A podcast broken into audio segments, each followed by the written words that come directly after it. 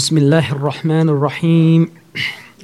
الحمد لله رب العالمين وبه نستعين ولا حول ولا قوة إلا بالله العلي العظيم والصلاة والسلام على رسول الله وعلى آله وصحبه ومن تبعهم بإحسان إلى يوم الدين أما بعد السلام عليكم ورحمة الله وبركاتهก็ขอต้อนรับท่านพี่น้องผู้ศรัทธาทุกท่านนะครับเข้าสู่รายการประจำของเรานะครับรายการหะดีษนบีว่าด้วยหลักการศรัทธานะครับซึ่งตอนนี้เนี่ยเราก็อภิปรายมาจนกระทั่งถึงเรียกได้ว่าเป็นส่วนท้ายของหะดีษญิบรีลนะครับเรากำลังอยู่ในส่วนของการอภิปรายถึงรายละเอียดของการศรัทธาในหมวดอัลกอฎอและวัลกอดัรนะครับซึ่งหลังจากเสร็จสิ้นการอภิปรายถึงเรื่องของอัลกอฎอวัลกอดัรเนี่ยเราก็จะเข้าไปถึงเรื่องการอภิปรายถึงหลักการของอัลอิห์ซานแล้วก็จบที่สัญญาณสุดท้ายของวันกิยามะห์ที่เป็นส่วนหนึ่งจากสัญญาณทั้งหลายที่ท่านนบีศ็อลลัลลอฮุอะลัยฮิวะซัลลัมเนี่ยได้แจ้งไว้ในหะดีษบทนี้นะครับหลังจากนั้นก็จะจบตัวเนื้อหาหะดีษแล้วก็มาถอดบทเรียนสำคัญที่เราได้รับจากหะดีษญิบรีลบทนี้เพียงบทเดียวนะครับและหลังจากนี้เราก็จะเข้าสู่หมายถึงว่าหลังจากเสร็จสิ้นการอธิบายหะดีษญิบรีลไปเนี่ยเราก็จะเข้าสู่หะดีษบทที่สองเป็นหะดีษที่เราคุ้นเคยกันดีนั่นก็คือหะดีษที่ท่านนบีบอกว่าบุนิยัลบุนิยัลอิสลามุอะลาคอมซินศาสนาอิสลามวางอยู่บนรากฐานห้าประการก็คือเรื่องของอามันในรุกนอิสลามทั้งห้าข้อและหลังจากจบหะดีษที่สองนั้นไปเราก็จะเข้าสู่หะดีษที่สามกันอันนี้ผมเรียงให้ฟังนะจะเข้าเมื่อไหร่ก็วัลลอฮุอะลัมนะครับหะดีษที่สามก็จะเป็นหะดีษญาริยะฮ์หรือหะดีษอัลเลาะห์อยู่ไหนเนี่ยนะครับซึ่งหะดีษนั้นก็จะอภิปรายยาวพอสมควรนะครับเนื้อหาในครั้งที่แล้วเนี่ยเราจบกันไปตรงการอภิปรายถึงประเด็นเรื่องของความดีใจนะครับคือครั้งที่แล้วเนี่ยเราอภิปรายกันไปถึงเรื่องของดุอาดุอาเนี่ยสถานะของดุอาเนี่ยเป็นอย่างไรแบบไหนรายละเอียดก็อยู่ในเทปตอนที่ผ่านมาพี่น้องที่ยังไม่ได้ดูก็รบกวนไปดูนะครับเนื้อหามันจะต่อเนื่องถ้าเราไม่ดูในเทปก่อนหน้านี้เราก็จะฟังตอนหลังๆนี่ไม่เข้าใจนะครับครั้งที่แล้วเนี่ยเราจบกันไปตรงถึงส่วนของการอภิปรายถึงประเภทของการดีใจนะครับผมทวนอีกครั้งท่านเชคซอเลห์ อัลฟาวซานเนี่ยได้อธิบายได้แจกแจงนะครับว่าการดีใจเนี่ยที่มนุษย์คนหนึ่งจะมีขึ้นได้เนี่ยมันแบ่งเป็นสองประเภทคือเรื่องการดีใจเนี่ยมันเกี่ยวข้องกับเรื่องของการกำหนดของอัลเลาะห์นะครับเพราะว่าสิ่งต่างๆที่มันมาประสบในชีวิตมนุษย์อันเป็นสิ่งที่จะเป็นผลให้มนุษย์เนี่ยมีความรู้สึกปลื้มปิติดีใจเนี่ยมันเป็นผลมาจากการกำหนดของอัลเลาะห์ซุบฮานะฮูวะตะอาลาฉะนั้นถ้ามนุษย์เนี่ยวางพฤติกรรมของการแสดงความดีใจในตัวของตัวเองเนี่ยไม่ถูกที่ถูกทางสลับหัวสลับหางกันเนี่ยการดีใจดังกล่าวนั้นจะกลายเป็นการฝ่าฝืนอัลลอฮฺซุบฮานะฮูวะตะอาลาไปนะครับซึ่งเชคซอเลห์ อัลฟาวซานเนี่ยท่านก็ได้แบ่งนะครับว่าการดีใจที่มนุษย์จะมีขึ้นได้ในชีวิตของเขาเนี่ยมันจะแบ่งเป็นสองชนิดแบ่งเป็นสองประเภทชนิดแรกเนี่ยคือการดีใจที่ถูกตำหนิประณามอันนี้ชนิดแรกซึ่งมันก็หมายถึงการดีใจที่มันเป็นผลมาจากความหยิ่งพยองความจองหองความกำแหงความลืมตัวที่อยู่ในตัวมนุษย์มนุษย์เนี่ยได้รับอะไรเข้ามาในชีวิตอันเป็นสิ่งที่มนุษย์ชอบมนุษย์ปรารถนามนุษย์ต้องการน่ะมนุษย์ก็จะแสดงความดีใจออกมาแต่ความดีใจที่ถูกตำหนิซึ่งเป็นประเภทแรกเนี่ยคือความดีใจที่มันเป็นผลมาจากความรู้สึกยิ่งพยองลำพองลืมตัวนะครับหรือออกห่างจากการรำลึกถึงอัลลอฮฺซุบฮานะฮูวะตะอาลาการดีใจที่ทำให้การรำลึกถึงอัลลอฮฺซุบฮานะฮูวะตะอาลาเนี่ยบกพร่องลงอันนั้นคือการดีใจที่ถูกตำหนิ ะนั้นสัมมหาอะไรกับการดูตลกสัมมหาอะไรกับการดูรายการตลกในสื่อต่างๆซึ่งทั้งหมดของมันพูดได้เลยทั้งหมดของมันเป็นการแสดงตลกที่ขัดกับหลักการศาสนายังไม่ได้พูดถึงความจริงที่ว่ารายการตลกที่อยู่ในสังคมบ้านเมืองเราเนี่ยเป็นรายการตลกที่มีความชั่วร้ายมากมายเนี่ยนั้นไม่ว่าจะเป็นการเปิดเอาร้องของผู้หญิงการลามกทะลึ่งตึงตังแล้วมุสลิมก็ไปติด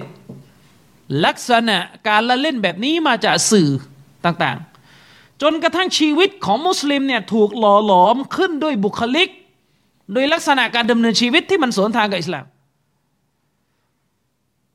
มารยาทที่อิสลามวางแบบไว้เนี่ยมันเป็นเรื่องที่หนักหนา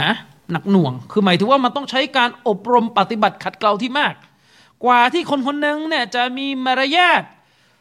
หรือบุคลิกภาพตามสุนนะของท่านนบีจริงๆย้ำนะเวลาเราพูดถึงมารยาทของอิสลามเนี่ยมันคือมารยาทของอิสลามไม่ใช่มารยาทของคนอื่นมารยาทของอิสลามเนี่ยมันมีชุดมารยาทในแบบอิสลามเนี่ยรายละเอียดของมันเนี่ยมีเยอะทุกวันนี้เนี่ยเวลาสังคมมุสลิมเราพูดถึงเรื่องมารยาทเนี่ยเราก็จะพูดเรื่องมารยาทอิสลามแบบไปจินตนาการเอาของคนอื่นมายัดไส้ใส่ในศาสนาอิสลามอันนี้ไม่ใช่นึกออกไหมครับไปเอามารยาทโตจามั่งอะไรบ้างก็ว่ากันไปใช่ไหมล่ะมารยาทในอิสลามเนี่ยอย่างที่ผมเคยบอกไปในหลายเทปไปดูหนังสือของอิหม่ามบุคอรีนะครับหนังสืออัดับอัลมุฟรอดของอิหม่ามบุคอรีนั่นคือหนังสือที่ประมวลหะดีษว่าด้วยมารยาทโดยตรงซึ่งอุลามะท่านหนึ่งที่จอร์แดนเนี่ยได้ทำการอธิบายหนังสือชุดนี้ของอิหม่ามบุคอรีเนี่ยความยาวเนี่ยในการอธิบายออกมาในประมาณสามหรือสี่เล่มจบมันจำไม่ได้ละประมาณสี่เล่มจบโดยประมาณนั่นคือมารยาทที่อิสลามสอนสั่งไม่ใช่มารยาทที่เราจินตนาการไปเองว่าคือมารยาทแบบอิสลามทุกวันนี้ในเวลาคนพูดถึงมารยาทในอิสลามเนี่ยเราจะพูดแค่มิติเดียวแล้วก็ไม่สมบูรณ์ด้วยคือปัญหาของมุสลิมไทยเราเนี่ยแล้วมันเป็นปัญหาอย่างมากมากๆจริงๆเลยในในสายตาผมนะปัญหาของมุสลิมไทยเราเนี่ยคือเวลาเราเรียนรู้หลักการศาสนาข้อหนึ่งข้อใดก็ตามแต่เนี่ยเราจะมีลักษณะที่สำคัญประการหนึ่งที่เป็นลักษณะอันบกพร่องในความเข้าใจทางศาสนานั่นก็คือเวลาเราเรียนรู้หลักการศาสนาข้อหนึ่งเราจะเรียนคอนเซปต์ใหญ่ของหลักการข้อนั้นคือหมายถึงว่าเราจะเรียนสาระรวมๆของหลักการข้อนั้นโดยที่เราเนี่ยจะไม่ตระหนักว่าสาระรวมที่เราได้จากหลักการข้อนั้นเนี่ยมันจะถูกยกเว้นด้วยกับหลักการอีกข้อหนึ่งอืมมันจะถูกยกเว้นด้วยหลักการอีกข้อหนึ่งเช่นยกตัวอย่างเช่นเวลาเราเรียนรู้หลักการอิสลามที่อิสลามเนี่ยสอนสั่งให้ลูกปฏิบัติดีกับพ่อแม่เชื่อฟังพ่อแม่คือเวลาเราเรียนหมวดเรื่องของการเชื่อฟังและปฏิบัติดีกับพ่อแม่เนี่ยเราก็จะเรียนเป็นสาระกว้างว่าหน้าที่ของลูกเนี่ยคือการเชื่อฟังพ่อแม่ปฏิบัติดีกับพ่อแม่เพราะอัลลอฮ์สั่งเรื่องการเชื่อฟังพ่อแม่เนี่ยรองจากการอิบาดะห์ลองเดียวนั่นคือตัวบทหลักการศาสนาอืมอัลลอฮ์ห้ามลูกเนรคุณพ่อแม่เนี่ยถัดจากเรื่องการตั้งภาคีอัลลอฮ์ห้ามเรื่องการเนรคุณพ่อแม่ในถัดจากเรื่องการตั้งภาคีนะครับฉะนั้นเนี่ยการเชื่อฟังพ่อแม่จึงเป็นวาญิบอันนั้นคือสาระรวมแต่เวลาเราพูดสาระรวมเนี่ยเวลาเราฟังสาระรวมอยู่ในหัวว่าต้องเชื่อฟังพ่อแม่เนี่ยร้อยคนก็เข้าใจร้อยแบบว่าสาระรวมสาระกว้างๆสาระหลักเพราะเวลาเราเรียนเรื่องอะไรก็ตามแต่เนี่ยโดยมากพูดถึงเมืองไทยอ่ะนะโดยมากเวลาเราเรียนหมวดอะไรก็ตามแต่ในศาสนาเนี่ยเราเรียนเป็นสาระรวมเราไม่ได้เรียนแบบตัฟซีลคือลงมันทุกรายละเอียดเพื่อให้เคลียร์ส่วนใหญ่เราไม่ไหวกันเราชอบแบบรวมๆกันเราก็จะได้ยินคำว่าเชื่อฟังพ่อแม่และมันก็จะเกิดปัญหาถ้าเราไม่เรียนสิ่งที่มันเป็นหัวข้อตรงข้าม นั่นก็คือเราไม่รู้ว่ามันจะมีสถานการณ์ใดบ้างที่การเชื่อฟังพ่อแม่จะถูกยกยกเลิกออกไปคือเวลาเราเรียนแต่เขาว่าเชื่อฟังพ่อแม่และเราไม่เรียนสถานการณ์ตรงข้ามว่ากรณีใดที่การเชื่อฟังพ่อแม่จะไม่มีอยู่อีกอ่ะมันก็จะเกิดปัญหาเข้าใจไหมครับด้วยเหตุนี้เองตลอดเวลาที่ผมสอนศาสนามาเนี่ยผมว่าผมเจอเยาวชนจำนวนไม่น้อยเลยที่โตมากับการเชื่อฟังพ่อแม่แต่เป็นการเชื่อฟังพ่อแม่แบบคุณค่าแบบไทยอ่ะไม่ใช่แบบอิสลามนะคือคุณจำไว้อย่างหนึ่งอะนะหลักการอิสลามกับหลักการของคนอื่นเนี่ยบางทีมันใช้คำเดียวกันพอมันใช้คำเดียวกันเนี่ยเราก็ไปมึนอีกไปงงไปไปไปไปเอาความเข้าใจของเขาเนี่ยมายัดไส้ใส่ศาสนาอิสลามเช่นคำว่ามารยาทคือมารยาทในคำนี่มันคำสากลไงกาเฟตก็ใช้อะไรก็ใช้นึกออกไหมครับเออลิเบอรัลก็ใช้แต่มารยาทในอิสลามเนี่ยมันอย่างนึงมารยาทในความเข้าใจของคนอื่นก็อย่างนึงอย่างเช่นถ้าคนอื่นเนี่ยคนที่ไม่ใช่มุสลิมอ่ะเขาถือว่าการที่คุณไม่ตำหนิคนที่เบี่ยงเบนทางเพศเนี่ยมันคือมารยาทแต่ในอิสลามเนี่ยคนที่ไม่ตำหนิเรื่องนี้คือคนชั่วคนที่ไม่คัดค้านความความผิดเรื่องนี้คือคนที่ฝ่าฝืนต่ออัลลอฮฺซุบฮานะฮูวะตะอาลาคือคนที่นิ่งเงียบกับความผิดมารยาทในหมวดนี้คือการมีมารยาทต่อ Allah และตักเตือนห้ามปรามคนที่มีพฤติกรรมเบี่ยงเบนทางเพศแต่เวลาเราเอาคำกว้างๆแบบมารยาทมาโยนใส่สังคมโดยไม่ลงรายละเอียดมันก็จะมึนอย่างเงี้ยแล้วเรื่องนี้โทษใครอ่ะก็ต้องโทษโต๊ะครูเพราะโต๊ะครูเนี่ยชอบปล่อยคำกว้างคำมุจมัลคือคำกว้างๆลอยๆไม่รู้จะหมายถึงอะไรกันแน่คนนี้เข้าใจแบบนี้คนนี้เข้าใจแบบนี้ไม่ยอมลงรายละเอียดอืมเช่นคำว่าอะไรอีกคำว่าสายกลางคำนี้มีอยู่ในกุรอานอุมมะตะวะสะตออัลเลาะห์ใช้คำนี้พวกเรานี่เป็นประชาชาติสายกลางแต่คำว่าสายกลางเนี่ยคนอื่นเขาก็ใช้อ่ะนะแล้วสายกลางของเรามันสายกลางแบบไหนเนี่ยแล้วสายกลางของคนอื่นมันสายกลางแบบไหนอืมสายกลางของคนอื่นเนี่ยสายกลางของคนอื่นเขาอะนะมันคือความไม่เข่งครัดในหลักการศาสนาของเรามันคือความหย่อนยานถ้าใช้มาตรฐานศาสนาของเราตัดสินน่ะส่วนสายกลางของเราเนี่ยมันคือความสุดโต่งในสายตาของคนอื่นสายกลางของเราเนี่ยมันกลายเป็นดาอิชในสายตาของคนอื่นไปแล้วทั้งที่อิสลามไม่ใช่ดาอิชนึกออกไหมครับและไอ้เราก็ชอบเราไปใช้คำคือคำเนี่ยเราต้องใช้นะมันคือคำของกุรอานแต่เราอะชอบไปดึงคำของศาสนามาแล้วก็ลอยไม่ลงรายละเอียดทั้งที่รอซูลุลลอฮ์เนี่ยลงรายละเอียดนี่ปัญหาปัญหาเลยอืมเหมือนกันที่ผมบอกไปเมื่อกี้ปัญหาที่มันมักจะเกิดขึ้นในการเรียนรู้ศาสนาของคนสมัยปัจจุบันก็คือเวลาเราเรียนอะไรก็ตามแต่เราจะเรียนคอนเซปต์กว้างสาระกว้างใจความกว้างๆรวมๆของหลักการข้อนั้นแล้วเราก็จะไม่เรียนหมวดยกเว้นเราจะไม่เรียนอีกหมวดหนึ่งที่มันเป็นเรื่องที่มาตักซีสนะมาบีบให้สาระกว้างนั้นมันแคบลงอืมทั้งทั้งที่เนี่ยในการชะเราะห์ของเชคอับดุลอาซีซอัรรอญิฮีเนี่ยในเล่มเนี่ยเชคอับดุลอาซีซอัรรอญิฮีเนี่ยอธิบายหนังสือของอิหม่ามอะห์มัดอุซูลุสซุนนะห์อิหม่ามอะห์มัดเนี่ยบอกว่าอัสซุนนะห์เนี่ยซุนนะห์ของท่านนบีก็คืออัลหะดีษเนี่ยซุนนะห์เนี่ยคือตุฟัสซิรุลกุรอานซุนนะห์เนี่ยคือสิ่งที่มาอธิบายอัลกุรอานเพราะอะไรครับเพราะในอัลกุรอานเนี่ยหลายองค์การอัลเลาะห์ดำรัสด้วยคำกว้างอัลลอฮ์ดำรัสด้วยคำกว้างและซุนนะห์เนี่ยมาอธิบายซึ่งคำว่าซุนนะห์เข้าไปอธิบายกุรอานเนี่ยมันมีกันหลายกรณีนะและส่วนหนึ่งจากการอธิบายที่ซุนนะห์เข้ามาทำการอธิบายกุรอานส่วนหนึ่งจากช่องทางการอธิบายหลายทางที่มีอยู่เนี่ยวิธีการหนึ่งก็คืออัสซุนนะห์เนี่ยจะเข้ามาตักซีสตักซีสุลอาม สุนนะของท่านนบีเนี่ยจะเข้ามาเจาะจงความหมายที่มีอยู่ในอัลกุรอานจากเดิมเนี่ยถ้าดูแค่ตัวตัวอัลกุรอานมันกว้างเลยนะมันกว้างเลยนะแต่สุนนะจะเข้ามาทำให้อัลกุรอานที่มีความหมายกว้างเนี่ยมันกระชับมันแคบลงมันกำหนดเป้าหมายว่ามันจะไปทางไหนอย่างนี้เป็นต้นอืม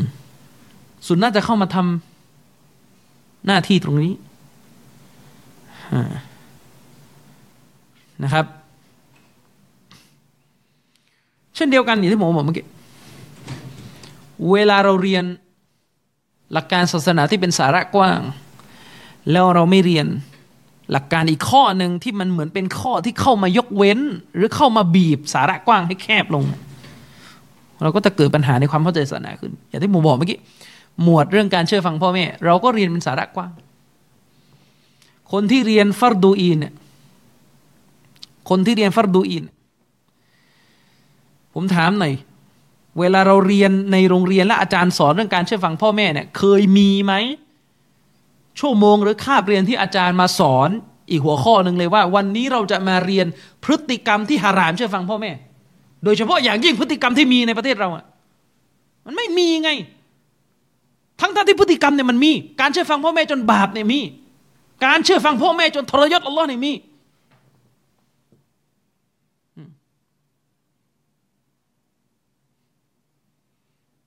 ลูกจะไว้เคราพ่อแม่ห้ามไว้หมายถึงว่าเครายาวๆพ่อแม่สั่งให้ตัดมีไหมมีลูกปิดหน้าอยู่ดีๆผู้หญิงมุสลิมะนะลูกในใส่นิกอบปิดหน้าอยู่ดีๆเนี่ยถูกสั่งให้เปิดหน้าวันที่ทำการนิกะห์มีไหมมีลูกเคร่งครัดอยู่ดีๆถูกบีบให้เปิดหน้าถูกบีบให้ปะปนชายหญิงในวันนิกะห์อ้างเรื่องพ่อแม่อ้างเรื่องบุญคุณมีไหมมีเยอะแยะมากมายเยอะแยะมากมายนี่ผมเจอปัญหาถึงขนาดนึงไม่ใช่ผมเจอนะลูกศิษย์ผมเจอมาปรึกษาผมนิกะห์ไปแล้วผู้หญิงเนี่ยเป็นคนเคร่งครัดสามีของนางก็เป็นคนเคร่งครัดแต่ที่บุเรนี่คือพ่อแม่อ่าคือเวลาสอนเนี่ยความบุเรมันเกิดขึ้นได้กับคนทุกวัยเราฟังมาเยอะแล้วกรณีตัวอย่างลูกบุเรใช่ไหมเวลาโต๊ะครูบรรยายศาสนาเราเจอกรณีตัวอย่างลูกบุเรเยอะโต๊ะครูชอบยกตัวอย่างเงี้ยพ่อแม่เลี้ยงลูกมาดีลูกไปแว้นรถลูกไปติดยาอันนั้นฟังมาเยอะแล้วกรณีพ่อแม่บุเรนี่มียังไงอ่ะไม่มีมีคนมาปรึกษาผมชายหญิงคู่หนึ่งแต่งงานกันแต่งด้วยความรักที่มีต่ออัลเลาะห์แต่งในหนทางของศาสนาต้องการเคร่งครัดเพราะแต่งงานเสร็จเข้าไปอยู่ในครอบครัวเดียวกันมีปัญหาการปิดหน้ามีปัญหากับการปิดหน้าผู้ใหญ่รับไม่ได้ที่ผู้หญิงเนี่ยปิดหน้าตลอดไม่ว่าจะเจอแขกเจอญาติปิดหน้าตลอดนี่ไงเนี่ยปัญหาเพราะว่าสูตรสูตรแขกไทยไงถ้าเจอญาติญาติต้องเห็นหน้ากันหมดในหลักการอิสลามถ้าคุณยึดทัศนะว่าใบหน้าเป็นเป็นเอารอดต้องปิดหรือเป็นฟิตนะห์ต้องปิดเนี่ยพี่ชายสามีพี่ชายสามีก็เห็นไม่ได้สมหาอะไรก็ยากนอกบ้านนี่จะให้เห็นก็หมดพี่ป้าน้าอาลุงข้างบ้านจะให้เห็นมันจะมีสูตรแบบไทยอ่ะเวลารวมญาติกันน่ะนะโดยเฉพาะวันอีดเนี่ยเวลารวมญาติกันน่ะปิดหน้าไม่ได้รับไม่ได้โอ้ทำไมนี่ญาติพี่น้องไม่รู้จักใบหน้ากันเลยนี่ไงปัญหานี่คือปัญหาอืมนะครับจริงๆนั่งปนกันก็ผิดอยู่แล้วนั่งกินข้าวปนก็ผิดอยู่แล้วแล้วก็เอาความเป็นพ่อเอาความเป็นผู้ใหญ่เอาความเป็นเครือญาติเอาความเป็นหนึ่งเดียวเอาความเป็นอะไรต่อมีอะไรในครอบครัวมาอ้างเพื่อให้คนทำบาปนี่เวลาเราไม่เรียนอะไรแบบเนี้ยมันก็จะมีปัญหาเข้าใจยังทุกหมวดเลยครับเป็นอย่างนี้กันตลอดและสาเหตุของความไม่ตกผลึกในความรู้แบบนี้มาจากอะไรรู้ไหมมาจากวิธีการเรียนศาสนาที่ยึดติดเพียงแค่การฟังบรรยาย ปกติเนี่ยอย่าที่ผมเคยพูดเป็นอะไรเทปแล้วผมจะทวนอีกครั้งในวันนี้การฟังความรู้ศาสนาเนี่ยคุณจำไว้อย่างหนึ่งการสอนศาสนาเนี่ยมันจะมีการสอนที่เป็นลักษณะบรรยายเฉพาะกิจคือบรรยายเป็นหัวข้อครั้งครั้งจบในครั้งจบในตัวเวลามันเป็นบรรยายประเภทนี้โดยมากด้วยกับข้อจำกัดทางเวลาด้วยกับอะไรต่อมิอะไรเนี่ยผู้รู้ไม่สามารถลงทุกรายละเอียดอันนี้คือต่อให้เป็นบรรยายแบบครั้งละหนึ่งหรือสองชั่วโมงแล้วนะแต่เป็นหัวข้อเดียวแล้วก็จบบรรยายแบบนี้ถามว่าต้องฟังไหมก็ต้องฟังเพราะมันเป็นการสรุปรวบความแต่มันจะไม่ได้ทุกรายละเอียดและวิชาการศาสนาจริงๆเนี่ยมันไม่พอแค่นี้อันนี้บรรยายแบบแบบแรกบรรยายแบบที่สองคือการสอนเป็นซีรีส์ด้วยการเอาหนังสือวิชาการจริงๆมาอธิบายเป็นตอนเป็นตอนเป็นตอนเป็นตอนซึ่งวิชาการในศาสนาจริงๆเชิงลึกเนี่ยที่มันลงทุกรายละเอียดได้เนี่ยมันจะอยู่ในการเรียนแบบนี้อืมอันนี้คือพูดบนฐานที่ว่าถ้าฟังแบบที่สองแล้วเนี่ยแล้วมีหนังสืออยู่ในมือด้วยนะมันต้องมีหนังสืออยู่ในมืออยู่ในมือด้วยจะไปทวนจะไปอะไรก็แล้วแต่เพราะถ้าฟังอย่างเดียวก็เข้าหูซ้ายทะลุหูขวาอยู่ดีอืมผู้เรียนรู้ศาสนาที่ดีเนี่ยมันไม่ใช่ว่านั่งฟังอย่างเดียวแล้วไม่จดไม่ขีดไม่ได้ในประเทศซาอุดิอาระเบียเนี่ยถ้าเขาเรียนแบบนี้เนี่ยเรียนแบบชะรอหนังสือเนี่ยเขาจะต้องมีการติ๊กมีการโน้ตหนังสือที่อุลามะเอามาสอนอธิบายเนี่ยไม่ใช่ว่าเราฟังอย่างเดียวหนังสือทิ้งอยู่บ้านนึกออกไหมเออมันต้องมีการเลคเชอร์อืมจะเลคเชอร์ทวนทีหลังเลยก็ไม่ใช่ปัญหาหรอกจะเลคเชอร์ต่อหน้าเลยจะเลคเชอร์ทีหลังไม่ใช่ปัญหาเพราะว่าทุกวันนี้เรามีคลิปอัดไว้เรียบร้อยแล้วแต่ถ้าสมัยก่อนก่อนจะมีคลิปต้องเลคเชอร์ต่อหน้าต้องจดต่อหน้าไม่งั้นลืมหมดกลับบ้านอ่าแต่ประเด็นคือถ้าคนมีความรู้เนี่ยสอนด้วยการเอาตำรามาอธิบายเนี่ยเราต้องขีดต้องเขียนนะครับทุกวันนี้เนี่ยผมเองเนี่ยถ้าวันไหนที่ผมว่างเนี่ยไม่ได้ติดธุระเนี่ยผมก็จะปันเวลาวันละหนึ่งชั่วโมงในการฟังคลิปของอุลามะที่เขาสอนหนังสือตูรอสหนังสือใหญ่ๆหนังสือยากๆเนี่ยแล้วก็จดตามนะครับอย่างนี้เป็นต้นอันนี้คือแบบที่สอง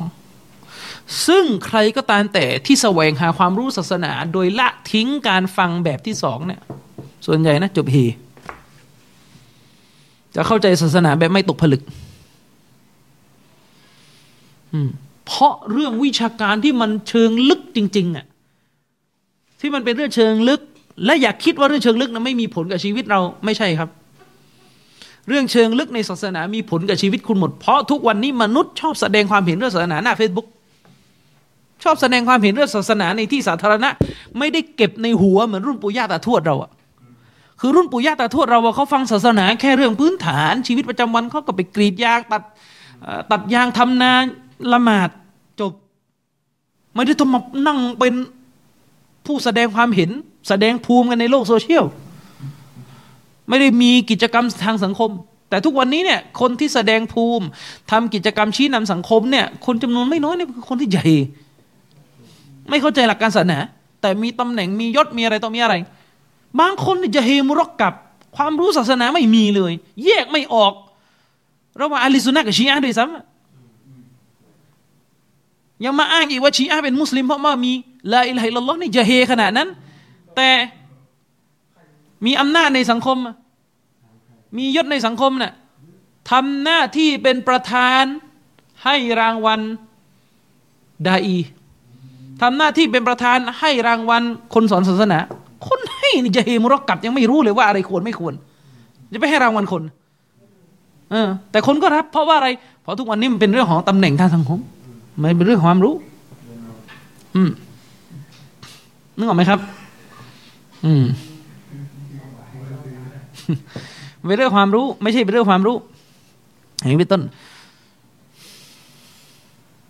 ซึ่งคุณต้องเข้าใจนะครับว่า หมวดที่สองนะหมวดในลักษณะที่เรียนเป็นตอนเป็นตอนแบบลึกๆลงไปเนี่ยมันเป็นเรื่องที่จำเป็นต้องต้องต้องรู้หลายเรื่องมันจะต้องรู้แล้วถ้าเราไม่รู้เนี่ยมันจะเกิดปัญหาต่อระบบคิดต่อการแสดงออกของเราในชีวิตประจำวันต่อปรากฏการณ์ที่มันอยู่รอบข้างเราแต่ประเด็นคือไอ้ความลึกๆในแบบที่แบบที่สองน่ะบางทีมันไปพูดในบรรยายตัวแรกไม่ได้อืมเพราะว่ามันต้องไปไล่ทีละสเต็ปทีละสเต็ปทีละสเต็ปนึกออกไหมครับอืมส่วนแบบที่สามเนี่ยอันนี้น่าเป็นห่วงเลยเพราะว่ามันเป็นแบบที่เกิดขึ้นอย่างมากมายในโลกปัจจุบันคือการฟังพวก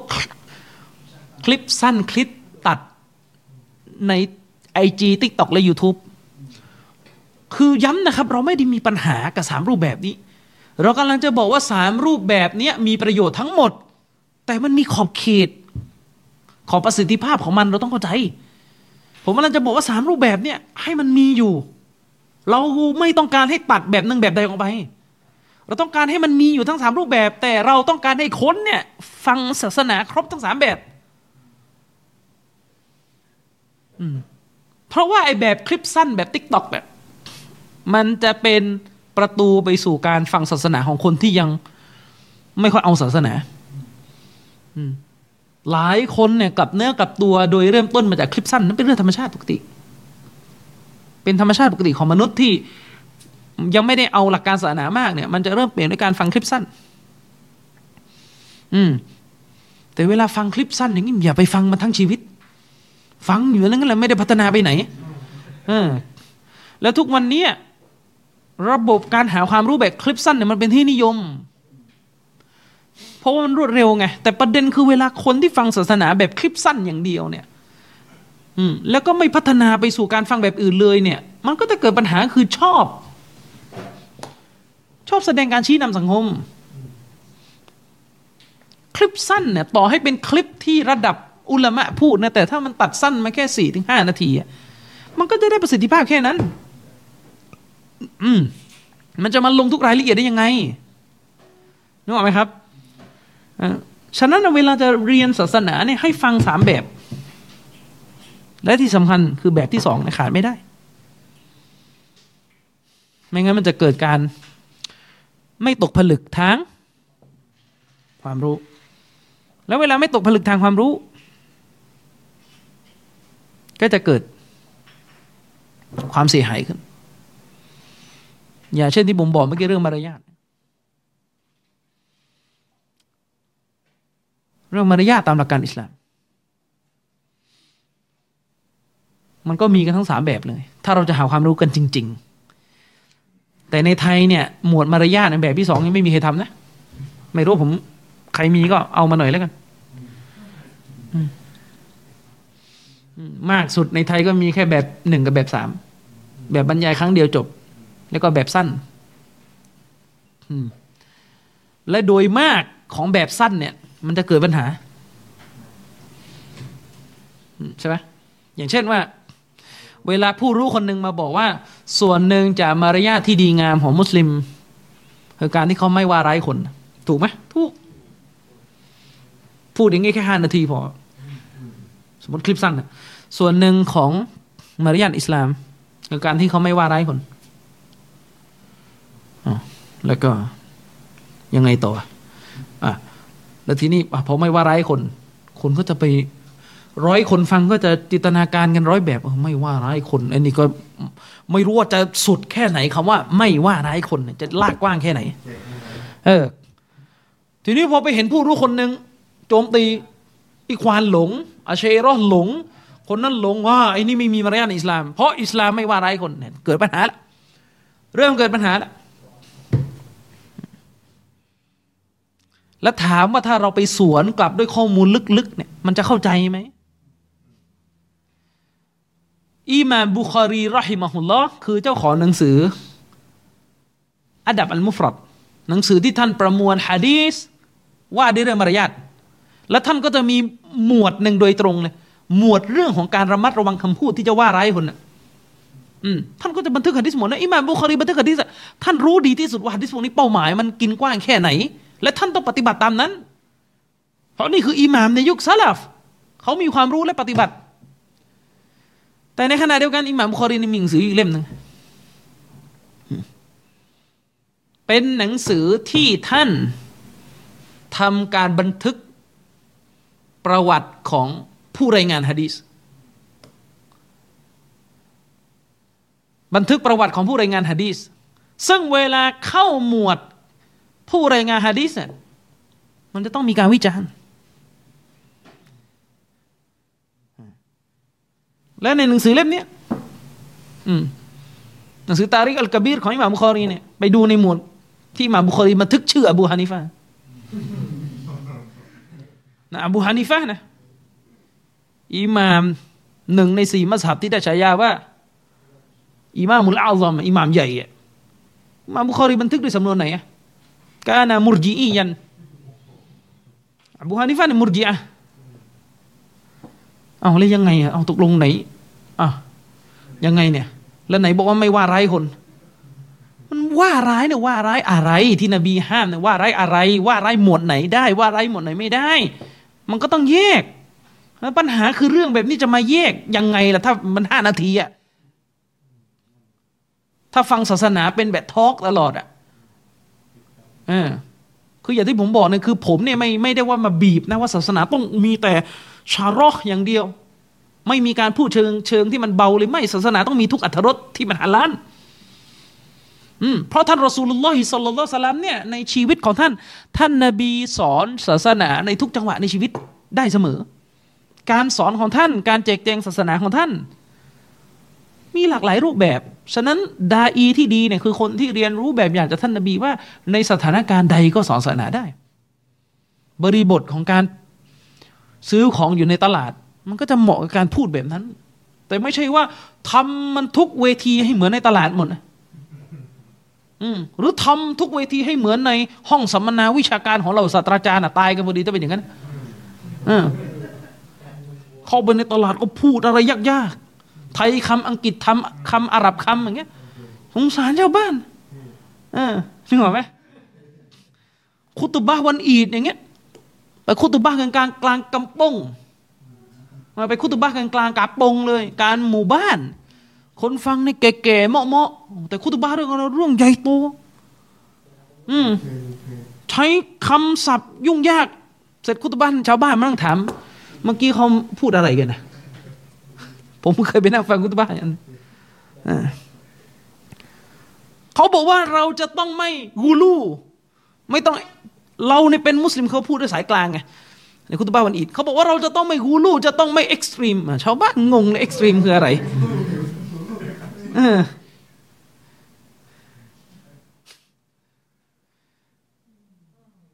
ได้ยินกระหูนะยุบปะโหนึกตัวบ้านนี่ยุบปะโหนะ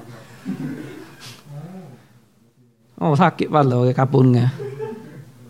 อืมนั่นแหละเห็นไหมคือการที่เราไม่ดูความเหมาะสมของแต่ละที่เนี่ยมันก็จะเกิดปัญหาทุกคนพูดหมดแหละสอนศาสนาต้องเหมาะสมแต่ประเด็นคือทำได้จริงไหมที่ว่าเหมาะสมเหมาะสมเราเริ่มเหมาะสมตามชะรีอะห์มันก็ต้องมานั่งว่ากันอีกอืมอย่างนี้เป็นต้นบางคนอย่างเงี้ยชาวบ้านเนี่ยคือวันอีดอ่ะนะรอจะไปเชือดเชือดวัวกันอยู่เนี่ยอืมร้อนก็ร้อนเราจะไปเชือดวัวกันอยู่นี่ลากคุตุบะห์เกือบสี่สิบนาทีเรื่องอะไรคิลาฟะห์ล่มซีเรียจากจากสุลต่านอับดุลฮามิดของออตโตมันล่มสลายมาถึงซีเรียคุตุบะห์อย่างเงี้ยเอออืมอย่างนี้เป็นต้นนึกออกไหมครับมันต้องระวังนะครับอืมฉะนั้นฝากสำหรับการหาความรู้ให้มันมีสามแบบอยู่ในตัวอืมเออในยามที่เรากวาดพื้นนั่งทำกับข้าวที่บ้านอ่ะบางทีมันก็เหมาะกับการฟังอะไรแบบคลิปสั้นๆแบบนั้นอย่างเราอ่ะเราเผยแพร่ศาสนาเราก็พยายามสุดความสามารถที่จะเผยแพร่ในทุกช่องทาง TikTok ผมยังเข้าไปเล่นเลยเดี๋ยวนี้อืมเพราะว่าอะไรครับเพราะว่าใน TikTok เนี่ยมันก็จะมีกลุ่มคนแบบคนเล่น TikTok อ่ะสายแว้นรถสายอะไรมันก็อยู่ในนั้นหมดอ่ะซึ่งต่อให้เป็นสายแว้นรถเนี่ยบางทีมันก็ไปเจออะไรที่สงสัยในศาสนาไงเหมือนเมื่อก่อนอ่ะนะ เข้าไปใน TikTok เจอเด็กวัยรุ่นมันถามเรื่องชีอะห์ถ้าดูเนี่ยเอ๊ะมาถามได้ยังไงคนไม่น่าจะมาสนใจเรื่องชีอะห์ก็มันมีเพื่อนเป็นชีอะห์ไงคือต่อให้คุณเว้นรถหรืออะไรก็ตามแต่ถ้ามันมีเพื่อนเป็นชีอะห์มันก็กินมาหมดแหละเออชีอะห์เนี่ยไม่ว่ามันจะเว้นรถมันจะอะไรเนี่ยมันก็จะต้องแย่คนตลอดแหละไอ้พวกเนี้ยฉะนั้นการดะอวะห์เนี่ยต้องพยายามดะอวะห์ให้สุดทุกช่องทางเท่าที่มีความสามารถและเวลานะครับเมื่อนั้นเราถึงจะอิสลาห์แก้ไขปัญหาของอุมมะห์นี้ได้นะครับอินชาอัลลอฮ์ฉะนั้นฝากสำหรับการแสวงหาความรู้นะครับอย่าฟังบรรยายของผมหรือของใครก็ตามแต่เพียงแค่ช่องทางหนึ่งช่องทางใดพยายามฟังให้มันครบทั้งสามช่องทาง อ, อันนี้สำคัญมากแต่ปัญหาอย่างที่ผมบอกว่าในเมืองไทยเนี่ยรูปแบบที่สองคือการแบบสอนในเชิงรายละเอียดเป็นตอนเป็นตอนเป็นตอนเป็นซีรีส์เนี่ยมันน้อยอืมเอาอย่างง่ายๆเข้าไปใน YouTube ดูนะแล้วก็ไปพิมพ์ดูว่ามีไหมซีรีส์อบรมละหมาดโดยละเอียดนะเดี๋ยวผมพิมพ์เลยก็ได้เนี่ยนะพิมพ์คำว่าละหมาดนะดูเข้าไปใน YouTube พิมพ์คำว่าละหมาดอาจารย์น่ะสอนกันหมดนะว่าเรื่องแรกหะดีษนบีนะอืมสิ่งแรกที่มนุษย์จะถูกสอบสวนหลังจากฝังลงไปในกุโบร์คือเรื่องละหมาดอัลเลาะห์จะสอบสวนเรื่องแรกของมนุษย์เลยนะเรื่องละหมาดมันเป็นไปได้มั้ยที่มนุษย์เราเรียนเรื่องละหมาดกันแค่สามคาบจบอืมแต่เวลาพิมพ์คำว่าละหมาดใน YouTube มาดูอืมเนี่ยๆผมนี่ผมพิมพ์คำว่าละหมาดแล้วพิมพ์คำว่าละหมาดอย่างเดียวใน YouTube เข้าไปไม่มีซีรีส์เลยไม่มีซีรีส์เลยอันนี้เท่าที่เช็คดูนะยังไม่ขึ้นเลยนะมีแต่แบบบรรยายตอนเดียวจบเรื่องละหมาดมีแต่แบบบรรยายตอนเดียวจบเรื่องละหมาดพี่น้องครับเชคอัลบานีรอฮิมะฮุลลอฮ์เขียนหนังสือเรื่องละหมาดเนี่ยเขียนแบบลงแต่หะดีษเพียวๆเลยนะลงหะดีษเพียวๆเลยไม่ได้ลงทัศนะเยอะละประมวลเฉพาะหะดีษนบีที่ซอฮีฮ์ฮัสซันในเรื่องละหมาดในเรื่องที่เกี่ยวข้องกับเรื่องละหมาดตั้งแต่อาบน้ำละหมาดจนถึงซิกรุลลอฮ์หลังละหมาดนะสามเล่มจบและประเด็นคือเนี่ยจะเรียนจบกันตอนไหนอ่ะใช่ไหมล่ะคือแน่นอนเราไม่ได้บอกว่ามุสลิมทุกคนเนี่ยวาญิบต้องรู้รายละเอียดขนาดนั้นพี่น้องอาจจะเรียนละหมาดแบบเดียวมันก็ถือว่าละหมาดใช้ได้แต่ถ้าเราพูดถึงเรื่องความสมบูรณ์แบบและดูให้มันสมกับที่หะดีษเนี่ยระบุว่าเราจะถูกสอบสวนเรื่องละหมาดละหมาดเป็นอามันที่ยิ่งใหญ่ในศาสนาฉะนั้นคนจำเป็นที่ต้องเรียนรายละเอียดของซุนนะห์นบีในเรื่องละหมาดให้มันครบถ้วนสมบูรณ์แล้วปัญหาคือแบบที่เชคอัลบานีเขียนตั้งสามเล่มจบเนี่ยมันจะเรียนยังไงอ่ะถ้าไม่เอาแบบซีรีส์อืมมันจะเรียนยังไงถ้าไม่เอาแบบซีรีส์ฮะสี่ร้อยหน้าสามเล่มประมาณเกือบ หนึ่งพันห้าร้อย หน้าเฉพาะดุอาอิสติฟซาห์เนี่ยดุอาเริ่มต้นละหมาดเนี่ยเป็นเกือบสิบสำนวนน่ะที่ซอฮีฮ์แล้วเชคอัลบานีเอามาลงใช่ไหมล่ะมันจะตอนเดียวจบได้ยังไงนึกออกไหมแล้วประเด็นคือพอพิมพ์ใน YouTube ละหมาดขึ้นมาแบบตอนเดียวจบตอนละประมาณชั่วโมงหนึ่งพอดีโดยประมาณแล้วจะไปเอาตกผลึกตอนไหนนี่ยังไม่ได้คุยกันถึงเรื่องคีลาฟในหมวดละหมาดอีกมีด็อกเตอร์ท่านหนึ่งซึ่งผมว่าเป็นคนที่ประมวลหนังสือละหมาดน่าจะหนาที่สุดคนหนึ่งแล้วมีเชคท่านหนึ่งในซาอุดิอาระเบียเชคท่านนี้เป็นนักค้นคว้าที่ยิ่งใหญ่ที่สุดคนหนึ่งในยุคปัจจุบันก็คือเชคดุบยานบินมุฮัมมัดอัดดุบยานเชคคนนี้เนี่ยมีหนังสือที่ค้นคว้าเนี่ยโอ้โหหนามากเวลาท่านค้นเรื่องอะไรนี่จะหนามากท่านมีหนังสือที่เขียนอภิปรายเกี่ยวกับอะห์กามุตตะฮารอความสะอาดตามหลักการอิสลามอะอะไรที่มันเข้าเกณฑ์ว่าสิ่งนั้นสะอาดอะไรเป็นนาจิสเนี่ยอันนั้นสิบสามเล่มจบ เล่มที่หนึ่งเก้าร้อยหน้า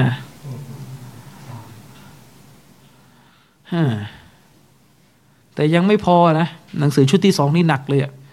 เชคเขียนเกี่ยวกับ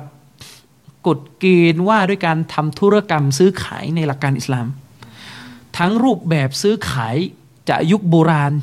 จนถึงรูปแบบการทำธุรกรรมในยุคปัจจุบันน่ะยี่สิบห้าเล่มจบอ่ะยี่สิบห้าเล่มเขียนคนเดียวเนี่ยคืออภิปรายเกี่ยวกับฮุกมศาสนาเกี่ยวกับเรื่องการซื้อขายนี่ให้เห็นถึงความยิ่งใหญ่ของกฎหมายอิสลามอืมเชี่ยอภิปรายหมดเลยตั้งแต่รูปแบบการซื้อขายตั้งแต่ที่มีอยู่ในยุคโบราณน่ะจนกระทั่งมาถึงไอ้เงินดิจิตอลอะไรปวดหัวเนี่ยอยู่ในนั้นหมดยี่สิบห้าเล่มจบพร้อมกับหลักฐานโดยละเอียดแล้วก็เรื่องละหมาดห้าเล่มจบอภิปรายเชิงถกเถียงว่าในแต่ละจุดที่มีข้อขัดแย้งของปราชญ์เนี่ยทัศนะไหนมีน้ำหนักที่สุดซึ่งแน่นอนแหละเราก็ไม่ได้บอกว่าชาวบ้านต้องนั่งรู้เลยขนาดนี้แต่ประเด็นก็คือมันจะต้องเรียนให้มันมั่นคงด้วยนี่เรียนเรื่องละหมาดเนี่ยเรียนกันอยู่สองชั่วโมงแล้วก็เลิกแล้วไม่เอาแล้วนะครับอบรมกันอยู่แค่วันเดียวแล้วก็เลิกแล้วมันจะไปตกผลึกอะไรอย่างนั้นนะมันก็จะได้แค่รูปแบบเดียวคือหมายถึงว่าคุณก็จะได้ละหมาดตามซุนนะห์นบีแค่รูปแบบเดียวอืมแล้วคุณก็อาจจะไม่ได้ฟอดีละความประเสริฐในส่วนอื่นๆของซุนนะห์นบีในหมวดละหมาดอย่างเช่นง่ายๆอ่ะทุกวันเนี้ยที่เห็นกันอยู่อ่ะว่ามันมีการละเลยกันซุนนะห์ของท่านนบีข้อหนึ่งที่หาได้น้อยก็คือการรวมละหมาดเพราะฝนตกนะการรวมละหมาดเนื่องเพราะมีฝนตกมีไม่สู่เราไหนทำตอนนี้ก็เคยจะมีแค่ในปอนอนะแต่ถ้าตามมัสยิดก็ไม่ค่อยมีคนทำกันอย่างนี้เป็นต้นนะครับอันนี้ฝากไว้นะครับให้เราตระหนักกันถึงปัญหานี้นะครับ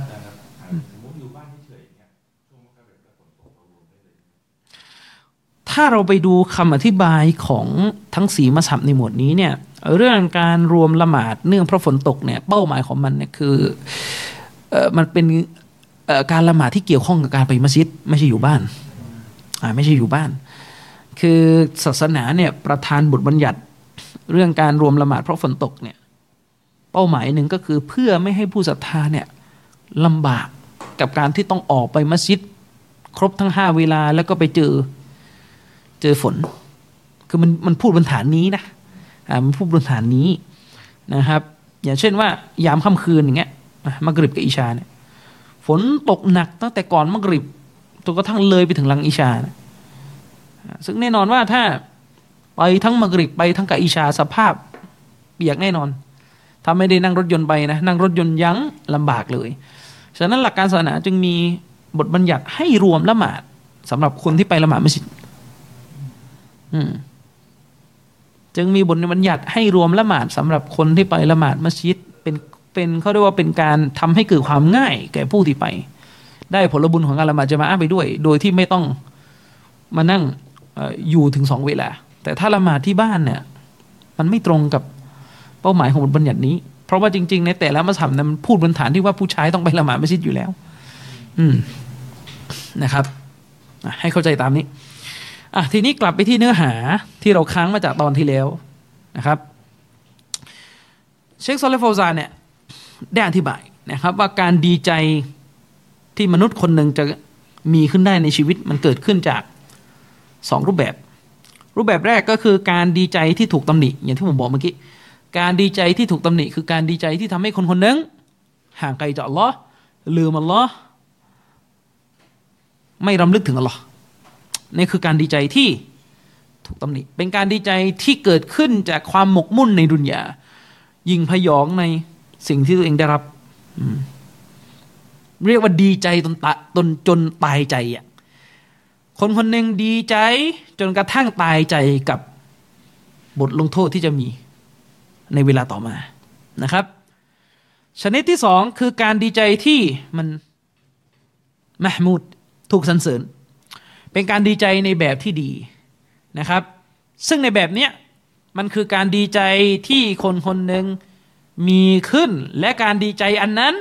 ทำให้เขาแสดงการขอบคุณต่อความโปรดปรานและความเมตตาที่อัลลอฮ์ซุบฮานะฮูวะตะอาลาประทานมาให้นะครับความดีใจในแบบที่สองเนี่ยมันก็คือความดีใจที่เป็นเนื้อหาของอัลกุรอานในซูเราะห์ยูนุสซูเราะห์ที่สิบอายะห์ที่ห้าสิบแปดอัลลอฮ์ได้ทรงดำรัสไว้ในซูเราะห์นี้ในอายะห์นี้ว่ากุลบิฟัฎลิลลาฮิวะบิเราะห์มะติฮิจงกล่าวเถิดจงกล่าวเถิดด้วยความโปรดปรานที่มาจากอัลลอฮ์อัลลอฮ์บอกว่าจงกล่าวเถิดต่อความโปรดปรานของอัลลอฮ์และต่อความเมตตาของพระองค์อัลลอฮ์ฟะบิซาลิกะฟัลยัฟรฮูนะครับต่อสิ่งดังกล่าวนั้นพวกเจ้าจงปิติยินดีเถิดอัลลอฮ์สั่งในอายะห์นี้ว่าต่อความโปรดปรานที่อัลลอฮ์มอบให้มนุษย์และต่อความเมตตาของพระองค์อัลลอฮ์ที่พระองค์ทรงมอบให้แก่มนุษย์เนี่ยฟะบิซาลิกนะด้วยกับสิ่งดังกล่าวนั้นฟัลยัฟรฮูอืมพวกเขาจงปลื้มใจจงปิติยินดีเถิดหัวค่อยรุมมิมมายัจมะอูนซึ่งมันดียิ่งกว่าสิ่งที่พวกเขาสะสมไว้การดีใจนะครับในความโปรดปรานที่อัลลอฮ์ประทานให้ในความเมตตาที่อัลลอฮ์ประทานให้มันเป็นสิ่งที่ดียิ่งกว่าสิ่งที่พวกเขาสะสมในชีวิตของพวกเขานะครับซึ่งเชฟฟอซานเนี่ยได้อธิบายนะครับว่าการที่มนุษย์คนหนึ่งมีการศรัทธาต่ออัลกอฎอและวัลกอดัรอย่างถูกต้องตรงเกณฑ์อย่างเป็นการอีหม่านที่แท้จริงเนี่ยคนที่มีการศรัทธาต่อกอฎอวัลกอดัรอย่างแข็งแกร่งมั่นคงจริงๆเนี่ยคนคนนั้นจะเป็นผู้ที่เปี่ยมความสุขมากที่สุดในชีวิตอืมเพราะอะไรสิ่งที่มันจะมาทำลายความสุขในชีวิตมนุษย์เนี่ยมันก็คือความไม่สมหวังความผิดหวังความเดือดเนื้อร้อนใจทั้งหลายทั้งปวงที่มนุษย์ได้รับสิ่งนั้นมันจะทำลายความสุขในชีวิตของมนุษย์ใช่ไหมล่ะซึ่งมันเป็นสิ่งที่เราหลีกเลี่ยงไม่ได้มันไม่มีใครหลีกเลี่ยงความผิดหวังได้ทุกคนจะต้องเจอสิ่งที่ตัวเองไม่ได้อยากเจอนะครับแต่คนที่ไม่คนที่ไม่มั่นคงในเรื่องอัลกอฎอวัลกอดัรไม่มั่นคงในการศรัทธาในหมวดการกำหนดของอัลเลาะห์เนี่ยคือคนที่จะเป็นทุกข์ตลอดเวลาเจอสิ่งที่ไม่ได้ดังใจนะครับด้วยเหตุนี้คนที่มีความมั่นคงลึกซึ้งในการศรัทธาข้อที่หกนี้การกำหนดของอัลเลาะห์เนี่ยเขาจะเป็นคนที่มีความสุขที่สุดเพราะอะไรครับเพราะเขาจะรับมือกับความโศกเศร้าทุกโศกที่เขาเผชิญได้ทุกสถานการณ์เวลามีความโศกเศร้าเข้ามาในชีวิตเขาก็จะไม่เสียใจจนกระทั่งทรุดโทรมจนชีวิตย่ำแย่ไม่จะไม่เป็นอย่างนั้นไม่ว่าเขาจะสูญเสียสิ่งใดไปในชีวิตเขาก็จะเสียใจในระดับปกติเป็นการเสียใจในมุมที่ศาสนาอนุญาตให้คือเป็นความเสียใจที่เป็นธรรมชาติของมนุษย์แต่มันจะไม่ใช่ความเสียใจที่นำไปสู่การทำร้ายทำลายอะไรครับทำลายความสมดุลของการเป็นมนุษย์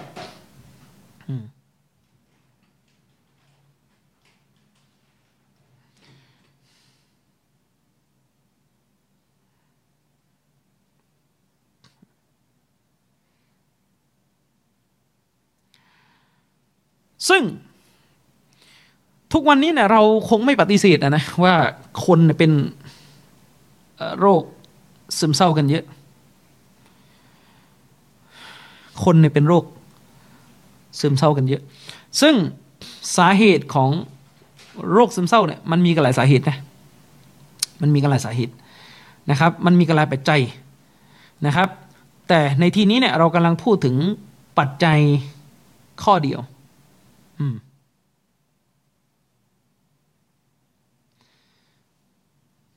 ปัจจัยข้อเดียวคือโรคซึมเศร้าเนี่ยมันเกิดขึ้นจากหลายปัจจัยแต่ปัจจัยที่ผมจะกล่าวในที่นี้คือปัจจัยที่มันเกี่ยวข้องกับเรื่องกอฎอวัลกอดัร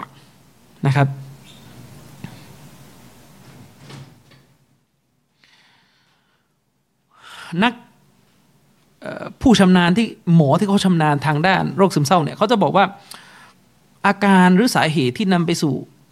โรคซึมเศร้าเนี่ยมันเกิดขึ้นจากหลายปัจจัยหนึ่งในปัจจัยที่นำไปสู่โรคซึมเศร้าก็คือปัจจัยทางพฤติกรรมปัจจัยทางพฤติกรรมเนี่ยมีผลต่อโรคซึมเศร้ายังไงล่ะครับก็คือผู้ที่ประสบกับความล้มเหลวและผิดหวังซ้ำๆคนที่เจออะไรแบบนี้เนี่ยมันจะนำไปสู่ความรู้สึกท้อแท้สิ้นหวังและหมดอะไรตายอยากจนสุดท้ายนำไปสู่สภาวะการเป็นโรคซึมเศร้าฉะนั้นพูดได้เลยนะครับว่าปัจจัยหนึ่งเราไม่ได้พูดถึงปัจจัยทุกข้อปัจจัยหนึ่งที่ทำให้คนคนหนึ่งเป็นโรคซึมเศร้าเนี่ยมาจากการที่เขาไม่หนักแน่นในกอฎออัลกอดัรเขาเจอความผิดหวังซ้ำๆซากๆแต่เขารับมือกับความผิดหวังนั้นไม่ได้ไม่เข้าใจถึงฮิกมะห์ในการกำหนดของอัลเลาะห์และปล่อยให้ความผิดหวังนั้นทำลายตัวเองจนกระทั่งนำไปสู่การหมดอะไรที่จะมีชีวิตอยู่สุดท้ายก็เป็นโรคซึมเศร้าอย่างนี้เป็นต้นอันนี้เราไม่ได้พูดถึงคนที่เป็นโรคซึมเศร้าด้วยกับปัจจัยอื่นอย่างนี้เป็นต้นนะครับซึ่งอย่างที่บอกไปว่าใครก็ตามแต่ที่ศรัทธาในการกำหนดของอัลเลาะห์อย่างมั่นคงสมบูรณ์เนี่ยคนคนนั้นจะเกิดความสงบในจิตใจเพราะอะไรครับเพราะทุกอย่างที่ประสบเข้ามาในชีวิตของเขาเนี่ยเขาจะตระหนักอยู่เสมอว่ามันล้วนแล้วแต่เป็นสิ่งที่อัลลอฮ์บันทึกอยู่ในเลาฮิลมะห์ฟูซสิ่งดังกล่าวนั้นถูกกำหนดมาตั้งแต่ก่อนเขาจะเกิดมาบนโลกนี้ซะอีกนั่นหมายความว่าชีวิตของเขาเนี่ยถูกสร้างมา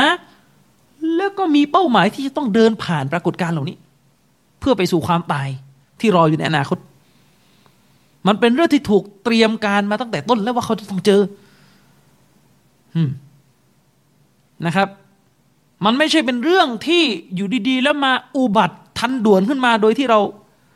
ไม่ได้ตั้งตัวไม่เลยอัลลอฮ์เขียนไว้ตั้งแต่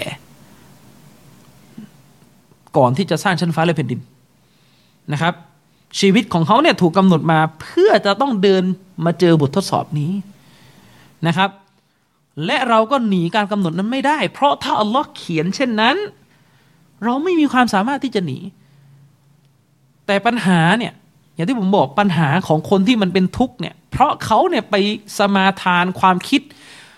ของพวกกาเฟตมาไปเอาความคิดของพวกกาเฟตมาว่ามนุษย์เนี่ยคือหนึ่งเดียวของการกำหนดชีวิตโยนทุกอย่างไปที่ความสามารถของมนุษย์ไอแนวคิดในลักษณะที่มาเน้นความเก่งของมนุษย์ระวังให้ดีนะเวลาไปฟังพวกไลฟ์โค้ชแบบนี้ไลฟ์โค้ชพวกนี้ไม่มีอีหม่านไงส่วนใหญ่อะเวลาเขาพูดเนี่ยเขาจะโฟกัสไปที่ความเก่งของมนุษย์ความสามารถของมนุษย์ดึงความสามารถออกมาดึงความสามารถที่ซ่อนเร้นอะไรของมันเนี่ยโดยลืมคิดไปว่าความสามารถที่มีอยู่ในมนุษย์เนี่ยมันเป็นองค์ประกอบหนึ่งของสิ่งที่ก่อผลลัพธ์ในชีวิตเท่านั้นไม่ใช่องค์ประกอบทั้งหมดมันเป็นองค์ประกอบหนึ่งที่ไม่สามารถจะใหญ่กว่ากำหนดของอัลเลาะห์ได้อืมทีนี้เวลาเราไปโฟกัสกับความสามารถของมนุษย์มากจนเกินไปและเราไม่คำนึงถึงเรื่องการกำหนดของอัลเลาะห์เวลาเราผิดหวังเราก็โทษตัวเองเนี่ยเพราะว่าเรายังไม่ดีเพราะว่าเราห่วยเพราะอย่างนั้นเพราะอย่างนี้สุดท้ายเกิดอะไรขึ้นครับเกิดความรู้สึกท้อแท้และผิดหวังแล้วก็ดาวเกิดอาการการเสียศูนย์ทางจิตวิทยาขึ้นมานะครับเรายกตัวอย่างคนคนหนึ่งขับรถและในรถยนต์เนี่ยมีครอบครัวเขาอยู่และสุดท้ายไปชนจนเป็นเหตุให้คนในครอบครัวตายถ้าเขาไม่ตระหนักถึงเรื่องการกำหนดของอัลเลาะห์เรื่องพระประสงค์ของอัลเลาะห์เขาก็จะโทษตัวเองเนี่ยเพราะเราเนี่ยทำให้เมียตายทำให้ลูกตายทำอยู่อย่างนั้นอ่ะตอกย้ำซ้ำเติมตัวเองและอย่าลืมอ่ะไอตอนเสียใจเนี่ยชัยฏอนก็รอรอกระหน่ำโจมตีอีกคือกอฎออัลกอดัรก็ไม่ตระหนักแผนการชัยฏอนน่ะกลไกของชัยฏอนน่ะความรู้เกี่ยวกับชัยฏอนก็ไม่มีอืมแยกไม่ออกว่าตอนไหนที่มันดังระงมอยู่ในหัวตัวเองในตอนไหนมันความคิดของเรากันแน่หรือความคิดของชัยฏอนอืมไปหลงตอกย้ำอยู่อย่างนั้นน่ะคือถ้าเราเนี่ยเข้าใจหมวดเรื่องวิสวัสชัยฏอนน่ะเวลามันมีความคิดอะไรลบๆขึ้นมาในตัวเนี่ยเราจะต้องยิ่ง ขจัดออกเพราะอันนี้ไม่ใช่ความคิดเราชัยฏอนกระซิบให้เราคล้อยตามแต่ทีนี้พอบางคนไม่ได้เข้าใจแต่ต้นในเรื่องวิสวาสชัยฏอนเออพอมีอะไรดังขึ้นอยู่ในหัวสมองเราอะเราก็ไปเข้าใจว่านั่นแหละความคิดเราแล้วเราก็คิดตามต่อไปอีกไม่ได้คิดที่จะหาทางขจัดความคิดนั้นออกกลายเป็นเสียหายไม่มีที่สิ้นสุดนี่คือปัญหานะครับอืมฉะนั้นเนี่ยคนที่ประสบกับบททดสอบหรือเรื่องทุกข์ใจเรื่องไม่ดีไม่งามในชีวิตเนี่ยถ้าเป็นคนที่ไม่ศรัทธาต่ออัลเลาะห์เนี่ยเขาก็จะแสดงความเสียใจออกมาจนเกินงามและสุดท้ายจะลุกลามกลายเป็นการโวยวายด่าทอต่อการกำหนดด่าทอต่อสิ่งที่ประสบเราจะเห็นบางคนเนี่ยมีการใช้คำพูดที่ชั่วร้ายเวลาเจอสิ่งที่ไม่พอใจหรือบางทีก็ทำลายทรัพย์สินต่างๆเป็นต้นตีอกชกหัวฉีกเสื้อผ้าแล้วก็มีการข้ามครวนแบบยุคญะฮิลิยะห์อย่างนั้นเป็นต้นทั้งหมดทั้งหลายเนี่ยเพราะไม่อดทนต่อสิ่งที่ประสบและที่ไม่อดทนเพราะไม่ไม่เข้าใจว่านั่นคือกำหนดที่อัลเลาะห์เขียนมาให้ท่านต้องเจอท่านมีหน้าที่ต้องเจอการกำหนดท่านหนีมันไม่ได้อย่างนี้เป็นต้นนะครับซึ่งอุลามะได้อธิบายให้เราตระหนักถึงแง่คิดที่สำคัญข้อหนึ่งก็คือเวลาเราประสบกับสิ่งที่มันเป็นทุกข์ในชีวิตของเราเนี่ยคือไอ้การที่เราไปทำลายข้าวของไปด่าทอหรือไปแสดงการโวยวายเนี่ยคือมันไม่ได้ทำให้สิ่งที่เราสูญเสียเนี่ยกลับคืนมาเลยนะอืมมันไม่ได้ทำให้สิ่งที่เราสูญเสียเนี่ยกลับคืนมาเลยอันนั้นข้อแรกอืม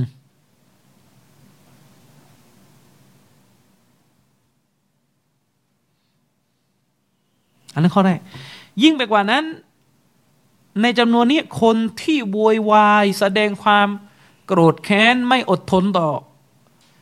สิ่งที่ตัวเองประสบเนี่ยเวลาเขาประสบอะไรต่อมิอะไรและเขาไปแสดงความโวยวายดังกล่าวนั้นน่ะบางทีเนี่ยนะเขาได้รับการทดสอบเพิ่มเข้ามาอีกชั้นหนึ่งอีกอย่างนี้เป็นต้นเช่นยกตัวอย่างคนคนหนึ่งขับรถยนต์แล้วก็ไปชนคู่กรณีเข้าแล้วก็โมโหโวยวายพอโมโหโวยวายเนี่ยนะอาละวาดตัวเองก็พังรถตัวเองทิ้งอีกสมมติโมโหอ่ะทุบตีรถตัวเองเป็นการระบายอารมณ์สุดท้ายเพิ่มค่าใช้จ่ายเข้าไปอีกกลับบ้านไปดูอ้าวตังค์ไม่พอไอ้เฉพาะที่ชนอยู่นะก็เกือบหมดละอืมและที่ตัวเองทุบทำลายเอาไม่พออีกไปยืมเงินคนอื่นมารักมามามาซ่อมเอาติดหนี้อีก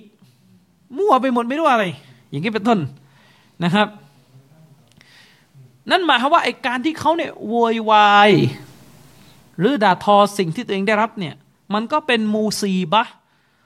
คือมันก็เป็นมันก็เป็นเรื่องเรื่องหนักหน่วงอ่ะอันที่สองเพิ่มเข้าไปอีกและยิ่งไปกว่านั้นแทนที่เขาจะได้ผลบุญจากการอดทนนะเขาเป็นคนโยนผลบุญทิ้งไปแล้วก็เอาบาปมาแทนคือเขาไม่ตระหนักว่าการที่เขาประสบ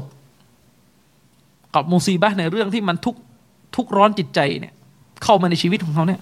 ไอการที่เขาอดทนและยิ่งรำลึกถึงอัลลอฮ์ยิ่งดูอาต่ออัลลอฮ์ในสถานการณ์นี้ให้มากเขาจะได้ผลบุญแต่นี่ไม่ผลบุญเขาตัดทิ้งไปแล้วเขาก็สวมรับบาปแทนอีกอย่างนั้นเป็นต้นอืม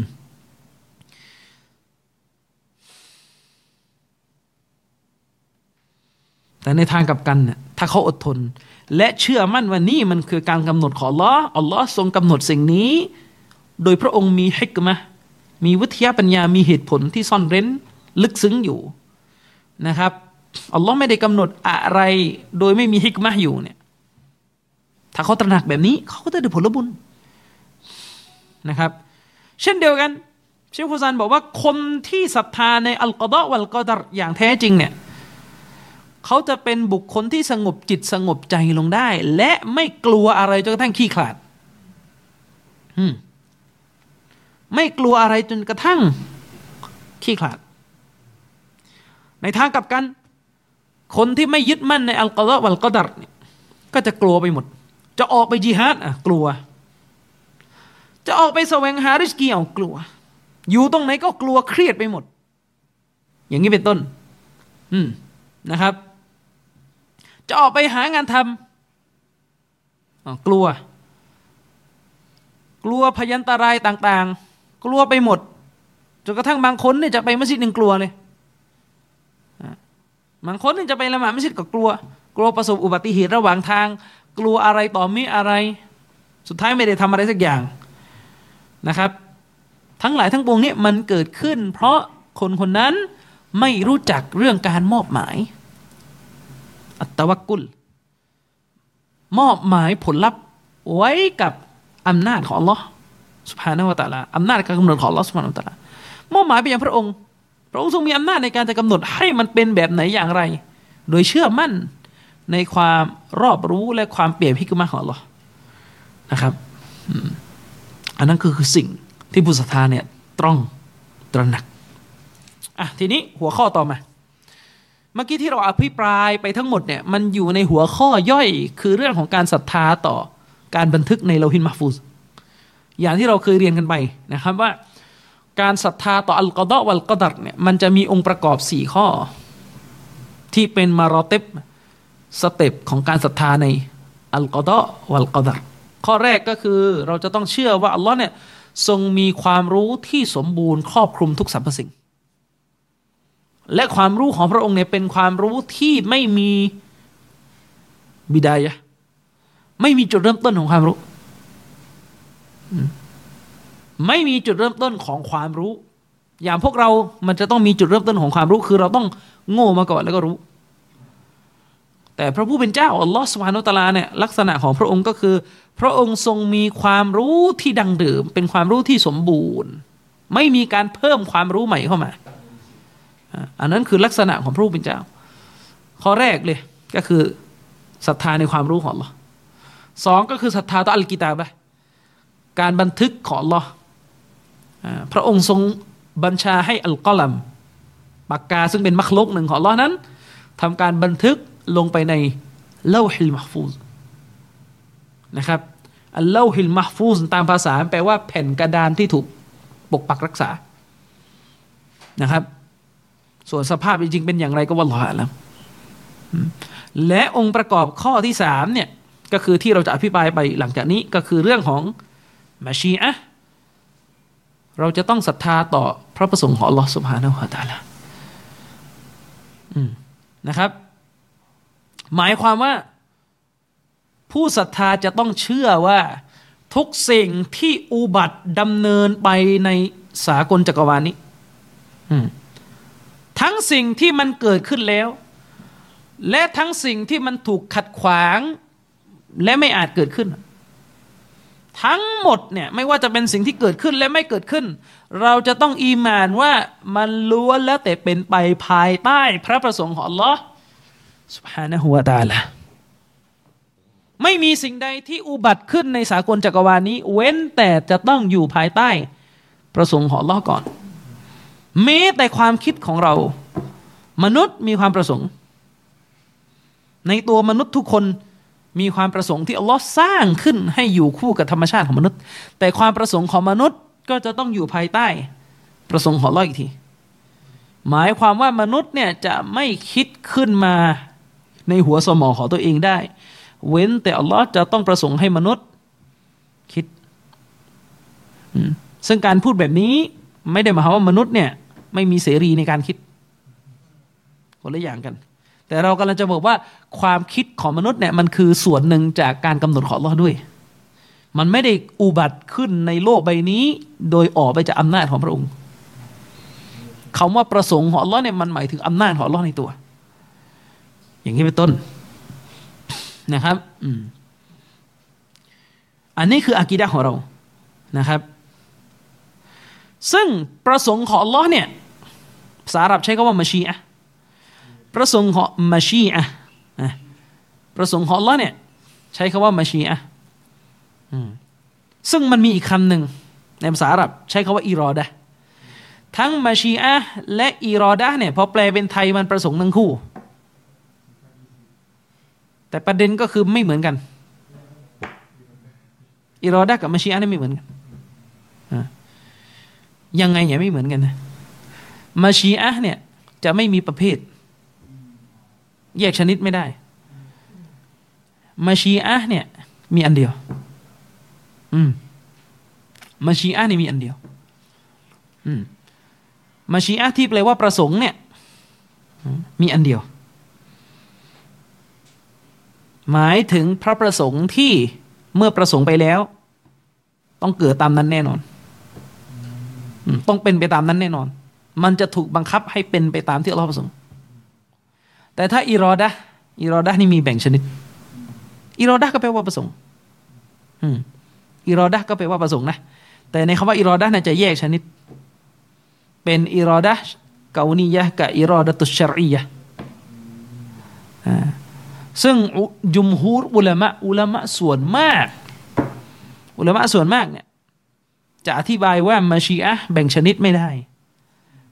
แต่อิรอดะห์เนี่ยจะมีสองชนิดอืมจะมีแค่ท่านอิบนุกะซีรถ้าจะไม่ผิดนะจะมีแค่ท่านอิบนุกะซีรที่ไปแบ่งมัชีอะห์ออกเป็นกาวนียะห์กับชัรอียะห์อีกแต่ที่ถูกต้องที่เรื่องลือเลยก็จากอุลามะส่วนใหญ่เลยก็คืออิรอดะห์แบ่งเป็นสองชนิดเฉพาะคำว่าอิรอดะห์เท่านั้นที่แบ่งชนิดได้อิรอดะห์แปลว่าประสงค์เหมือนกันคือคำมันมันความหมายเดียวในภาษาไทยอ่ะเลยไม่รู้จะใช้คำแปลตัวไหนแทนดีอิรอดะห์ก็แปลว่าประสงค์แต่ในอิรอดะห์เนี่ยมันแบ่งชนิดเป็นกาวนียะห์กับชัรอียะห์เอาคร่าวๆก่อนอิรอดะห์กาวนียะห์ก็คือความประสงค์ของอัลเลาะห์ที่มันเป็นความประสงค์ในเชิงความเป็นไปในสากลจักรวาลอืมความประสงค์ของอัลเลาะห์ในเชิงของความเป็นไปที่มัคลุกต่างๆจะเป็นขึ้นในสากลจักรวาลนี้นั่นหมายความว่าอิรอดะห์กาวนียะห์เนี่ยประสงค์ชนิดนี้เนี่ยเป็นประสงค์ที่ถ้าอัลเลาะห์มีประสงค์แล้วมันจะบังคับให้เกิดตามที่อัลเลาะห์ประสงค์เข้าใจนะครับส่วนอิรอดะห์ชัรอียะห์อิรอดะห์ชัรอียะห์นี่หมายถึงความประสงค์ของอัลเลาะห์ในเชิงบทบัญญัติทางศาสนายังไงเป็นความประสงค์ที่อัลเลาะห์เนี่ยทรงประสงค์ให้มัคลุกเนี่ยเป็นไปตามที่พระองค์ทรงประสงค์โดยความประสงค์ชนิดนี้เนี่ยชนิดที่สองเนี่ยจะเป็นความประสงค์ที่อัลลอฮ์เนี่ยรักไปในตัวรักสิ่งนั้นไปในตัวแต่ที่สำคัญก็คือความประความประสงค์ชนิดที่สองนี้เนี่ยไม่จำเป็น ร้อยเปอร์เซ็นต์ ว่าต้องเกิดมันจะไม่ถูกบังคับให้เกิดมีทั้งที่เกิดขึ้นและไม่เกิดขึ้นเช่นอัลลอฮ์ทรงประสงค์ที่จะให้มนุษย์เป็นผู้ศรัทธาทุกคนอัลลอฮ์ในทรงประสงค์นะที่จะให้ลูกหลานอาดัมเป็นมุวะฮิดูนเป็นผู้ที่มีเตาฮีดเป็นผู้ที่เป็นผู้ศรัทธาความประสงค์แบบนี้เราเรียกว่าความประสงค์แบบชะรอียะห์หมายความว่าอัลลอฮ์ในรักที่ทุกคนจะเป็นผู้ศรัทธาแต่ความประสงค์อันเนี้ยไม่ได้เกิดขึ้นไม่ได้เกิดขึ้นอืมเพราะอะไรเพราะอัลกุรอานก็บอกว่าอัลเลาะห์ก็ไม่ประสงค์อัลเลาะห์ก็ไม่ประสงค์ที่จะให้ทุกคนเป็นมุสลิมเอายังไงล่ะขัดกันอีกบางคนฟังแล้วไม่เข้าใจอีกที่เราบอกว่าอัลเลาะห์ไม่ประสงค์ฟังให้ดีนะที่เราบอกว่าอัลเลาะห์เนี่ยไม่ประสงค์ที่จะเห็นลูกหลานอาดัมทุกคนเป็นมุสลิมเนี่ยหมายถึงไม่ประสงค์แบบเกานียะห์ไม่ได้ตักดีดออกมาอย่างนั้นเข้าใจยังไม่ได้กำหนดให้มันก่อผลลัพธ์ออกมาแบบนั้นไม่เหมือนที่อัลลอฮ์กำหนดให้ดวงอาทิตย์มีแล้วก็ทำหน้าที่โคจรไม่เหมือนที่อัลลอฮ์นั้นกำหนดให้มีฝนตกอัลลอฮ์ไม่ได้กำหนดเป็นพระประสงค์ออกมาให้สำเร็จออกมาอย่างนั้นแต่อัลลอฮ์เนี่ยทรงประสงค์ในเชิงชะรีอะห์ทรงประสงค์ในเชิงว่าพระองค์รักที่จะให้มนุษย์เนี่ยเป็นแบบนี้และพระองค์จะกริ้วด้วยที่มนุษย์ไม่ได้มีอีหม่าน ฉะนั้นเนี่ยเวลาพูดเนี่ยพูดให้มันให้มันพูดให้มันรายลงรายละเอียดไม่ใช่ว่าจะไปพูดเอาใจมุชริกบอกว่าอ๋ออัลเลาะห์ไม่ประสงค์หรอกที่มนุษย์ทั้งโลกจะเป็นผู้ศรัทธาอันนั้นประสงค์แบบไหนอันนั้นประสงค์แบบเกาหนียะคืออัลเลาะห์ไม่ตักดีดออกมาอย่างนั้นเหมือนกับที่เราบอกว่าอัลเลาะห์ก็ไม่ได้ประสงค์ที่จะให้ยาเสพติดหมดโลกหมดไหมตอนนี้ยาเสพติดนี่หมดไหมในโลกเนี่ยไม่หมดก็แสดงว่าอัลเลาะห์ไม่ประสงค์ในเชิงเกาหนียะในเชิงการกำหนดเนี่ยอัลเลาะห์ไม่ประสงค์แต่อัลเลาะห์ประสงค์ให้ผู้ศรัทธาเนี่ยต่อสู้ปราบปรามยาเสพติดเข้าใจยังและใครไม่ห้ามปรามยาเสพติดเนี่ยบาปเข้าใจยังอันนั้นคือประสงค์แบบชะรีอะห์เหมือนกันอุลามะอธิบายอัลลอฮ์ทรงประสงค์ที่จะเห็นมุสลิมทุกคนละหมาดใช่ไหมล่ะอัลลอฮ์ประสงค์ไหมและการละหมาดเนี่ยเกิดขึ้นทุกคนไหมไม่ทุกคนตกลงยังไงอะไม่ได้ขัดแย้งอะไรครับถ้าคุณเข้าใจประเภทอัลลอฮ์ سبحانه และ تعالى ทรงประสงค์แบบชะรีอะห์อัลลอฮ์ทรงประสงค์แบบชะรีอะห์อัลลอฮ์ทรงประสงค์แบบที่สองคือเป็นพระประสงค์ที่มีความรักอยู่ในตัวเข้าใจยังเข้าใจยังเป็นความประสงค์ที่มีความรักอยู่ในอยู่ในตัวอัลลอฮ์ทรงประสงค์แบบชะรีอะห์ที่มนุษย์ทุกคนจะต้องละหมาดและด้วยเหตุนี้เองใครไม่ละหมาดอัลลอฮ์ถึงลงโทษถึงเอาโทษถึงกำหนดว่าเป็นบาปอืมแต่ในขณะเดียวกันที่โลกใบนี้ยังมีคนไม่ละหมาดอยู่เนี่ยเพราะอะไรเพราะในเชิงเกาหนียะห์เนี่ยในเชิงการกำหนดให้มันอุบัติขึ้นอัลลอฮ์ยังไม่ประสงค์แบบนั้นมันยังมีผู้ปฏิเสธยังมีผู้ที่เป็นคนชั่วที่ทิ้งละหมาดอยู่เข้าใจไหมครับฉะนั้นอัลลอฮ์ซุบฮานะฮูวะตะอาลาเนี่ยบัญชาให้ท่านนบีเนี่ยเรียกร้องคนทุกคนมาสู่การละหมาดเข้าใจไหมครับแต่อัลลอฮ์เนี่ยไม่ประสงค์ที่จะให้มนุษย์ทุกคนเนี่ยละหมาดหมายถึงไม่ประสงค์แบบเกาหนียะห์แต่ประสงค์แบบชะรีอะห์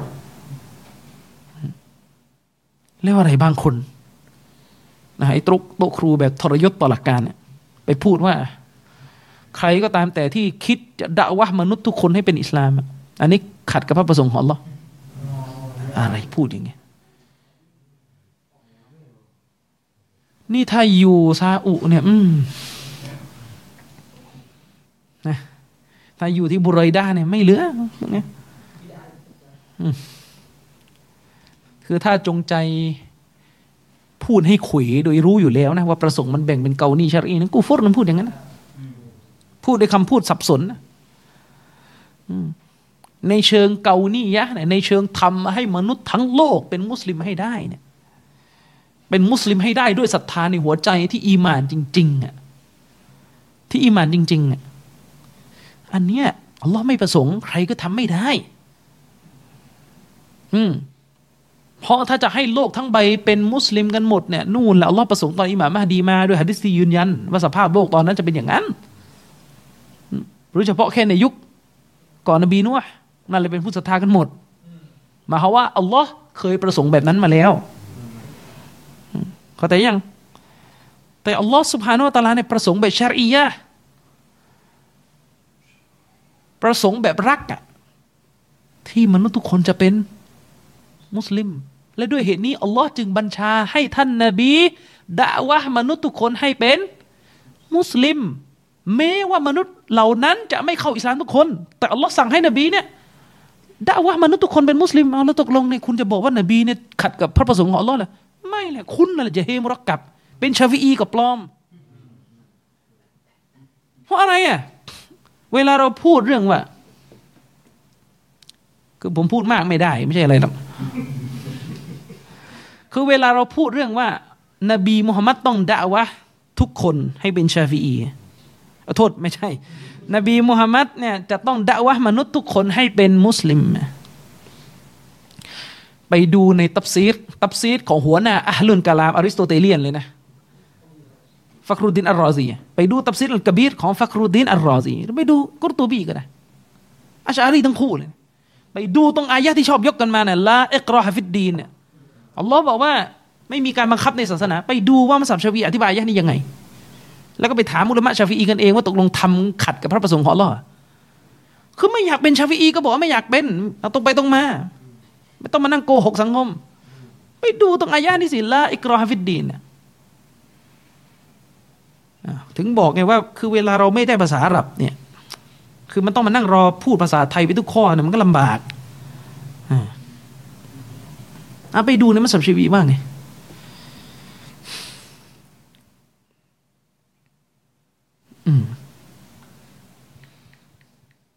แล้วตกลงเนี่ยในมัสยิดชาฟิอีที่อธิบายอายะห์นี่ตรงอธิบายแล้วขัดกันเองอ่ะเออคือเราเนี่ยยอมรับร่วมกันใช่ไหมว่าอัลลอฮ์เนี่ยบัญชาให้ท่านนบีเนี่ยดะวะห์ผู้คนมาสู่อิสลามทุกคนหรือมันจะมีพวกดอลาละบางคนบอกอ๋อนบีเนี่ยไม่ต้องดะวะห์ทุกคนฮะหรือยังไงเออยังไงนึกออกไหมตกลงนี่เคลียร์กันหรือยังประเด็นเนี่ยนบีเนี่ยต้องดะวะห์ทุกคนมาสู่มาสู่อิสลามไหมแน่นอนความรู้ที่เราเรียนมาทั้งชีวิตนบีต้องดะวะห์ทุกคนมาสู่อิสลามไม่มียกเว้นว่าจะเป็นลุงของท่านหรือใครนบีต้องดะวะห์มนุษย์ทุกคนมาสู่อิสลามส่วนเรื่องผลลัพธ์ว่าใครจะเข้าไม่เข้าอันนี้ไม่ใช่หน้าที่ของท่านรอซูลเป็นหน้าที่ของอัลเลาะห์ที่จะให้เตาฟีกกับคนเหล่านั้นนึกออกไหมครับทีเนี้ยตรงหมวดที่บอกว่านบีเนี่ยต้องดะวะห์ถูกผู้คนทุกคนมาสู่อิสลามเนี่ยเพราะมันเป็นประสงค์บัยชะรียะห์เข้าใจยังมันเป็นประสงค์บัยชะรียะห์ก็คือมันคือความรักของอัลเลาะห์ที่จะเห็นมนุษย์ทุกคนเป็นผู้ศรัทธาคืออัลเลาะห์รักที่จะเห็นสภาพแบบนี้อัลเลาะห์รักในสภาพแบบนี้และอัลเลาะห์กริ้วด้วยที่มีคนไม่เป็นผู้ศรัทธาเข้าใจยังอัลเลาะห์โกรธกริ้วแต่อัลเลาะห์ไม่ประสงค์ให้สภาพที่โลกใบนี้จะมีแต่ผู้ศรัทธาเนี่ยเกิดขึ้นด้วยกับฮิกมะห์ฉะนั้นอัลเลาะห์จึงไม่ประสงค์แบกเกานียะและอัลเลาะห์ประสงค์ให้ผู้ศรัทธาโทษอัลเลาะห์ประสงค์ให้ลูกหลานอาดัมทุกคนเป็นมุสลิมแบบชะรียะห์พูดพูดให้ครบหน่อยอ่าอืมพูดนะพูดให้ครบอืมเวลาพูดนึงก็พูดให้มันครบนี่พูดนึงก็พูดไม่ครบเออพอพูดไม่ครบมันก็เลยเป็นปัญหาไปดูตับเซตกุรตูบีนะตรงอายะที่บอกว่าลาอิกรอฮะฟิดดีนเนี่ยอิหม่ามกุรตูบีบอกว่า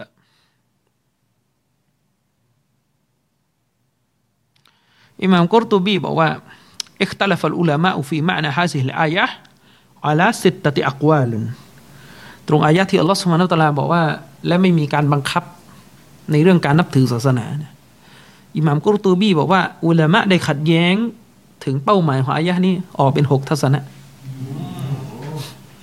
นี่เวลาพูดนี่มันทำยังกับมีอยู่ทัศนะเดียวอืมออกก็เป็นหกทัศนะอืมแล้วก็ไปดูกันเอาเองแล้วกันจากตัฟซีรหลายๆเล่มว่ามัซฮับชาฟิอีอธิบายอายะห์นี้ยังไงอิหม่ามชาฟิอีเนี่ยอธิบายอายะห์นี้ยังไงเราไม่อยากจะมานั่งลงรายละเอียดตรงนี้อ่ะนะโดยกับความไม่เหมาะในสถานการณ์อะไรนะอิบนุกะซีรเนี่ยแป๊บหนึ่งนะเปิดดูแป๊บนึงอิหม่ามอิบนุกะซีรเนี่ยอิหม่ามอิบนุกะซีรเนี่ยก็พูดไว้พอสมควรนะนะพูดไว้พอสมควรแต่ว่าจะไม่ละเอียดเท่าตัฟซีรอื่นๆในตรงส่วนของอายะห์นี้อิหม่ามอิบนุกะซีรบอกว่าวะกัดซะฮะบะฏออิฟะตุนกะซีเราะตุนมินัลอุลามะอิอันฮาซิฮิمحمولة على أهل الكتاب ومن دخل في دينهم قبل النسك والتبديل إذا بذلوا الجزية ابن كثير บอกว่าอายะห์นี้เนี่ยอุลามะหลายท่านเลยอืมจำนวนมากเลยเขาอธิบายว่าอายะห์นี้เนี่ยใช้เฉพาะชาวคัมภีร์เขาบอกว่าอายะห์เนี่ยใช้เฉพาะชาวคัมภีร์และใช้กับบุคคลที่เข้าไปในศาสนาของชาวคัมภีร์ก่อนที่ศาสนาเหล่านั้นจะถูกยกเลิกและบิดเบือนหากว่าพวกเขายอมจ่ายญิซยะห์ภายใต้รัฐอิสลามอืมอย่างนี้เป็นต้นวะกอละอาคอรูนส่วนอุลามะอีก กลุ่มอื่นนะนะอุลามะกลุ่มอื่นบอกว่าบัลฮิยะมันซูขะตุนบิอายาติลกิตาลอุลามะบอกว่าไม่ใช่อุลามะกลุ่มอื่นบอกไม่ใช่อายะห์นี้ถูกยกเลิกไปแล้วคือฮุกกลมของอายะห์นี้มันใช้ไม่ได้แล้วถูกยกเลิกด้วยกับอายะห์อะไรไม่อยากแปลเป็นว่านั่นแหละเดี๋ยวไว้คุยกันหลังใหม่แล้วกันนะครับซึ่งซึ่งทัศนะนี่เป็นทัศนะของอิหม่ามชาฟีอีทัศนะหลังเป็นทัศนะของอิหม่ามชาฟีอีอย่างนี้เป็นต้นนะครับอ่ะอันนี้ให้เข้าใจนะครับว่าพระประสงค์ของอัลเลาะห์ซุบฮานะฮูวะตะอาลาเนี่ยมีสองประสงค์ไม่ใช่ว่าไปเข้าใจว่ามีประสงค์เดียวอันนี้เราพูดกันตามตัวความเข้าใจในคัมภีร์นะครับทีนี้พระประสงค์ของอัลเลาะห์เนี่ยกลับไปที่คำว่ามัชีอะห์พระประสงค์ของอัลเลาะห์เนี่ยเชคอุซัยมีนเราะฮิมะฮุลลอฮ์เนี่ยก็อธิบายนะครับว่าพระประสงค์ของอัลเลาะห์เนี่ยมันมีทั้งพระประสงค์ของพระองค์ที่เกี่ยวข้องกับการกระทำของพระองค์พระประสงค์ของอัลเลาะห์ที่เกี่ยวข้องกับการกระทำของพระองค์คือหมายความว่าในหลักอะกีดะห์ของอะห์ลุสซุนนะติวัลญะมาอะห์ที่พวกเรายึดถือกันอยู่เนี่ยการกระทำของอัลเลาะห์เนี่ยซิฟัตทั้งหมดที่เป็นการกระทำของอัลเลาะห์เนี่ยจะผูกพันกับประสงค์ของอัลเลาะห์จะอยู่ภายใต้ประสงค์ของอัลเลาะห์หมายความว่าอัลเลาะห์ประสงค์และพระองค์ก็ทรงกระทำซึ่งถ้าในมุมนี้เนี่ยพวกอะห์ลุลกะลามเนี่ยพวกอริสโตเติลเนี่ยไม่เอาเรื่องนี้เนี่ยเชคยูซุฟอัลกอฟีสเนี่ยได้ชะเราะห์ได้อธิบายไว้ในตำราของท่านท่านพูดชัดเจนเลยว่ามัซฮับของอัชอะอิเราะห์เนี่ยรับแนวคิดตัวเนี่ยมาจากอริสโตเติลเลยอืมรับแนวคิดตัวนี้มาจากอริสโตเติลเลยคืออริสโตเติลเนี่ยความคิดจริงๆของอริสโตเติลเนี่ยเขาบอกว่าอัสซอนิคือพระผู้สร้างเนี่ยหรือปฐมเหตุแรกของจักรวาลใบนี้เนี่ยนะครับก็คือผู้ซึ่งไม่กระดิกเคลื่อนไหวอันนี้คำพูดในเชิงปรัชญานะอ่าเริ่มมาแล้วนะคือในปรัชญาของอริสโตเติลเนี่ยก็คืออริสโตเติลเองเนี่ยเขาไม่ได้พูดถึงคำว่าพระเจ้าในแบบที่เราเข้าใจ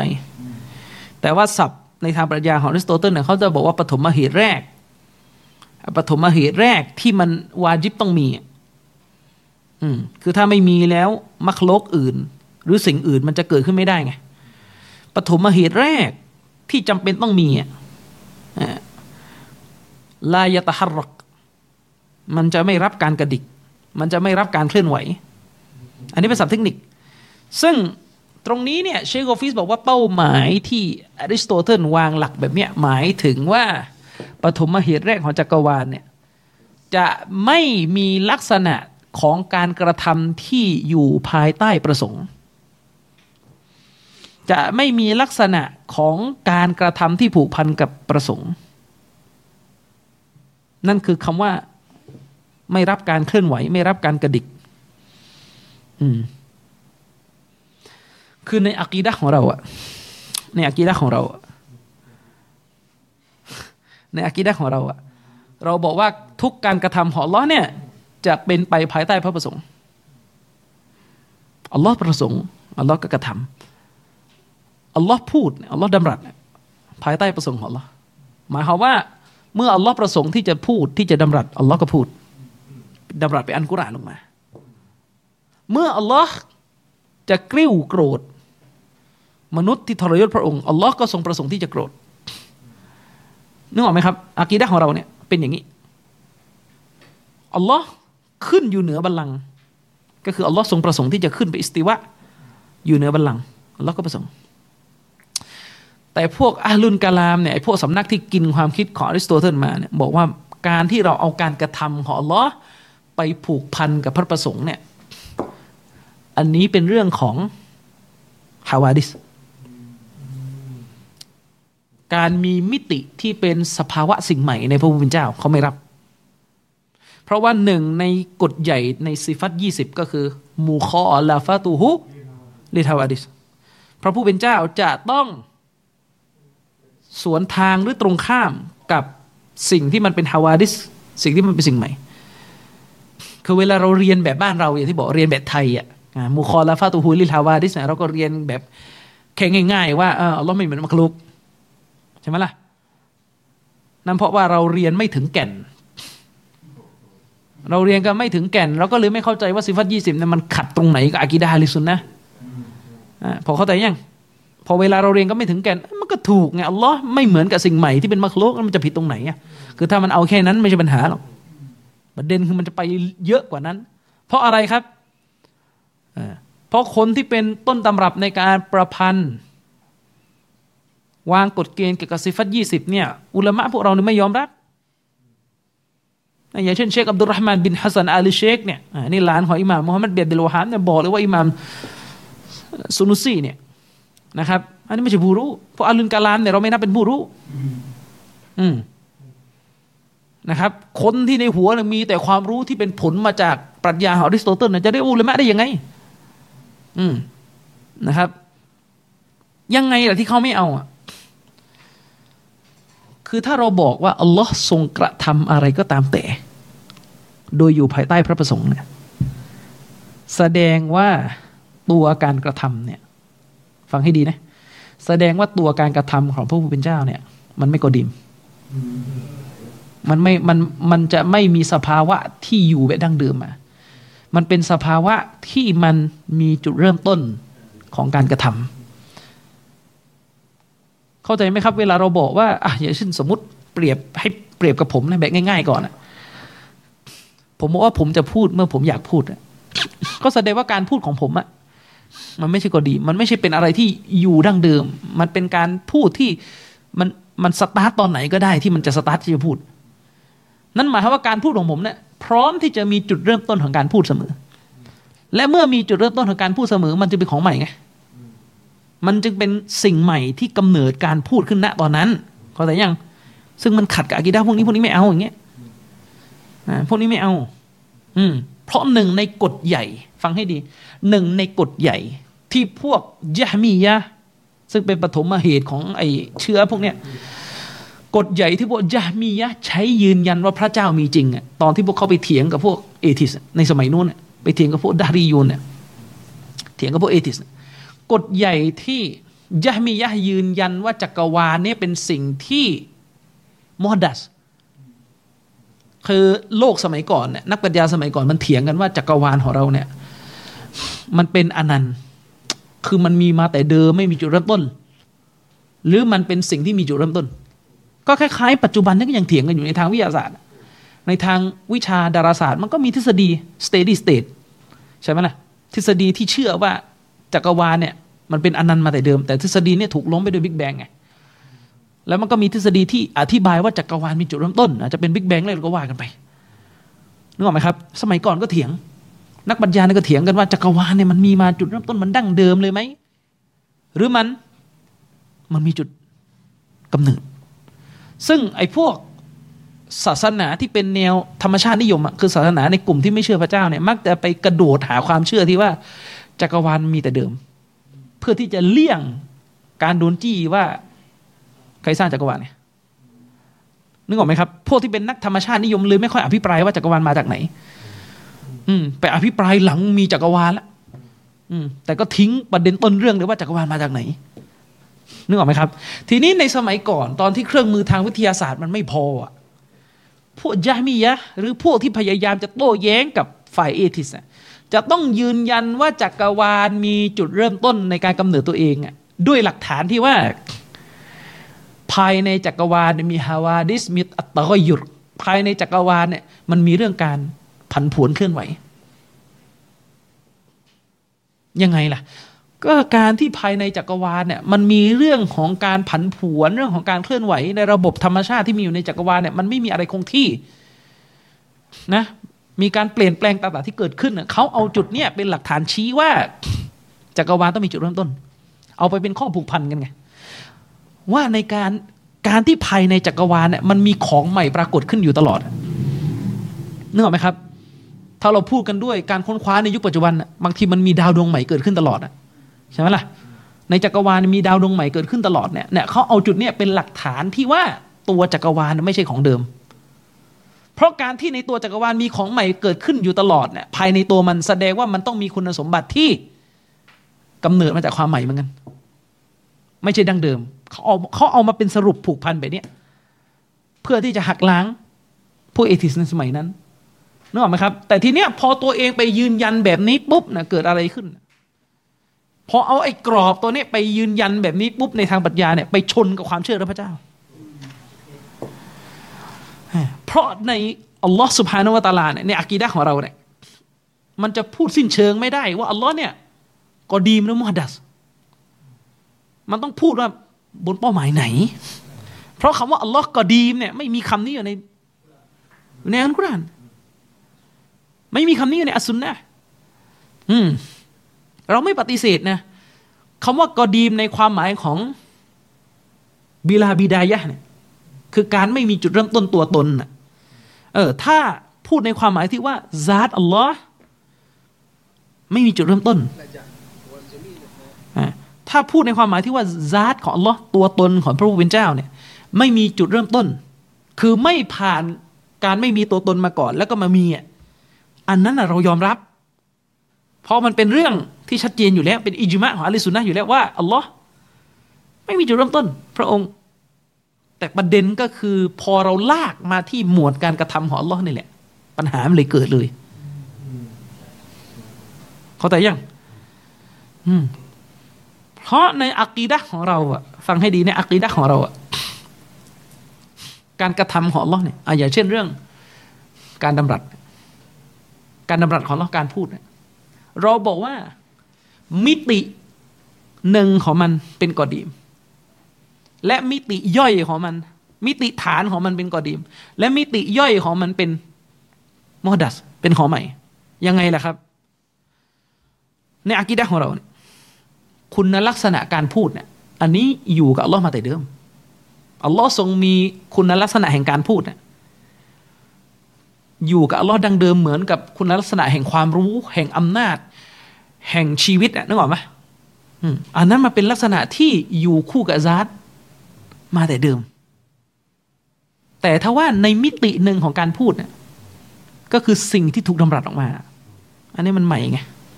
ก็คือกุรอานเนี่ยอัลลอฮ์ทรงดำรัสตอนมีนบีมุฮัมมัดเข้าใจยังพอเข้าใจยังเออฉะนั้นต้องแยกนะเออคุณลักษณะแห่งการพูดเนี่ยมีมาแต่เดิมแล้วอัลลอฮ์จะพูดออกมาเป็นอักษรตอนไหนอ่ะอันนั้นแล้วแต่ประสงค์อัลลอฮ์แล้วอัลลอฮ์ก็ทรงประสงค์ที่จะพูดกุรอานตอนตอนนบีมุฮัมมัดมาเข้าใจยังแต่ทีนี้ไอ้พวกนี้ไม่ได้เพราะอธิบายงั้นไม่ได้เพราะว่าอะไรก็ถ้าอธิบายอย่างนั้นน่ะเราก็เป็นมักลุกนะอุซบิลละนี่ดูนึกออกไหมด้วยเหตุนี้แหละทีนี้ประเด็นก็คือว่ากุรอานเนี่ยกุรอานเนี่ยอัลลอฮ์ประทานตอนนบีมาไงเลยมีไฟบังคับมีข้อบังคับที่ต้องสรุปออกมาว่ากุรอานเป็นมักลุกเข้าใจยังอืมเนี่ยเราวนลูปกับอะไรแบบนี้แก่กันไม่ได้เป็นพันปีแล้วยังไม่หายโง่สักทีพวกเนี้ยพูดกันตรงๆจะพูดยังไงเออนะครับอ่าเป็นลักษณะนี้อันนี้คืออะกีดะห์ของเขาคืออะกีดะห์ของเขาเนี่ยเขาไม่เอาการกระทำของพระผู้เป็นเจ้าเนี่ยไปผูกพันกับพระประสงค์ของพระผู้เป็นเจ้าอืมเข้าใจไหมหมายความว่าถ้าเราบอกว่าอัลลอฮ์ทรงกระทำอันนั้นอันนี้ภายใต้ประสงค์ของอัลลอฮ์มันก็จะกลายเป็นว่าการกระทำของอัลลอฮ์เนี่ยมันใหม่มันเกิดขึ้นใหม่อยู่ตลอดเลยไม่เอาแล้วคำถามมีอยู่ว่าการสร้างของอัลลอฮ์เนี่ยก็เป็นการกระทำแล้วถ้าการกระทำของอัลลอฮ์เนี่ยไม่อยู่ภายใต้พระประสงค์ไม่มีจุดเริ่มต้นที่จะสร้างอ่ะแล้วตกลงการสร้างของอัลลอฮ์คืออะไรเข้าใจคำถามใช่ไหมเพราะว่ามัคโลกแรกเนี่ยมันต้องมีจุดเริ่มต้นตัวตนมันอัลลอฮ์สร้างมันณตอนนั้นคำถามมีว่าแล้วการสร้างของอัลลอฮ์คืออะไรถ้าปฏิเสธมิติความใหม่เลยแล้วการสร้างของอัลลอฮ์คืออะไรเนี่ยถึงตอนนี้ก็ตอบไม่ได้อะไรคือการสร้างของอัลลอฮ์ถ้าเรายึดทัศนะที่บอกว่าอัลลอฮ์สร้างบัลลังก์เป็นมัคโลกแรกอะคำว่าสร้างบัลลังก์ตอนนั้นคือตกลงคืออัลลอฮ์ทำอะไรถ้าไม่ใช่เป็นการสร้างในความหมายที่เราเข้าใจก็ด้วยคอมมอนเซนส์น่ะอืมว่าคืออัลลอฮ์ประสงค์ที่จะให้มีบัลลังก์เกิดขึ้นผ่านขั้นตอนการสร้างที่พระองค์ทรงรู้ว่ามันเป็นอย่างไรอ่ะและประเด็นคือการสร้างคืออะไร อืม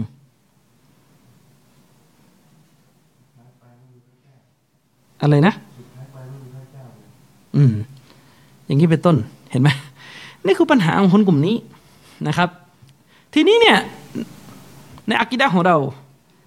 ประสงค์ของอัลเลาะห์มีทั้งประสงค์ที่เกี่ยวข้องกับการกระทำของพระองค์เองหมายความว่าการกระทำของอัลเลาะห์อยู่ภายใต้ประสงค์ของพระองค์อืมพระองค์จะทรงกระทำเมื่อพระองค์ประสงค์ส่วนประสงค์อันที่สองก็คือประสงค์ของอัลเลาะห์ที่เกี่ยวข้องกับการกระทำของมนุษย์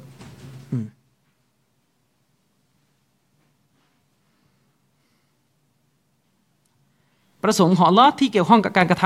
ำของมนุษย์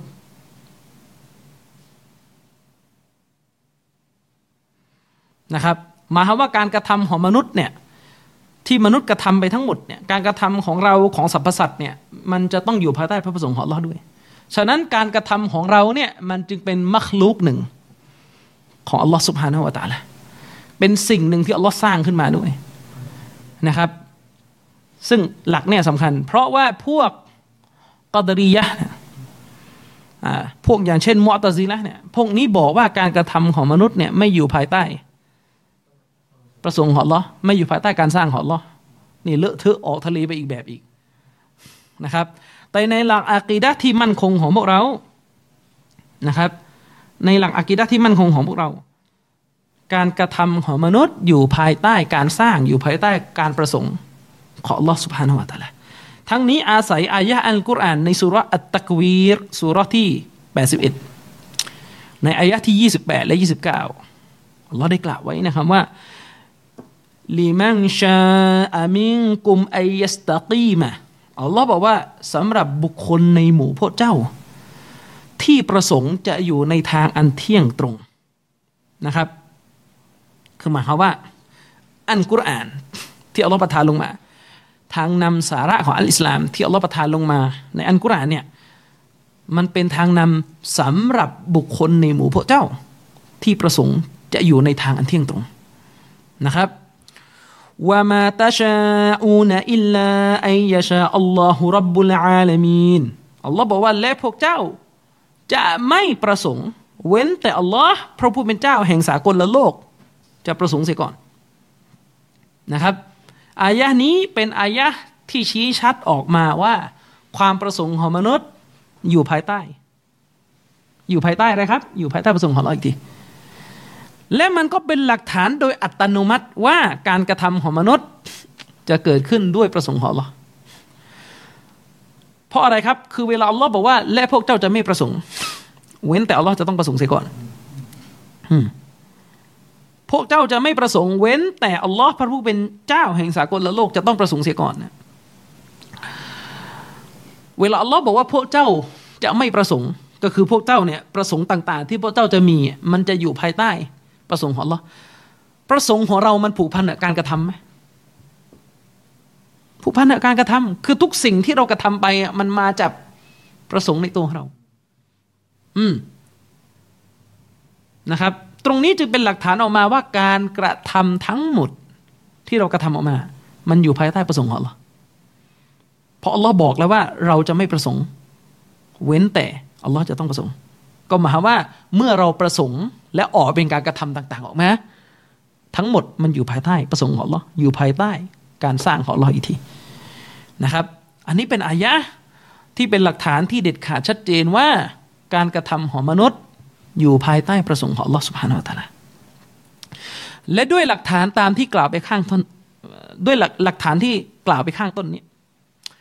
บรรดาอุลามะมุสลิมจากแนวทางอะห์ลุสซุนนะติวัลญะมาอะห์เนี่ยพวกเขาจึงได้มีมติเอกฉันท์อิญมาอ์กัน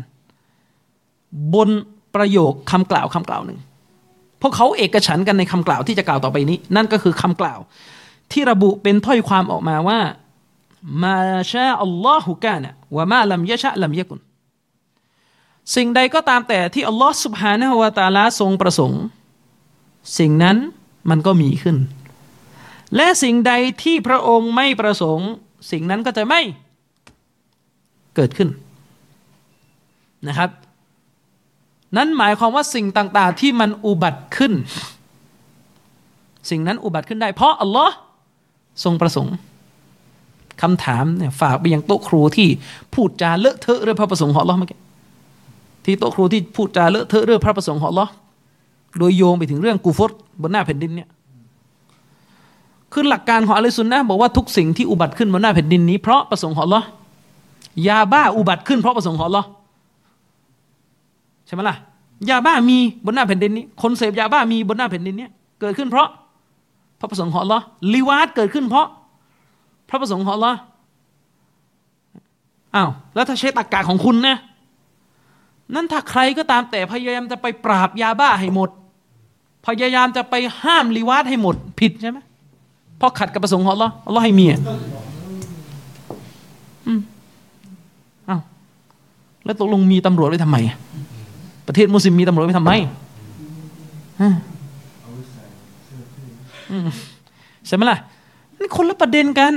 เราบอกว่ามะซียะห์พวกนี้เนี่ยความชั่วร้ายพวกเนี้ยมันเกิดขึ้นเพราะประสงค์ของอัลเลาะห์ก็จริงแต่มันเป็นประสงค์แบบเกานี่ยะมันเป็นประสงค์ที่อัลเลาะห์ไม่ได้รักสิ่งนั้นในตัวคนละประเด็นกันนะครับทีนี้เวลาเราสรุปออกมาแล้วว่าการกระทำของมนุษย์เกิดขึ้นภายใต้ประสงค์ของอัลเลาะห์เป็นการสร้างของอัลเลาะห์อิหม่ามบุคอรีมีหนังสือที่มีชื่อว่าคอลกุอัฟอาลิลอิบาดความหมายของชื่อหนังสือก็คือการยืนยันว่าการกระทำต่างๆของมนุษย์เนี่ยเป็นสิ่งถูกสร้างของอัลเลาะห์อันนี้เป็นหนังสือที่อิหม่ามบุคอรีเขียนขึ้นเพื่อโต้พวกมุอ์ตะซิละห์นะครับทีนี้เวลาเราบอกว่าการกระทำของมนุษย์ล้วนแล้วแต่เกิดขึ้นภายใต้พระประสงค์ของอัลเลาะห์ซุบฮานะฮูวะตะอาลาคนที่ปราศจากความเข้าใจที่ถูกต้องก็จะเกิดคำถามขึ้นว่าอ้าวแล้วถ้าเราบอกว่าการกระทำของมนุษย์เนี่ยเกิดขึ้นภายใต้ประสงค์ของอัลเลาะห์เช่นนั้นแล้วเนี่ยแสดงว่ามนุษย์เนี่ยไม่มีสิทธิ์ที่จะเลือกใช่หรือไม่คือพอเข้าไปได้ยินเนี่ยว่าการกระทำของมนุษย์อ่ะเกิดขึ้นภายใต้ประสงค์ของอัลเลาะห์เนี่ยเช่นนั้นก็แสดงว่ามนุษย์ไม่มีสิทธิ์เลือกสิอืมยังไงเช่นนั้นก็แสดงว่ามนุษย์ไม่มีสิทธิ์เลือกสิ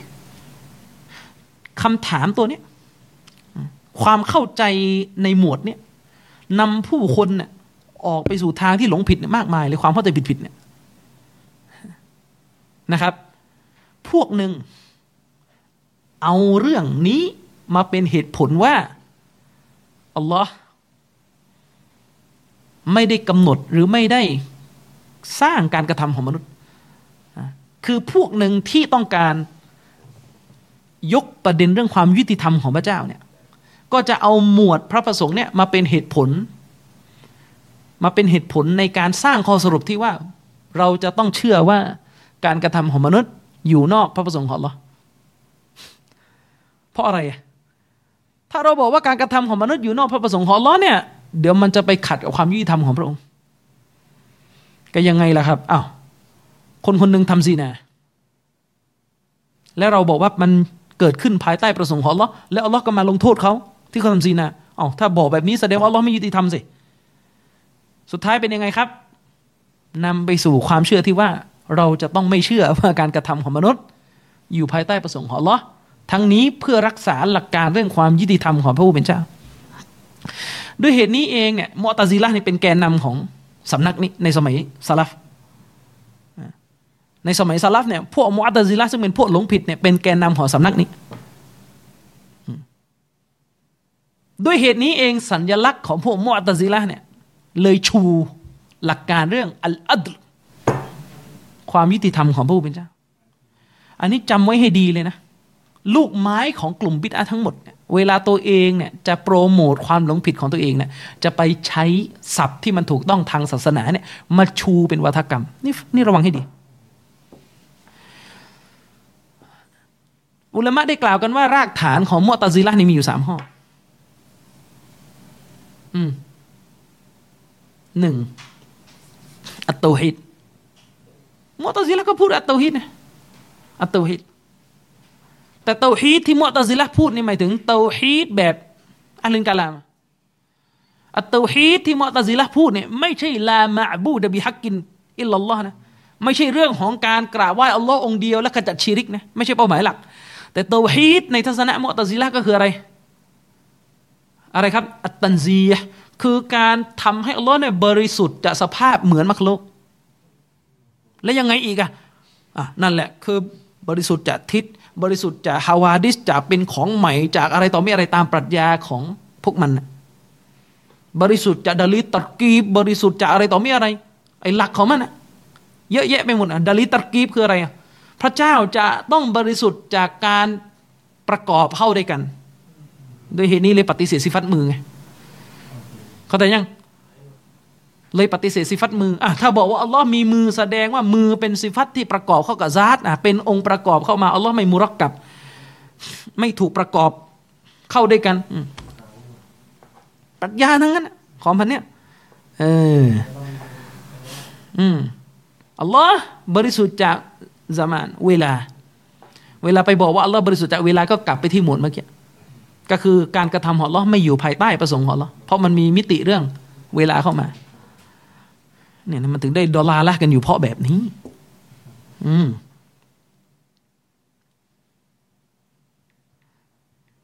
นะครับอันนี้พวกมุอ์ตะซิละห์ใช่ไหมไอ้พวกนี้บอกว่าเราจะต้องเอาการกระทำของมนุษย์ออกไปจากคำว่าพระประสงค์ของอัลลอฮ์มุอ์ตะซิละห์มีสามฐานหนึ่งอัตตะฮีดสองก็คืออัลอัดลอัลอัดลก็คือเรื่องความยุติธรรมของพระเจ้าคำว่าความยุติธรรมของพระเจ้าก็คืออัลลอฮ์ไม่ได้กำหนดการกระทำชั่วของมนุษย์เราออกถ้าเราบอกว่าอัลลอฮ์กำหนดอ้าวแสดงว่าอัลลอฮ์ไม่ไม่ยุติธรรมสิกำหนดให้มนุษย์ทำซีนาแล้วก็ไปลงโทษมนุษย์นั่นแหละเชื้อมูลเอทิดมันก็มาจากพวกนี้แหละนะครับมันมาจากการใช้เหตุผลแบบนี้ในตัวมนุษย์แหละและข้อที่สามอัลอัมรุบินมะรูฟสั่งใช้ความดีวันนะฮยุอันิลมุนกัรห้ามปรามความชั่วมุอ์ตะซิละห์พูดหมวดนี้บนความหมายของการโค่นล้มผู้นำต้องเข้าใจนะเพราะมุอ์ตะซิละห์เนี่ยถือหลักว่ารัฐจะต้องอยู่ภายใต้ผู้นำที่ทรงธรรมก็สไตล์แบบอริสโตเติลแหละอริสโตเติลก็อภิปรายเรื่องผู้นำรัฐในโมเดลของตัวเองแต่มุอ์ตะซิละห์เนี่ยมีหลักร่วมกับคอวาริจข้อนี้ก็คือมองว่าจะต้องโค่นล้มผู้นำที่อธรรมออกไปจากระบอบการปกครองอย่างนี้เป็นต้นเพราะว่ามุอ์ตะซิละห์เนี่ยถือหลักว่าคนที่ทำบาปใหญ่ไม่ใช่เป็นกาเฟรนะแต่ไม่ใช่ผู้ศรัทธากาเฟรก็ไม่ใช่ผู้ศรัทธาก็ไม่ใช่แต่ก็ลงนรกตลอดกาลเหมือนกันอะไรนะคือมุอ์ตะซิละห์เนี่ยมองว่าอีหม่านเนี่ยมันเป็นก้อนเดียวมันไม่มีสับไม่มีส่วนมันแบ่งส่วนไม่ได้อีหม่านในตัวมนุษย์เป็นก้อนถ้าอีหม่านเสียก็คือเสียหมดหมายความว่าถ้าผู้ศรัทธาคนนึงทำบาปใหญ่อ่ะเขาจะถือว่าอีหม่านในผู้ศรัทธาคนนั้นสูญหายหมดเลยอ่ามองอีหม่านเหมือนกับน้ำในแก้วถ้าฉี่ตกลงไปในน้ำนั้นก็จบหมดแต่ไม่ใช่กาเฟรเพราะว่าบาปใหญ่ไม่ใช่กูฟรไงคือเขาจะรักษาสองมุมให้ได้อะนึกออกไหมคือเนื่องจากว่าคอวาริดมาก่อนมุอ์ตะซิละห์และคอวาริดเนี่ยมีทัศนะว่าคนทำบาปใหญ่เป็นกาเฟรแล้วโดนสลับประนามเขาก็ต้องต้องหนีไงต้องหนีออกมาเพราะว่าพวกมุอ์ตะซิละห์เองเนี่ยอุลามะในมุอ์ตะซิละห์เนี่ยถ้าในหมวดฟิกเขาอยู่ภายใต้สี่มัซฮับต้องเข้าใจนะอุลามะมุอ์ตะซิละห์ในยุคอับบาซียะห์ในส่วนใหญ่ฟิกจะอยู่เป็นฮานาฟีหมดหรือไม่ก็เป็นชาฟิอีนักฟิกกอดีต่างๆในสมัยนั้นก็เป็นมัซฮับทั้งสี่แหละแต่พอเข้าเรื่องอากีดะห์เนี่ยมีปรัชญาเฉพาะตัวฉะนั้นมุอ์ตะซิละห์เนี่ยเลยหนีจากคอวาริดมาที่บอกว่าทำบาปใหญ่เป็นกาเฟรหนีมาหนีมาจากไหนกันหนีมาแล้วก็มาบอกว่าทำบาปใหญ่เป็นคนที่อยู่ตรงกลางระหว่างผู้ศรัทธากาเฟรแล้วก็เข้านรกตลอดกาลด้วยมันก็เลยเกิดความดอลาละห์ว่าเข้านรกตลอดกาลแบบไม่ใช่กาเฟรเนี่ยนะคืออะไรอันนี้คือดอลาละห์อีกแบบนึงเหมือนกัน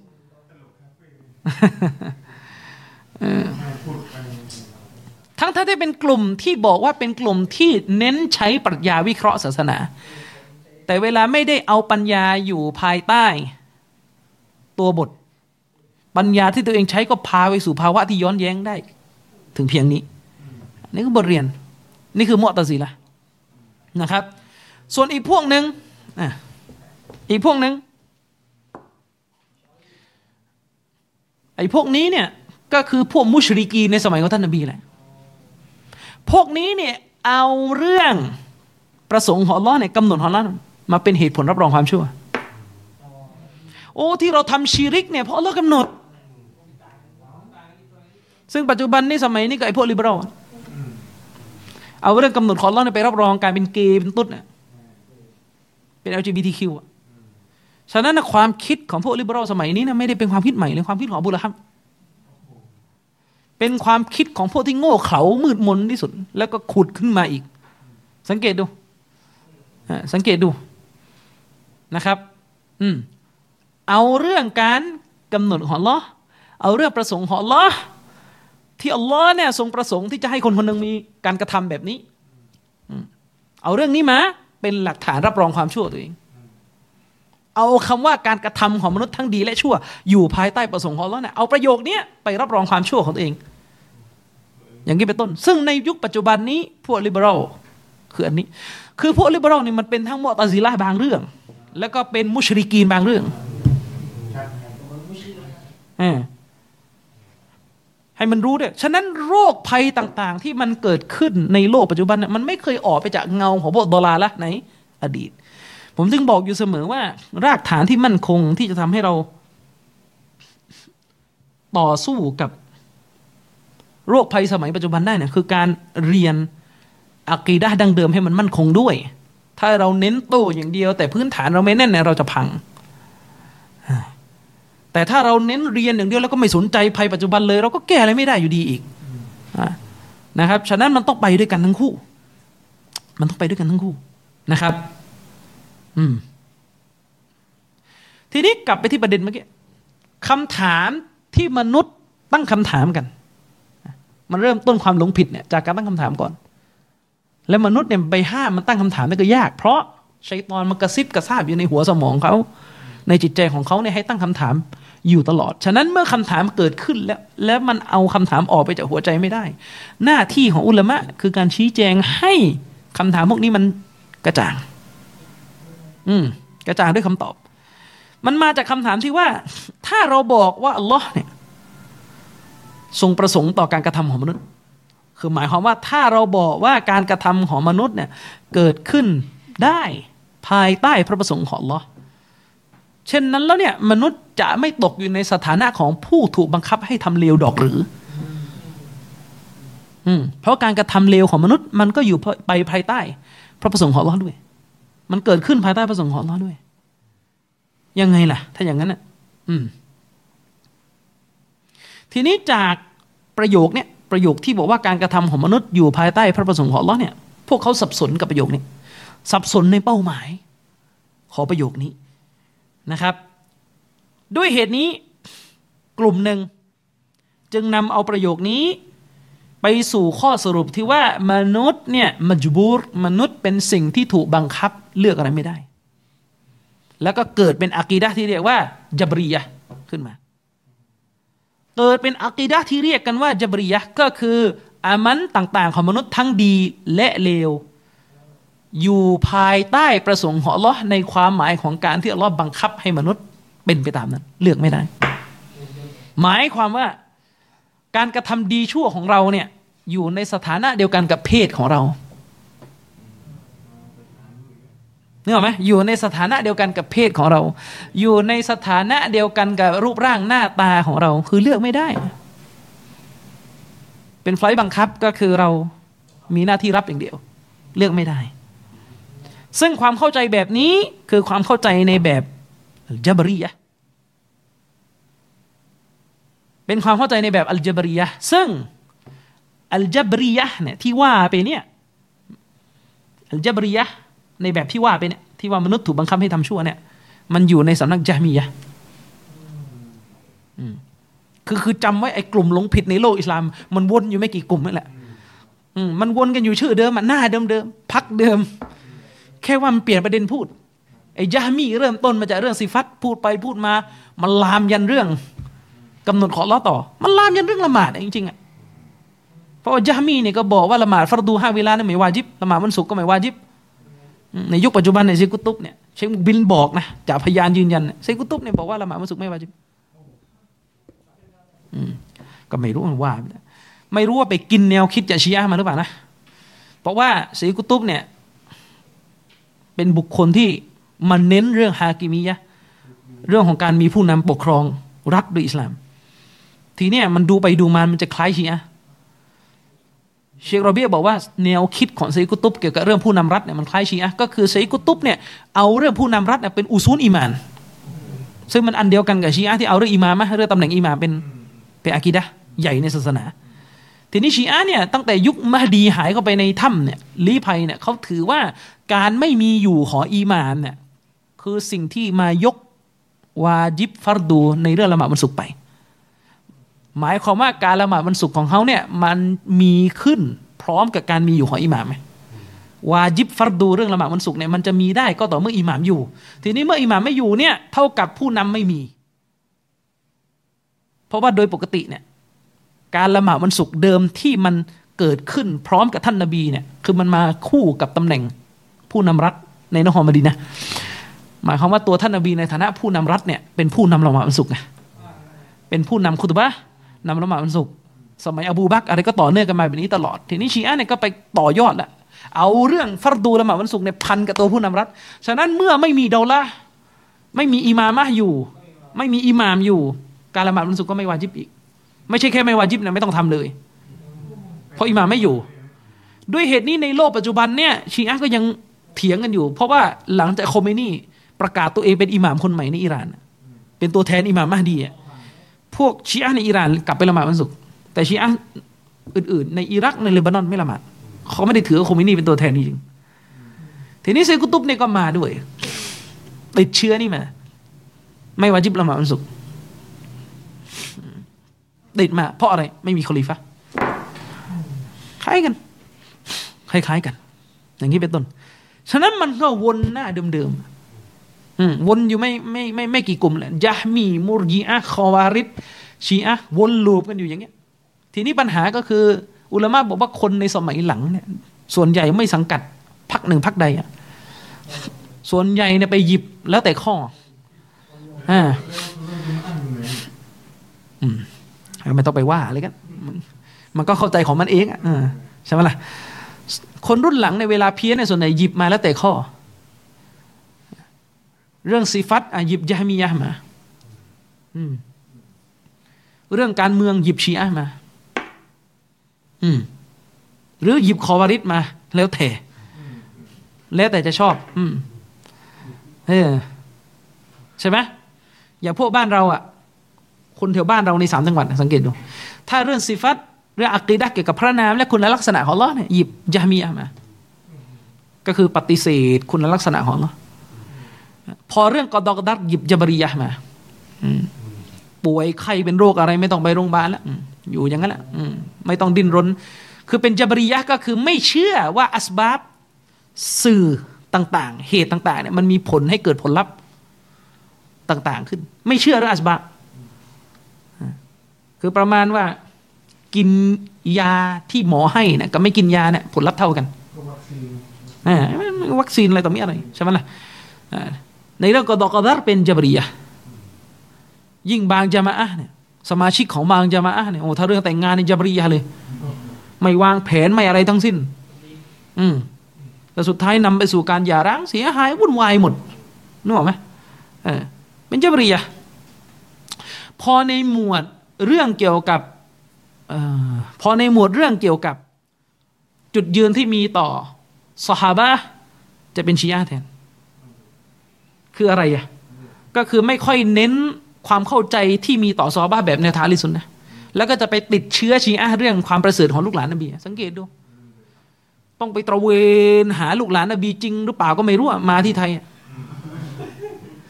อืมใช่มั้ยล่ะต้องไปตระเวนหาหามาคือไม่ค่อยอินน่ะไม่ค่อยอินกับความประเสริฐของซอฮาบะห์ในแบบที่เราลำดับแต่จะอินกับเรื่องความเป็นลูกหลานนบีก็ต้องไปเอามาอย่างนี้เป็นต้นใช่ไหมล่ะเนี่ยติดติดเรื่องนี้มาพอหมวดการเมืองติดเชื้อคอวาริจอืมด่ายับเยินหมดเลยผู้นำประเทศนั้นต้องโค่นลงต้องเอาลงอะไรต่อมีอะไรเห็นไหมมันก็เลยมั่วไปหมดอย่างนี้เป็นต้นหนักไปกว่านั้นพอเรื่องประเพณีวิถีชีวิตเนี่ย ติดของมุชริกมาใช่ไหมนะพอเรื่องเรื่องบาปติดมุรจิอะห์มาหมดไม่เหลือชิ้นดีอะไรทั้งสิ้นฉะนั้นอุลามะเขาถึงบอกว่าคนในสมัยหลังเนี่ยดอลาละห์เนี่ยยิ่งกว่าคนสมัยแรกเพราะว่ารวมทุกความหลงผิดอยู่ในตัวเองไปเอาทุกอย่างมารวมอยู่ในตัวเองนะอูซุบิลลาฮิมินซาลิกนะครับอืมซึ่งกลับไปที่เรื่องจับริยะห์เมื่อกี้จับริยะห์คือกลุ่มคนที่เชื่อว่ามนุษย์ไม่มีสิทธิ์เลือกไม่มีอิสระในการเลือกการกระทำให้แก่ตัวเองเลยมนุษย์ถูกบังคับให้กระทำการงานต่างๆโดยไร้ทางเลือกซึ่งความคิดจับริยะห์ตัวนี้อยู่ในสำนักของพวกญะฮ์มียะห์คือญะฮ์มียะห์เนี่ยมันเป็นจับริยะห์ในหมวดกอฎอกัดรอืมแปลกไหมถ้าในหมวดซิฟัตเนี่ยถ้าในหมวดซิฟัตเนี่ยมันปฏิเสธซิฟัตหมดเกลี้ยงเลยแต่พอเข้าหมวดการกำหนดของอัลเลาะห์เนี่ยมันเป็นจับริยะห์ซึ่งเชคอุซัยมีนเนี่ยท่านได้ระบุว่าอุลามะเนี่ยเขาได้กล่าวว่าแนวคิดแบบญะฮ์มียะห์เนี่ยถ้าภาษาอาหรับก็คืออัตตะญะฮุมเนี่ยแนวคิดแบบญะฮ์มียะห์เนี่ยมันมีองค์ประกอบที่หลงผิดในตัวแนวคิดเนี่ยเป็นสามองค์ประกอบสามองค์ประกอบใหญ่อืมองค์ประกอบแรกก็คืออัตตะญะฮุมฟิสซิฟาตก็คือการเป็นญะฮ์มียะห์ในหมวดคุณลักษณะของอัลเลาะห์ก็คือเป็นญะฮ์มีในหมวดซิฟัตในหมวดลักษณะของพระผู้เป็นเจ้าอันนี้คือความหลงผิดแรกเป็นความหลงผิดใหญ่เลยนั่นหมายความว่าในหมวดนี้ใครติดเชื้อญะฮ์มียะห์ก็คือคนคนนั้นจะต้องลุกลามบานปลายไปสู่การปฏิเสธ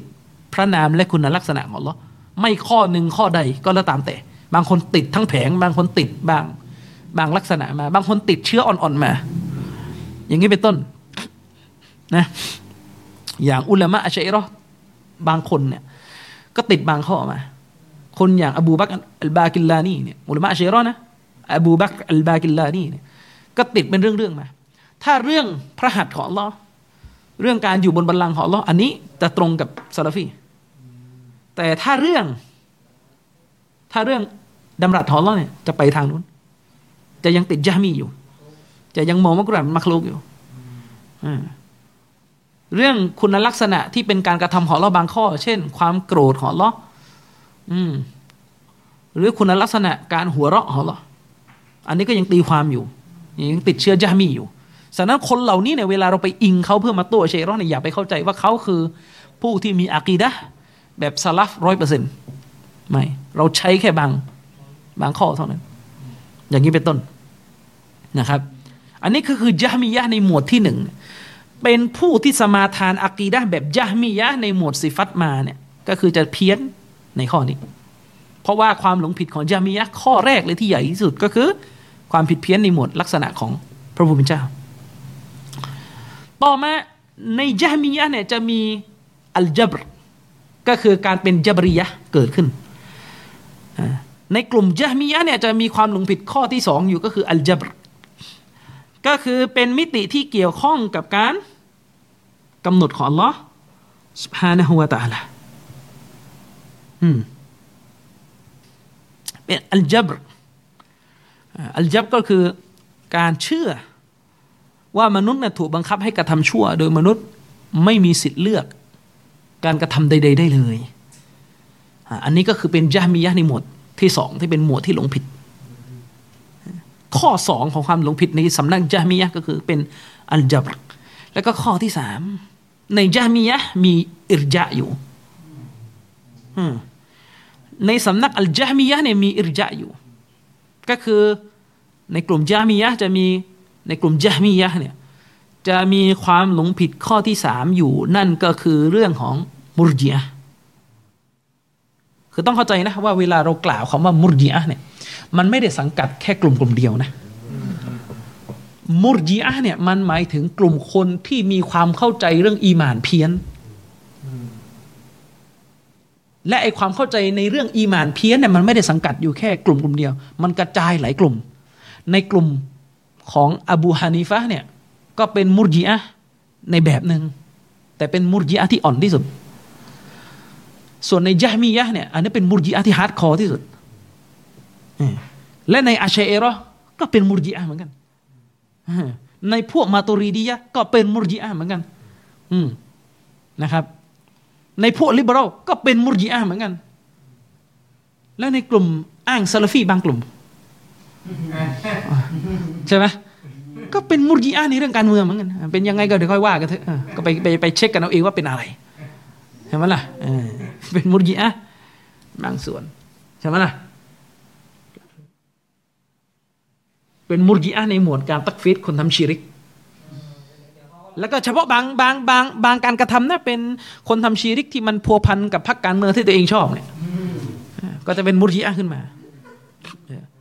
คนคนหนึ่งทำชิริกเพราะว่าไปพัวพันกับเรื่องการเมืองทำชิริกชัดๆเป็นชิริกชนิดที่เขาเรียกว่าเป็นเก้าลันวาฮิดันคือมันเป็นชิริกมันทัศนะเดียวไม่มีสองทัศนะแน่นอนในหมวดนี้มันเป็นชิริกแน่นอนเป็นกุฟรแน่นอนนึกออกไหมตัวคำพูดเนี่ยเป็นชิริกแน่นอนยิ่งไปกว่านั้นถ้าไปถามอุลามะที่อาหรับนะเขาตักฟีรแน่นอนอืมเก้าลันวาฮิดันตักฟีรแน่นอนเพราะว่าอะไรครับคือในโลกอาหรับเนี่ยอุลามะเนี่ยเขาเถียงกันนะว่าคนที่พื้นฐานเดิมเป็นมุสลิมเคยเป็นคนที่มีลาอิลาฮะอิลลัลลอฮ์เป็นคนที่ละหมาดเนี่ยเวลาเขาไปทำชิริกการทำชิริกในในแบบที่เกิดขึ้นในโลกอาหรับเนี่ยมันคือชิริกที่บางทีมันมีความสับสนเกิดขึ้นไงคือมันเป็นชิริกที่มันไปอิงกับภาพศาสนาคืออะไรชิริกโตวาลีชิริกขอต่อหลุมศพมันเป็นชิริกที่พวกอุลามะสายซูฟีและอัชอะอิเราะห์เนี่ยไปหาหลักฐานมาชี้นำให้คนทำไงชิริกในเชิงไหว้กูโบเนี่ยมันเป็นชิริกที่มันมันมีชุบฮะห์เป็นชิริกที่มันมีข้อคลุมเครือให้คนหลงตามเราปฏิเสธไม่ได้อุลามะอัชอะอิเราะห์ที่อยู่มักกะห์คนนึงเนี่ยมุฮัมมัดอะลาวีอัลมาลิกีเนี่ยเขียนหนังสือพยายามไปตระเวนหาหลักฐานว่าหลุมศพนี่ไปขอได้ไม่ใช่ชิริกหนึ่ง สอง สาม สี่เป็นเรื่องที่เป็นตะวัสซุนอะไรคือชิริกในประเภทที่มันเกิดขึ้นในโลกอาหรับเนี่ยโดยมากมันเป็นชิริกที่อยู่บนรากฐานของชุบฮะห์ความคลุมเครือคือมันเป็นชิริกที่มันอิงกับภาพลักษณ์ของมุสลิมมุสลิมซูฟีมุสลิมโตวาลีอะไรก็ตามแต่ด้วยเหตุนี้มันเลยทำให้อุลามะซะลาฟีเนี่ยเถียงกันว่าตกลงคนพวกเนี้ยจะโดนหุกมเป็นกาเฟรหรือจะมีอุซรจะมีข้อแก้ตัวว่าเขาไม่มีความรู้ซึ่งเชคอัลบานีเนี่ยเป็นอุลามะที่อยู่ในปีกที่มองว่าคนเหล่านี้ไม่มีความรู้เขาสับสนจะไปตักฟีรทันทีไม่ได้แต่อุลามะในฝั่งซาอุบอกไม่ใช่ไม่เกี่ยวพวกนี้ต้องโดนฮุกกลมมุชริกไปเลยแต่ประเด็นก็คือที่เขาพูดเนี่ยมันคือชิริกที่อิงอยู่กับอิงอยู่กับภาพลักษณ์ของศาสนาอิสลามแม้เราจะไม่ได้บอกว่าคนเหล่านี้มันคือคำสอนอิสลามนะไม่ใช่แต่เรากำลังจะบอกว่ามันอิงอยู่กับภาพที่ไปโหนศาสนาอิสลามคือประเด็นเรื่องตัววลีคือวลีเนี่ยมันเป็นสิ่งที่มีอยู่ในอากีดะห์ของเราวลียุลลอฮ์เป็นสิ่งที่มีอยู่ในอากีดะห์ของเรากะรอมัตของบรรดาวลีกะรอมะห์เนี่ยของเอาลียะห์เนี่ยมันมีอยู่ในศาสนาของเรานึกออกไหมครับทีนี้พอไปโหนอะไรแบบนี้มันก็เลยเกิดชุบฮะห์อย่างเรื่องการขอต่อหลุมศพเพื่อให้หลุมศพไปขอต่ออัลเลาะห์เนี่ยมันก็มีการไปโหนหะดีษบางบทไงอย่างนี้เป็นต้นแต่ถ้ามีชิริกแบบไหว้วัวอย่างเงี้ยอันนี้มันไม่ใช่แล้วไม่ใช่ไม่ได้อยู่ในหมวดการเถียงไปไหว้วัวที่คงคาอย่างเงี้ย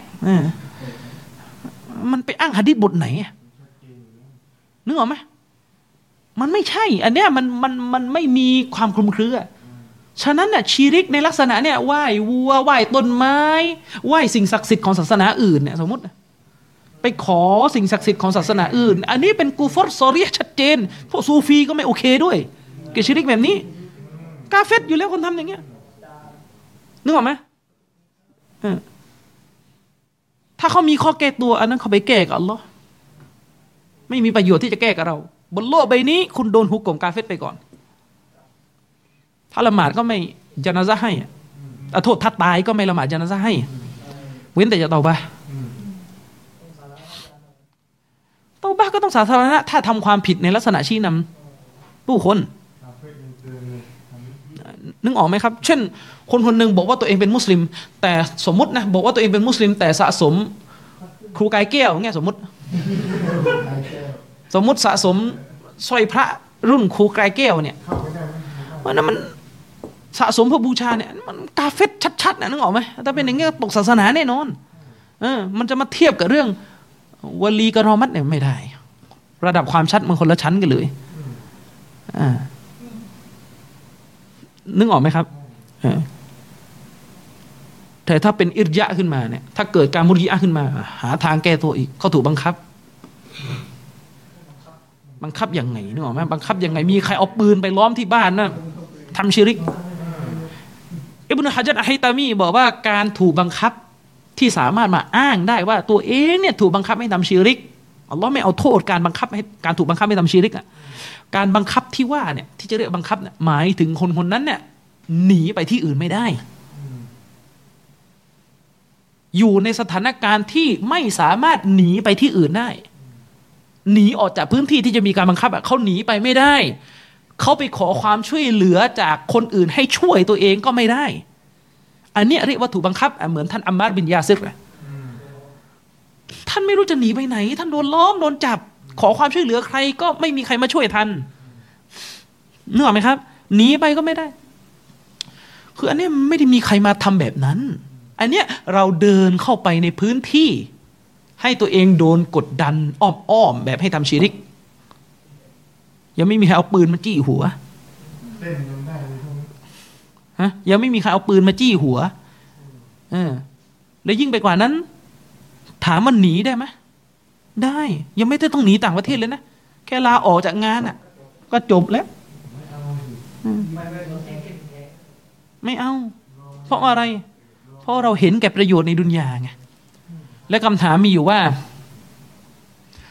เกิดการทำผิดขนาดนี้มีการคัดค้านในสาธารณะบ้างไหมจากบรรดาคนมีความรู้ที่อยู่รายล้อม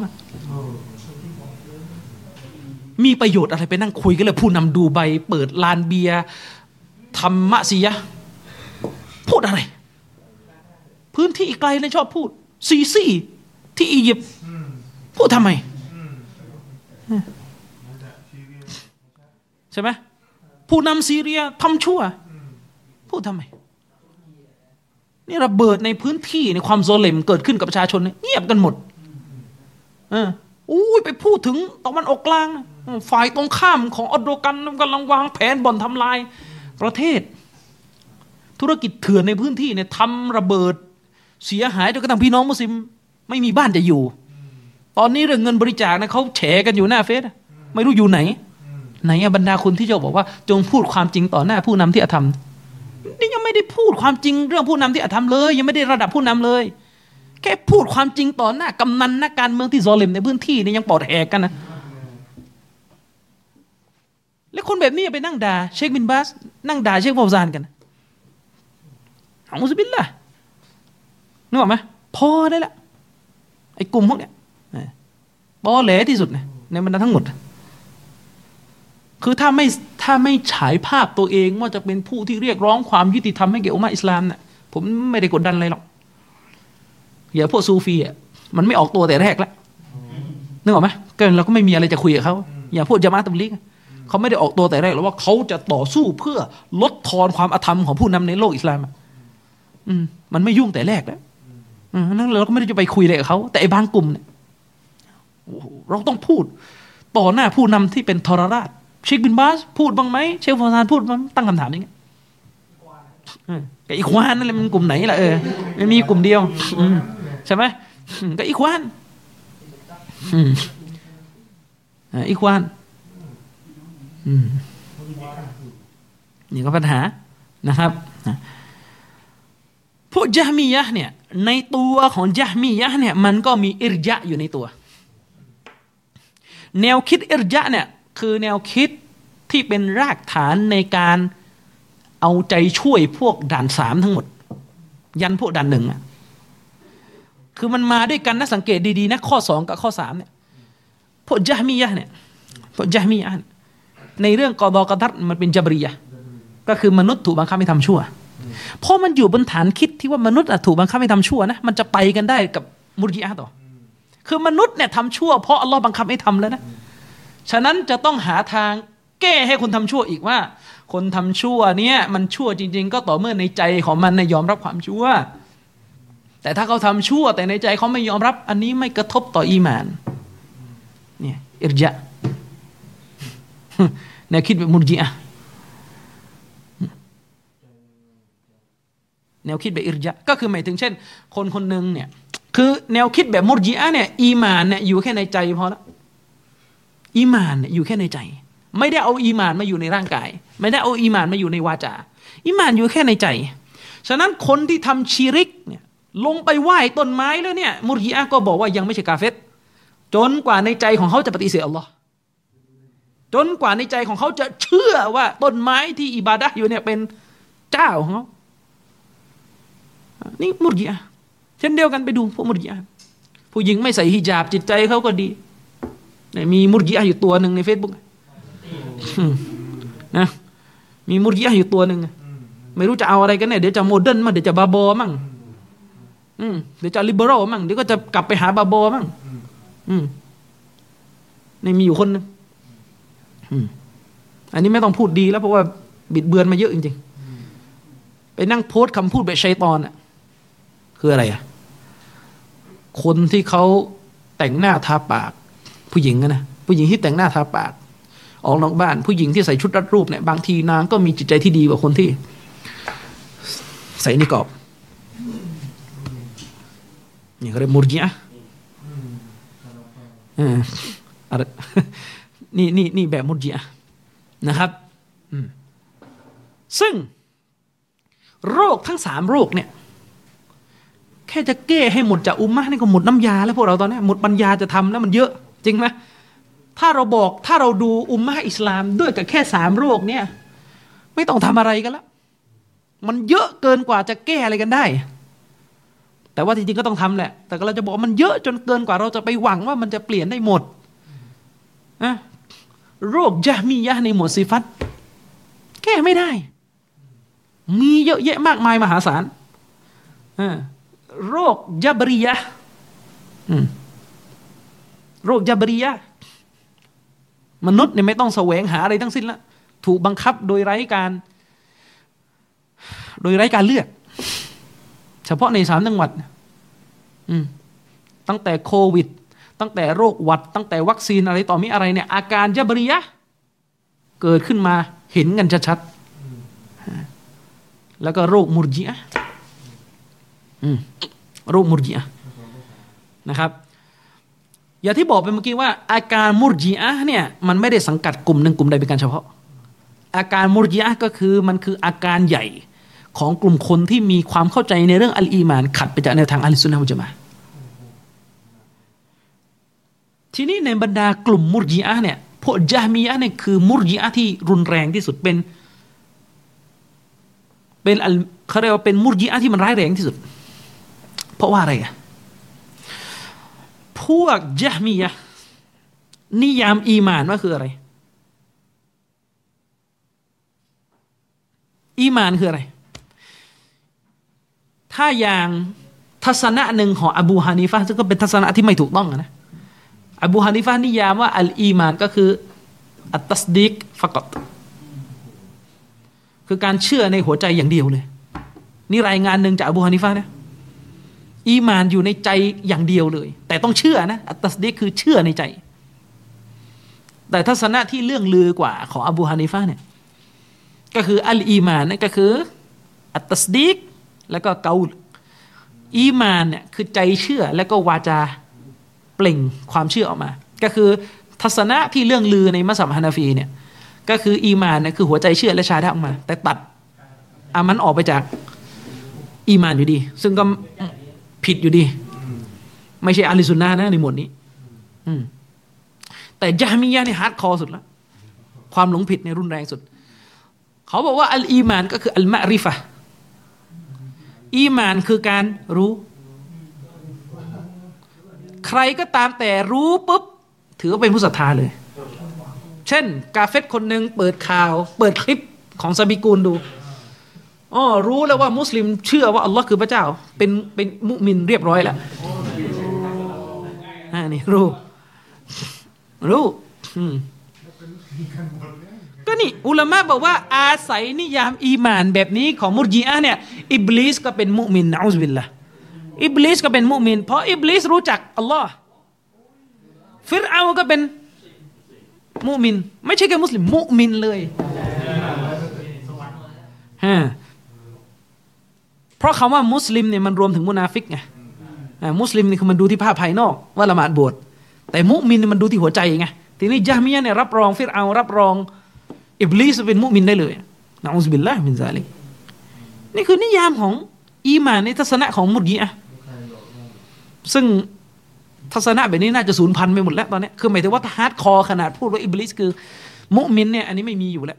แต่เชื้อเนี่ยยังอยู่เชื้อเนี่ยยังอยู่เพราะว่าพวกมุรญิอะห์เนี่ยจำกัดอีหม่านไว้แค่ในหัวใจอย่างเดียวเลยและจำกัดกุฟรการตกศาสนาในหัวใจอย่างเดียวนี่คือมุรญิอะห์ทีนี้พอมุรญิอะห์นิยามอีหม่านว่าคือมะริฟะห์คือการรู้จักพวกนี้นิยามกุฟรนิยามการตกศาสนาการเป็นกาเฟรเพียงแค่อัลญะห์การโง่ยังไงอ่ะคนคนหนึ่งจะเป็นกาเฟรได้ในทัศนะของญะฮ์มียะห์เนี่ยคือยากเลยคือยังไงอ่ะคนคนหนึ่งจะเป็นกาเฟรได้ในทัศนะของญะฮ์มียะห์เนี่ยคือคนที่โง่แบบ ร้อยเปอร์เซ็นต์ ในหัวเลยคือข้อมูลเกี่ยวกับพระเจ้าเนี่ยเป็นศูนย์คือประมาณนั้นอืมซึ่งมันไม่มีอยู่จริงไงนึกออกไหมคือหมายถึงว่ากาเฟรในทัศนะของญะฮ์มียะห์เนี่ยก็คืออัลญะห์ละการโง่เลยโง่ก็คือคือคนที่ไม่รู้จักอัลลอฮ์เลยในหัวไม่มีข้อมูลเลยว่าอัลลอฮ์คืออะไรนึกออกไหมนั่นแหละคือกาเฟรเขาแต่ยังนั่นหมายความว่าคนคนหนึ่งไปทำชิริกไปไหว้รูปปั้นไปทำไสยศาสตร์เนี่ยถ้ายังมีข้อมูลว่าอัลลอฮ์คือเจ้าอยู่ในหัวนะยังเป็นมุสลิมอยู่ยังเป็นมุมินอยู่เออ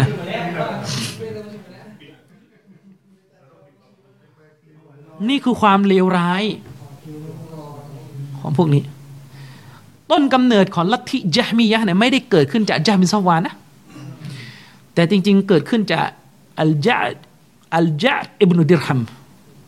อันนี้คืออาจารย์เขามันมาจากไอ้คนคนนี้ก่อนญะห์อิบนุดิรฮัมเนี่ยอยู่ในปลายการปกครองของราชวงศ์อุมัยยะห์ถ้าพูดกันตรงๆอ่ะบันีอุมัยยะห์เนี่ยไม่ได้เป็นการปกครองที่ทรงธรรมหรอกอืมก็เป็นการปกครองที่มีความอธรรมอยู่ในสมัยหลังนะไม่ได้พูดถึงท่านมูอาวิยะห์นะอ่าท่านมูอาวิยะห์นี่เป็นผู้นำที่ทรงธรรมอันนั้นคือผู้ก่อตั้งราชวงศ์เนี่ยใช่ทรงธรรมแต่รุ่นต่อๆมาลูกหลานก็ว่ากันไปโดยเฉพาะในสมัยปลายๆเนี่ยตั้งแต่ฮัจญาจเป็นต้นมาผู้นำไม่ได้ทรงธรรมอีกแล้วเวลาเราบอกว่าผู้นำไม่ทรงธรรมในสมัยนั้นคือผู้นำในปราบปรามฝ่ายตรงข้ามอย่างอธรรมโดยเฉพาะอย่างยิ่งกลุ่มชนที่มีจิตใจรักใคร่ลูกหลานของท่านนบีเนี่ยก็จะโดนปราบปรามเป็นพิเศษไม่จำเป็นต้องเป็นชีอีไม่จำเป็นต้องเป็นชีอีเพราะการรักลูกหลานนบีเนี่ยอาลีซุนนะห์ก็รักแต่ถ้าใครเนี่ยเรียกร้องความยุติธรรมให้แก่ลูกหลานนบีเนี่ยก็จะโดนหมด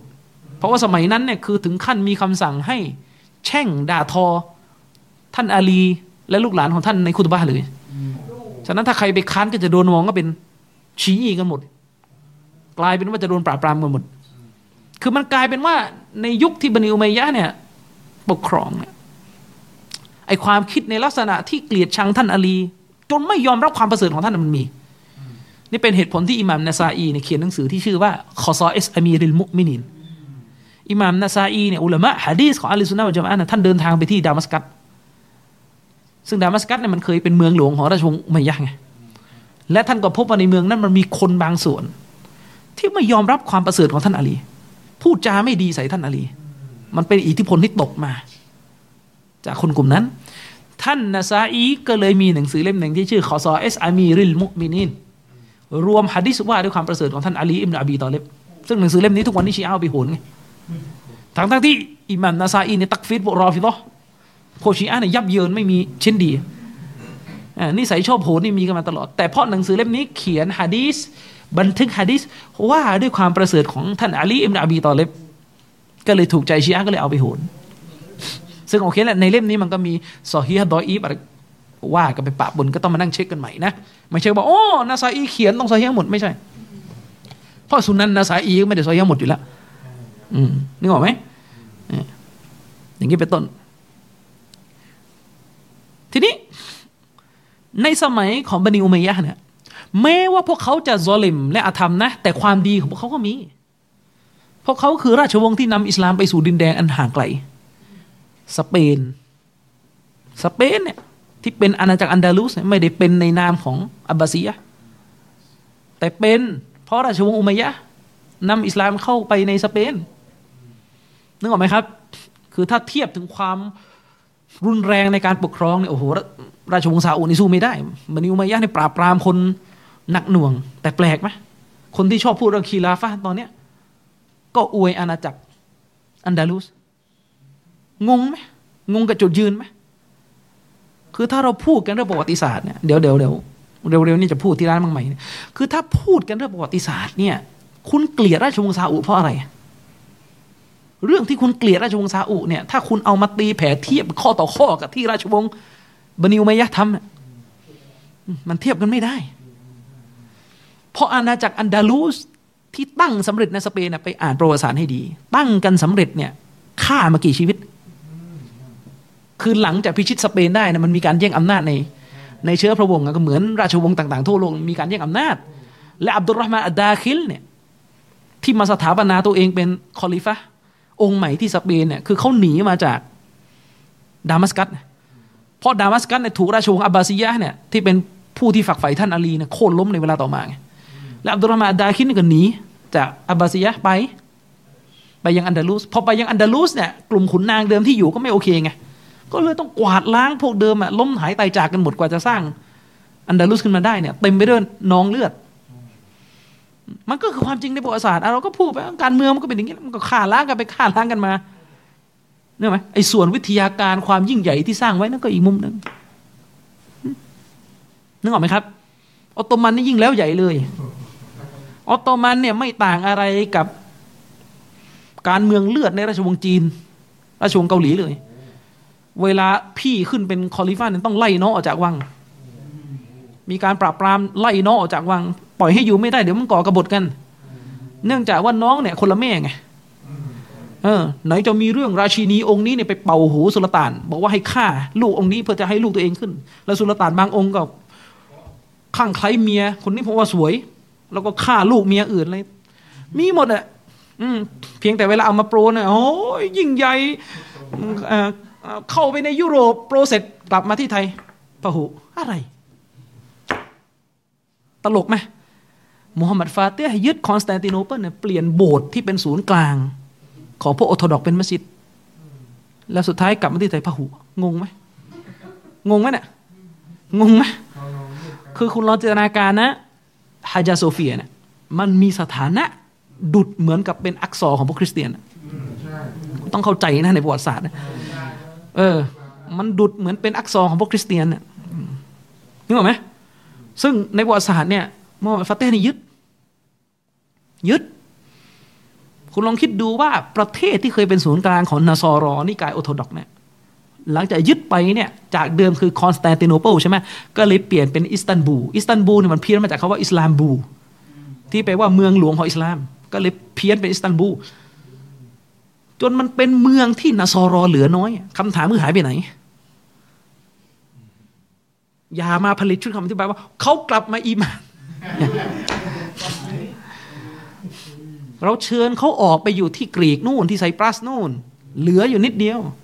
นึกออกไหมครับและสิ่งที่ยืนยันได้ก็คือฮาญาโซเฟียเนี่ยเดิมทีอ่ะมันคือโบสถ์ที่มีรูปวาดตรีเอกานุภาพอยู่และหลังจากมูฮัมหมัดฟาติห์ไปพิชิตเนี่ยแกก็สั่งให้สถาปัตยกรรมสั่งให้สถาปนิกมุสลิมเนี่ยเอาปูนเนี่ยปิดคือจะทำลายลบอ่อนนี่ก็เสียดายมองดูแล้วมันวาดแล้วมันสวยก็ยังติดยังติดเชื้อแบบซูฟีไงก็เลยเอาปูนเนี่ยไปโบกปิดจนกระทั่งปกครองอยู่งั้นกี่ร้อยปีอ่ะจนคนเขาลืมหมดแล้วว่าเคยมีรูปอยู่ที่นี่คุณลองนึกนะมันเปลี่ยนเป็นมัสยิดจนกระทั่งรูปมันหายหมดแล้วจนไม่มีใครรู้แล้วข้อมูลทางประวัติศาสตร์นี่หายไปแล้วนะว่ามีรูปอยู่ออตโตมันจงใจจะล้มล้างประวัติศาสตร์ส่วนนี้ไปคือเราพูดเนี่ยเราพูดเนี่ยเราพูดตามข้อเท็จจริงเราไม่ได้เราจะบอกว่าเราเห็นด้วยหรือคัดค้านในอีกเรื่องหนึ่งนึกออกมาแน่นอนมุสลิมที่มีอะกีดะห์เตาฮีดเนี่ยเรารู้กันอยู่แล้วว่าจุดยืนคืออะไรอย่าเราไม่อยากพูดออกสื่ออืมแต่ออตโตมันนี่ปิดปิดเสร็จเนี่ยมาเจออีกที่ตอนไหนรู้ไหมสมัยอาตาเติร์กแล้วหลังจากคอลิฟะห์ล่มสลายไปแล้ว ตาเติร์กส่งคนไปบูรณะโบสถ์บูรณะไปบูรณะมาไอ้ไอ้แผ่นปูนทั้งนั้นมันแตกหลุดลงมาคนก็เลยเห็นว่าเอามีรูปอยู่นี่หว่าเออนึกออกไหมก็ว่าไปนั่นคือประวัติศาสตร์ที่เกิดขึ้นเออนั่นคือประวัติศาสตร์ที่เกิดขึ้นอย่างนั้นเป็นต้นนะครับบันิอุมัยยะห์เนี่ยปกครองในช่วงปลายของราชวงศ์อุมัยยะห์เนี่ยตัวคอลิฟะห์คนปลายๆเนี่ยฝักใฝ่แนวคิดของอัลยะอิบนุดิรฮัมในสมัยที่ยะอิบนุดิรฮัมมีชีวิตอยู่เนี่ยเขาไปมีตำแหน่งสำคัญอยู่ในราชวงศ์อุมัยยะห์แล้วก็เป็นคนที่นำความคิดแบบยะมียะห์มาเผยแพร่จนสุดท้ายเนี่ยความรักที่มีในศาสนาของแม่ทัพนายกองสมัยนั้นเลยเป็นเหตุให้พวกเขาทนไม่ได้กับพฤติกรรมของยะอัลยะอิบนุดิรฮัมที่เที่ยวพ่นอะกีดะห์แผลงๆแบบนี้ขึ้นมาในประชาชาติอิสลามแม่ทัพที่ชื่อคอลิดเลยจัดการประหารทิ้งแม้ว่าจะประหารยะอิบนุดิรฮัมสำเร็จแต่อะกีดะห์ของเขาไม่หมดตัวยะอิบนุดิรฮัมเนี่ยฐานะของเขาเนี่ยยังไม่มีเครดิตเท่าลูกศิษย์ลูกศิษย์ที่เอาความคิดมากินเนี่ยก็คือยะห์ยะห์อิบนุซัฟวานเนี่ยเลยเป็นที่มาของยะห์มียะห์ซึ่งมันไม่ทันแล้วคนคนนี้มีเครดิตในสังคมมีคนมองว่าเป็นอุลามะนึกออกไหมคนที่ผิดเพี้ยนในยุคสลับไอ้พวกแกนำหลงผิดเนี่ยพื้นฐานเดิมมันคือคนที่เป็นอุลามะมาก่อนมันไม่ใช่เด็กกระโปโลไม่ใช่พ่อค้าในตลาดถ้าเป็นอย่างนั้นไม่มีคนเชื่อแต่แรกไปดูได้คนอย่างบิชอัลมารีซีคนอย่างบิชอัลมารีซีซึ่งเป็นแกนนำยะห์มียะห์รุ่นต่อมาเนี่ยคนนี้เนี่ยก่อนจะเป็นยะห์มีเนี่ยเรียนฟิกห์ฮานาฟีมาอัลเลมฟิกห์ฮานาฟีมาคนอย่างกอดีอับดุลจับบาร์มุอ์ตะซิละห์นั่นเป็นกอดีเป็นผู้พิพากษาอิสลามเก่งฟิกด้านฮานาฟีแต่เรื่องอะกีดะห์เนี่ยไปกินอะไรแผลงๆมาเนี่ยมันเลยเป็นฟิตนะห์ฉะนั้นเวลาเราพูดเนี่ยฟิตนะห์เรื่องความหลงผิดของสำนักคิดต่างๆเนี่ยมันเกิดขึ้นในหมู่คนมีความรู้ไม่ได้เกิดขึ้นจากเด็กแว้นเด็กแว้นพวกติดยาเนี่ยมันมันตายมันก็จบบางคนจะแก้แต่เด็กแว้นอย่างเดียวแต่ความหลงผิดที่เกิดขึ้นจากพวกราชครูนี่ไม่แก้กันทั้งๆที่อันนี้มันร้ายแรงกว่าเห็นไหมล่ะยะห์มียะห์เนี่ยแพร่ความคิดพวกนี้ไปจนกระทั่งกลายเป็นฟิตนะห์ในประชาชาติอิสลามปราบยังไงก็ปราบไม่หมดเอาออกไม่หมดแล้วเพราะว่ามีคนเชื่อเลยบริโภคตามซึ่งพอเรามาดูทั้งสามอย่างเนี่ยเลวร้ายหมดเลยเรื่องสีฟัดเลวร้ายเพราะยะห์มียะห์เนี่ยนำมนุษย์ไปสู่การปฏิเสธคุณลักษณะของอัลเลาะห์นี่หมดเกลี้ยงเลยพอเรื่องกอฎอกะดัรอ่ะเป็นญับรียะห์แทนพอเรื่องการกระทำของมนุษย์เรื่องอามันอีมานเป็นมุรจิอะห์ชนิดฮาร์ดคอร์ด้วยเหตุนี้เองอิหม่ามอิบนุลกอยยิมจึงระบุว่าชาวซะลัฟเนี่ยได้เอกฉันท์กันในการตักฟีรพวกญะห์มียะห์ไม่มีคีลาฟในยุคซะลัฟไม่มีข้อเห็นต่างในยุคซะลัฟพวกเขาเห็นตรงกันหมดว่าญะห์มียะห์คือกุฟฟาร์คือกาเฟรอย่างนี้เป็นต้นนะครับทีนี้มาดูกันท่านอิหม่ามอิบนุอับิลอิซอัลฮานาฟีเนี่ยอิหม่ามอิบนุอับิลอิซอัลฮานาฟีเนี่ยก็คือลูกศิษย์ของท่านอิหม่ามอิบนุกะซีรอิบนุกะซีรเนี่ยเป็นลูกศิษย์อิบนุตัยมียะห์รู้กันอิหม่ามอิบนุอับิลอิซอัลฮานาฟีเนี่ยเป็นอุลามะในมัซฮับฮานาฟีประวัติชีวิตของท่านคือท่านเป็นกอดีเป็นผู้พิพากษาของอาณาจักรอิสลามในสมัยนั้น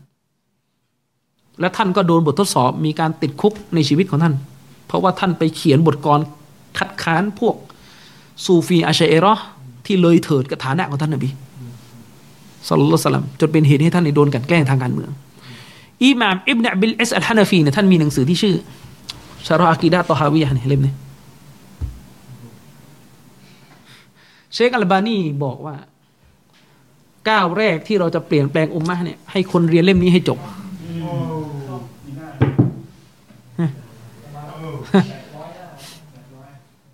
เชคอัลบานีบอกว่าก้าวแรกก่อนที่ท่านจะท่องจำกุรอานก่อนที่ท่านจะท่องจำหะดีษก่อนที่ท่านจะไปเรียนเรื่องการอาบน้ำละหมาดให้ถูกต้องเรียนเล่มนี้ให้จบ คือถ้าอธิบายเป้าหมายเชคอัลบานีคือท่องอายะห์พื้นฐานก่อนแล้วฟาติฮะห์สามกุลอะไรก็ว่าไปก่อนแต่เรียนเล่มนี้ให้จบ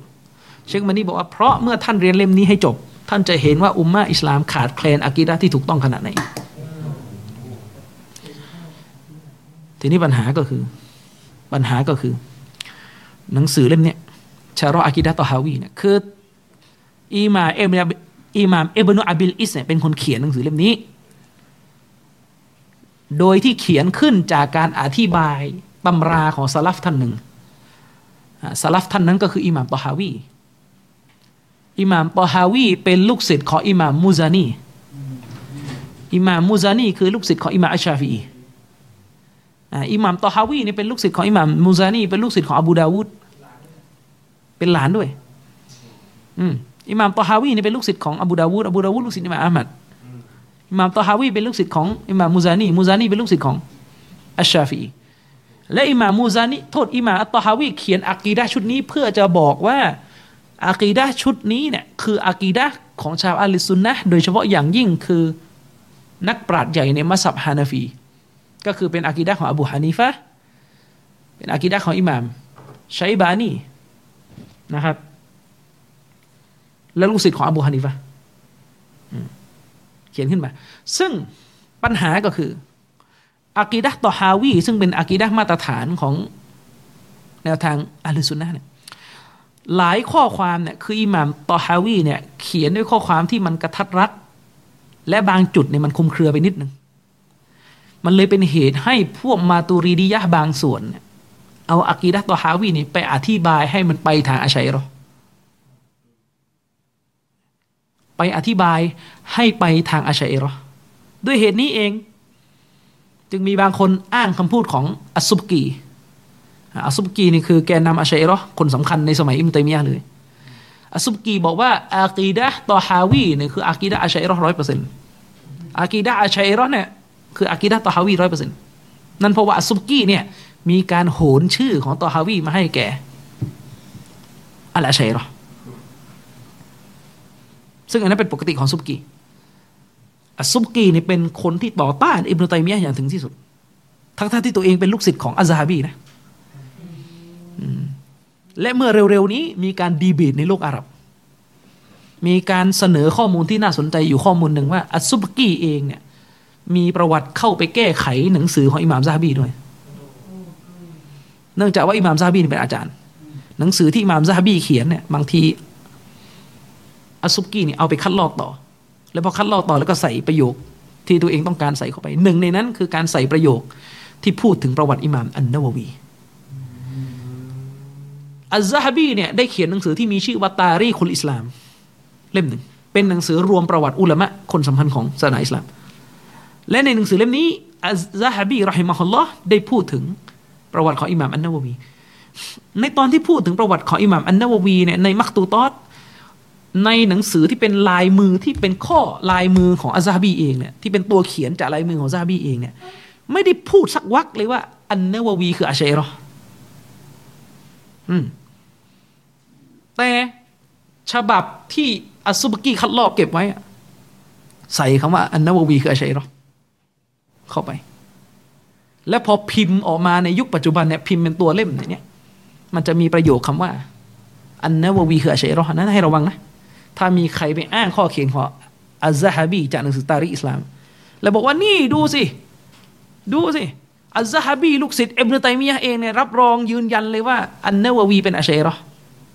อ่าเพื่อจะเอาไปโหนว่าระดับผู้อธิบายซอฮีฮ์มุสลิมยังเป็นอัชอะรีเราะห์เลยเออแล้วอัชอะรีเราะห์จะหลงได้ยังไงเนี่ยจะเอาอย่างงี้นี่คือเป้าหมายซึ่งจริงๆข้อความนั้นมันน่าจะเป็นข้อความของอัสซุบกีไม่ใช่ข้อความของอัซซะฮะบีเนื่องจากว่ามักตูตอตไอ้สำเนาต้นฉบับที่เขียนด้วยมือเนี่ยมันจะมีแค่ฉบับนี้แหละที่ใส่วรรคนี้เข้ามาฉบับอื่นไม่มีด้วยเหตุนี้เองหนังสือตาริกอิสลามที่พิมพ์อยู่ปัจจุบันเนี่ยถ้าเราไปเก็บทุกสำนักที่พิมพ์นะมันจะมีอยู่ฉบับพิมพ์เดียวที่ใส่ข้อความที่ว่าอันนะวะวีคืออัชอะรีเราะห์ฉบับอื่นไม่มีนี่เรายังไม่ได้พูดถึงความจริงที่ว่าหนังสือซิยาร์อะลามอันนุบะละของอัซซะฮะบีเนี่ย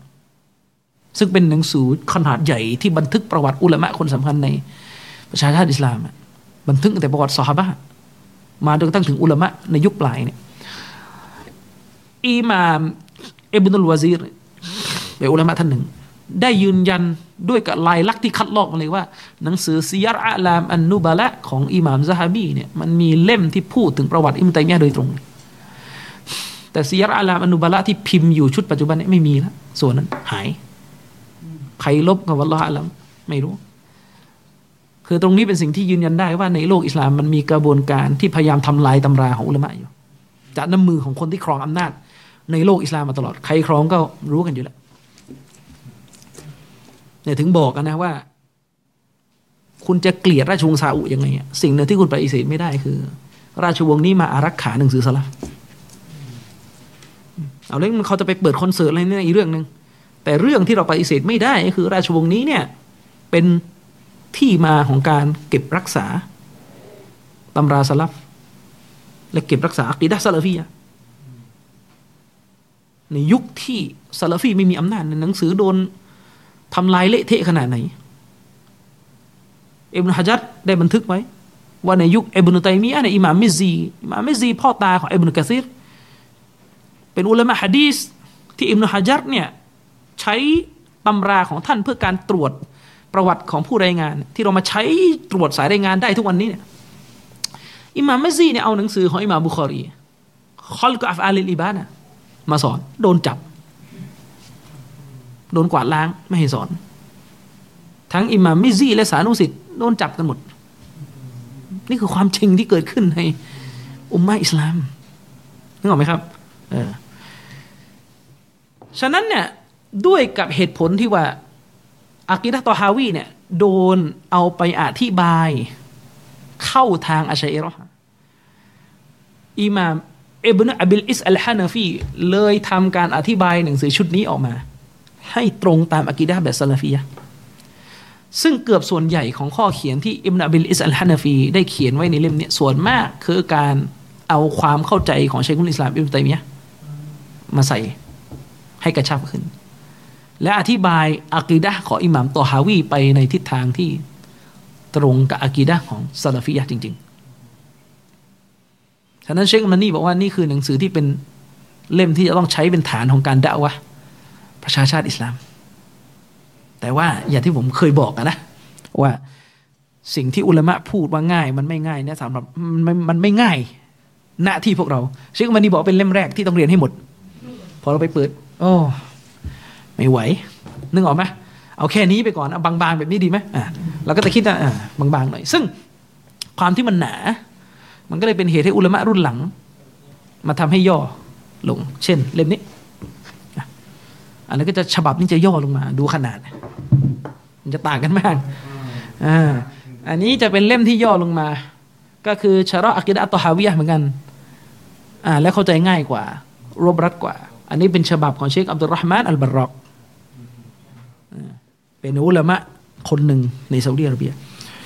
ส่วนเล่มเนี้ยถ้าเราอยากจะอ่านให้เข้าใจจริงๆอ่ะ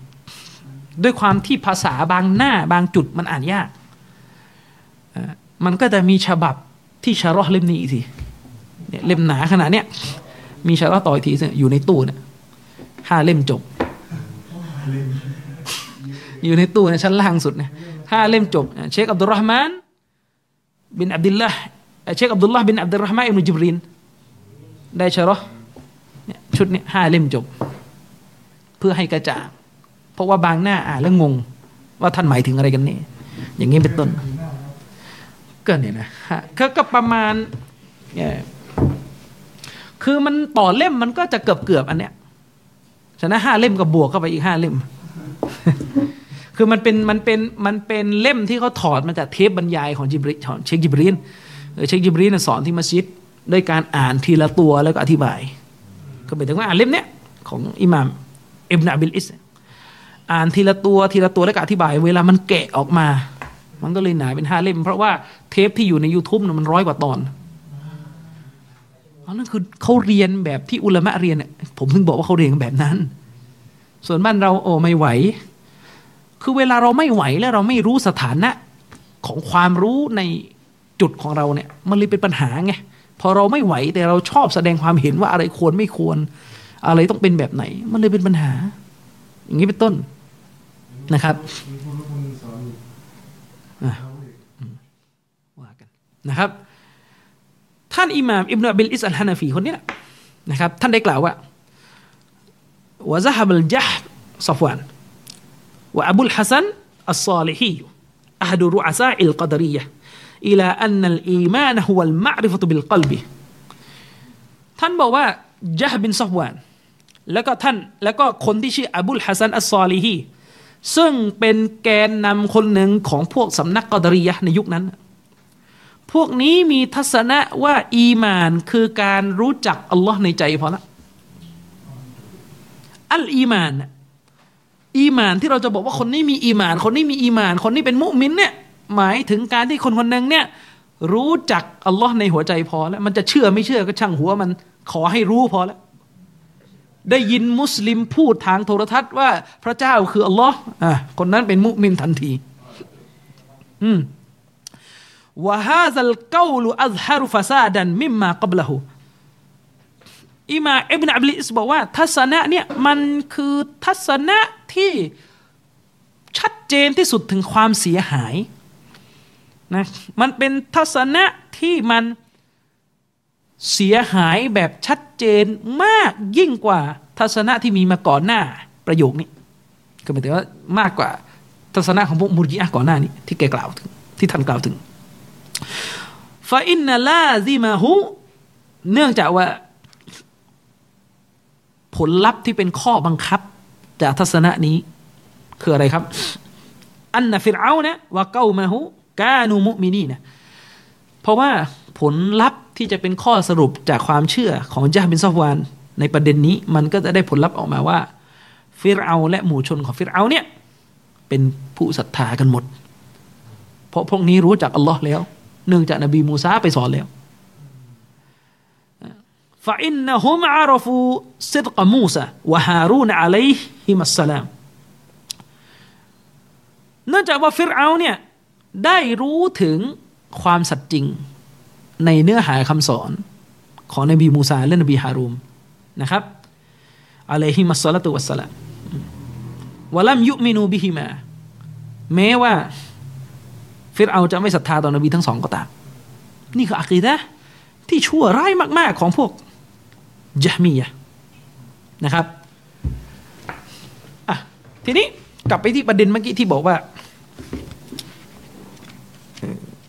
กลับไปที่ประเด็นเมื่อกี้ที่บอกว่าจากคำถามที่ว่าตกลงมนุษย์เนี่ยมีฟรีวิลไหมมนุษย์เนี่ยถูกบังคับให้ทำชั่วหรือมนุษย์เนี่ยเลือกได้ว่าจะทำดีหรือชั่วเนี่ยจากประเด็นนี้เนี่ยมันเกิดความวุ่นวายและเกิดการแตกแยกทางความคิดเห็นของมนุษย์หลากหลายกลุ่มนะครับกลุ่มแรกกลุ่มแรกคือกลุ่มที่เรารู้จักกันในนามว่ากูลาตุลกอดรียะห์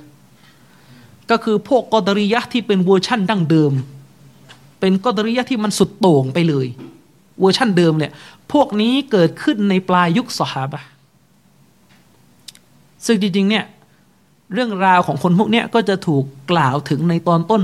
ของหะดีษจิบรีลตัวเต็มที่ถูกบันทึกอยู่ในซอฮีฮ์มุสลิมหะดีษจิบรีลที่พูดถึงรุกนอีมานหกข้อรุกนอิสลามห้าข้อเนี่ยมันคือหะดีษที่ตักฟีดมนุษย์ที่ผิดเพี้ยนเรื่องอากีดะห์อยู่ในตอนต้นของหะดีษนะแต่เวลาเราเอามาสอนเนี่ยมันมันหายไปเลยท่อนเนี่ยนึกออกไหมเราเรียนหะดีษจิบรีลตั้งแต่เด็กเรียนไปเรียนมาเรียนแบบไม่ตกผลึกเรียนไปเรียนมาจบที่คำว่าอัลลอฮ์ตัดสินเราอย่าไปตัดสินใครอะไรกันงงไหม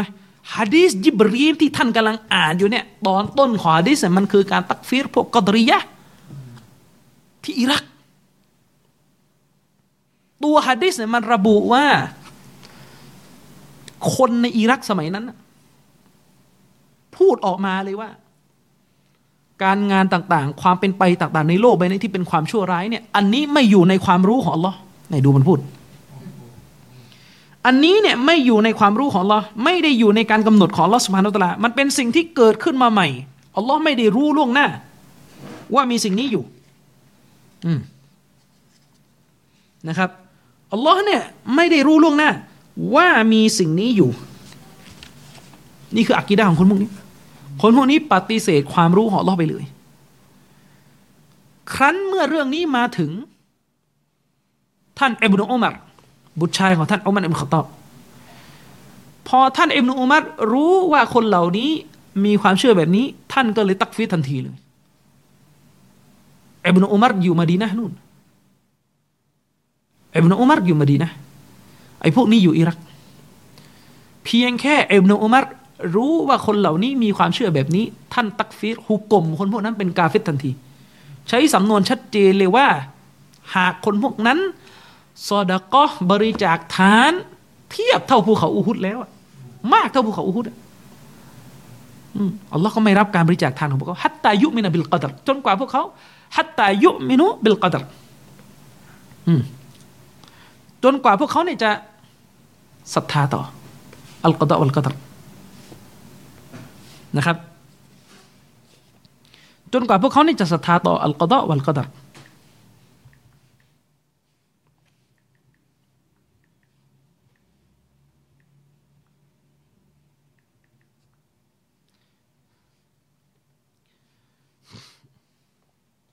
หะดีษนี้เป็นหะดีษที่อยู่ตอนต้นของ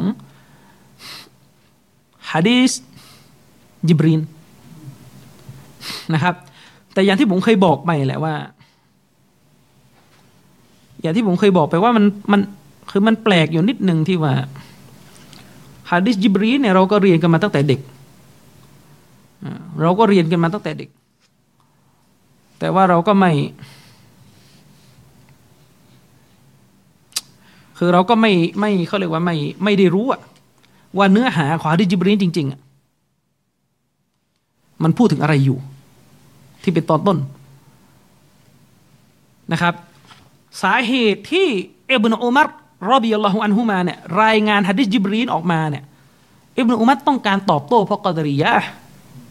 นั่นคือที่มาของหะดีษเนื่องจากว่าพวกกอฎอรียะห์เนี่ยปฏิเสธเรื่องกอฎอวัลกอดรนะครับปฏ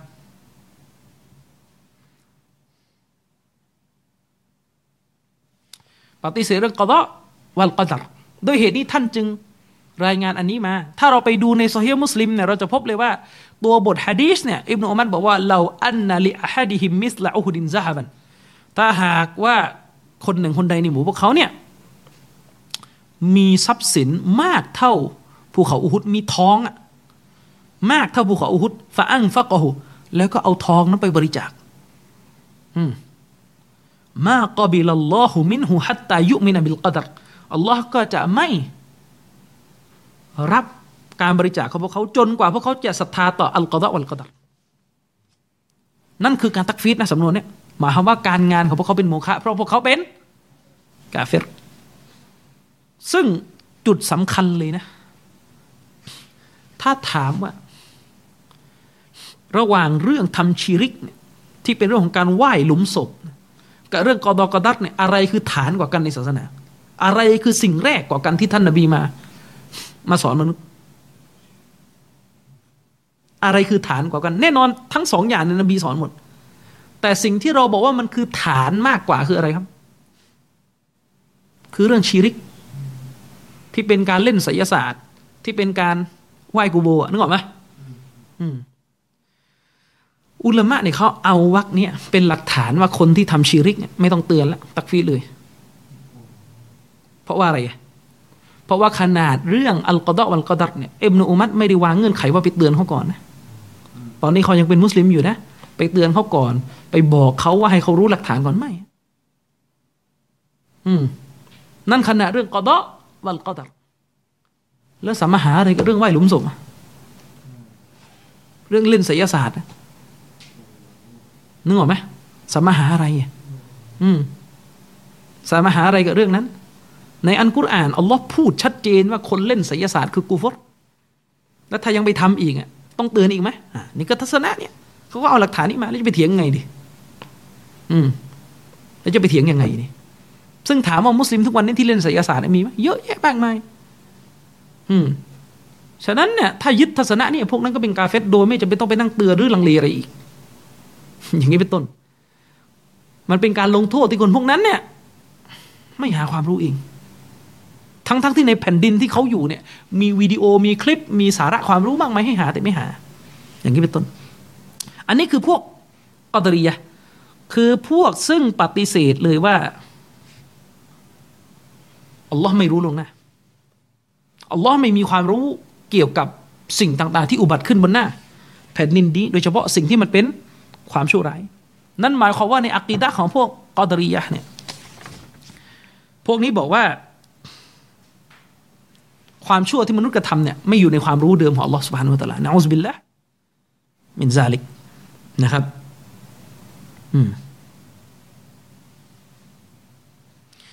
ทีนี้ต่อมาอีกพวกหนึ่งที่อันตรายพอกันก็คือพวกมุชริกีนในสมัยของท่านรอซูลศ็อลลัลลอฮุอะลัยฮิวะซัลลัมนะครับพวกมุชริกีนเนี่ยคือพวกที่เอาการกำหนดของอัลเลาะห์เนี่ยมาอ้างเพื่อรับรองความชั่วของตัวเองพวกมุชริกีนคือพวกที่เอาการกำหนดของอัลเลาะห์มาอ้างเพื่อรับรองความชั่วของตัวเองพวกเขาทำชิริกเขาก็บอกที่เขาทำชิริกเนี่ยอัลเลาะห์ประสงค์นึกออกไหมครับซึ่งอาการเดียวกันกับพวกลิเบอรัลทุกคนนี้ที่เป็น แอล จี บี ที คิว อยู่อัลเลาะห์ประสงค์อย่ามาโทษฉันอย่างนี้เป็นต้นสรุปแล้วเนี่ยดอลาละหลงผิดชั่วร้ายกันทั้งสองปีกพวกกอฎอรียะห์เอาการกระทำของมนุษย์ออกไปจากความประสงค์ของอัลเลาะห์บอกว่าการกระทำของมนุษย์ไม่ได้อยู่ใต้ประสงค์ของอัลเลาะห์ส่วนพวกมุชริกีนบอกว่าใช่การกระทำเนี่ยอยู่ใต้ประสงค์ของอัลเลาะห์แต่อยู่แบบที่เราเลือกไม่ได้ซึ่งนี่ก็เป็นบทเรียนว่าการที่พวกมุชริกีนเนี่ยพูดเนี่ยครึ่งหนึ่งของมันถูกที่บอกว่าการทำชีริกของตัวเองอยู่ภายใต้มาชีอะห์อยู่ภายใต้ประสงค์ของอัลเลาะห์เนี่ยแค่นี้ถูกนะวรรคเนี่ยถูกแต่พอวรรคหลังเนี่ยเท็จเลยอืมเอาไปอ้างรับรองความชอบธรรมของตัวเองเนี่ยเท็จอย่างนี้เป็นต้นเชคอุซัยมีนเนี่ยท่านได้ตอบคำถามคนที่ถามท่านว่าตกลงมนุษย์มีสิทธิ์เลือกไหมถ้าเราบอกว่าการกระทำของเราอยู่ภายใต้ประสงค์ของอัลเลาะห์เนี่ยแล้วตัวเราเนี่ยมีสิทธิ์เลือกไหมเชคอุซัยมีนบอกว่าถ้าพูดกันจากสำสำนึกนะตัวเราอะรู้สึกไหมว่าตัวเราถูกบังคับตัวเราเนี่ยเวลาทำชั่วเนี่ยเคยรู้สึกไหมว่ามันมีอะไรมาบังคับดิ้นไม่ได้นะคนคนนึงเนี่ยเดินไปซื้อเหล้ามากินเนี่ยทำไมอะรู้สึกเหมือนกับว่ามีอะไรมาคอนโทรลร่างกายบังคับร่างกายเนี่ยจะไม่ไปก็ต้องไปให้ได้อย่างนั้นนะไม่คนที่ไม่ละหมาดเนี่ยตกลงเนี่ยมันมีความรู้สึกเหมือนถูกบังคับเหรอจะไปมัสยิดแล้วไปไม่ได้ก้าวเท้าไม่ออกมีอะไรอย่างนั้นอ่ะไม่เลยตัวของเราเนี่ยถ้าอาศัยคอมมอนเซนส์รู้สึกได้เลยว่าเราเนี่ยเคลื่อนไหวด้วยร่างกายของเราเองเวลาไปซื้อรถยนต์เนี่ยจะเลือกสีอะไรไม่สีอะไรเนี่ยไม่รู้สึกตัวเลยว่ามันมาจากความชอบในหัวจิตหัวใจเราแต่แปลกไหมไอ้พวกลิเบอรัลเนี่ยคือพวกที่งี่เง่าที่สุดในหมวดนี้เวลาจะอ้างเสรีภาพบอกว่าร่างกายของเราเนี่ยเราต้องกำหนดเองเรามีเสรีภาพในร่างกายเลือกด้วยตัวเองแต่เวลาเข้าหมวด แอล จี บี ที คิว เวลาเข้าหมวด แอล จี บี ที คิว เนี่ยอ้างเหมือนพวกมุชริกีนเลยว่าที่เราเป็นเกย์ที่เราเป็นตุ๊ดที่เราเป็นทอมที่เราเป็นเบี่ยงเบนอะไรต่อมีอะไรเนี่ยเพราะอัลเลาะห์กำหนดอยู่ภายใต้ประสงค์ของอัลเลาะห์ในคนพวกนี้แล้วแบบนี้เหรอที่ที่เรียกว่าคนรุ่นใหม่คือคนที่เป็นหัวก้าวหน้าแบบนี้เหรอครับฮะแบบนี้เหรอครับที่มาบอกโอ้ศาสนาสอนแต่ความคิดเก่าๆไม่เบิกเนตรไปสู่ความคิดใหม่ไอ้ที่ขุดออกมาเนี่ยตายลงไปในทะเลทรายฝังทิ้งลงไปในทะเลทรายมักกะหมดแล้วอิสลามเหยียบอยู่ไว้ใต้เท้าเป็นพันปีขุดขึ้นมาขุดขึ้นมาแบบนี้เหรอชอบพูดนะไอ้ตรรกะข้อนึงโอ้โหมันยุคไหนยุคไหนอ่ะที่พูดในยุคไหนยุคอบูละฮับเนี่ยเออมันยุคอบูละฮับอืมฉะนั้นเชคอุซัยมีนบอกว่าคนที่ตั้งคำถามว่าเราเนี่ยถูกบังคับให้ทำความชั่วหรือไม่ให้เขาถามตัวเองว่าเขาเคยรู้สึกว่าตัวเองถูกบังคับหรือไม่ เวลาไปทำชั่วอืม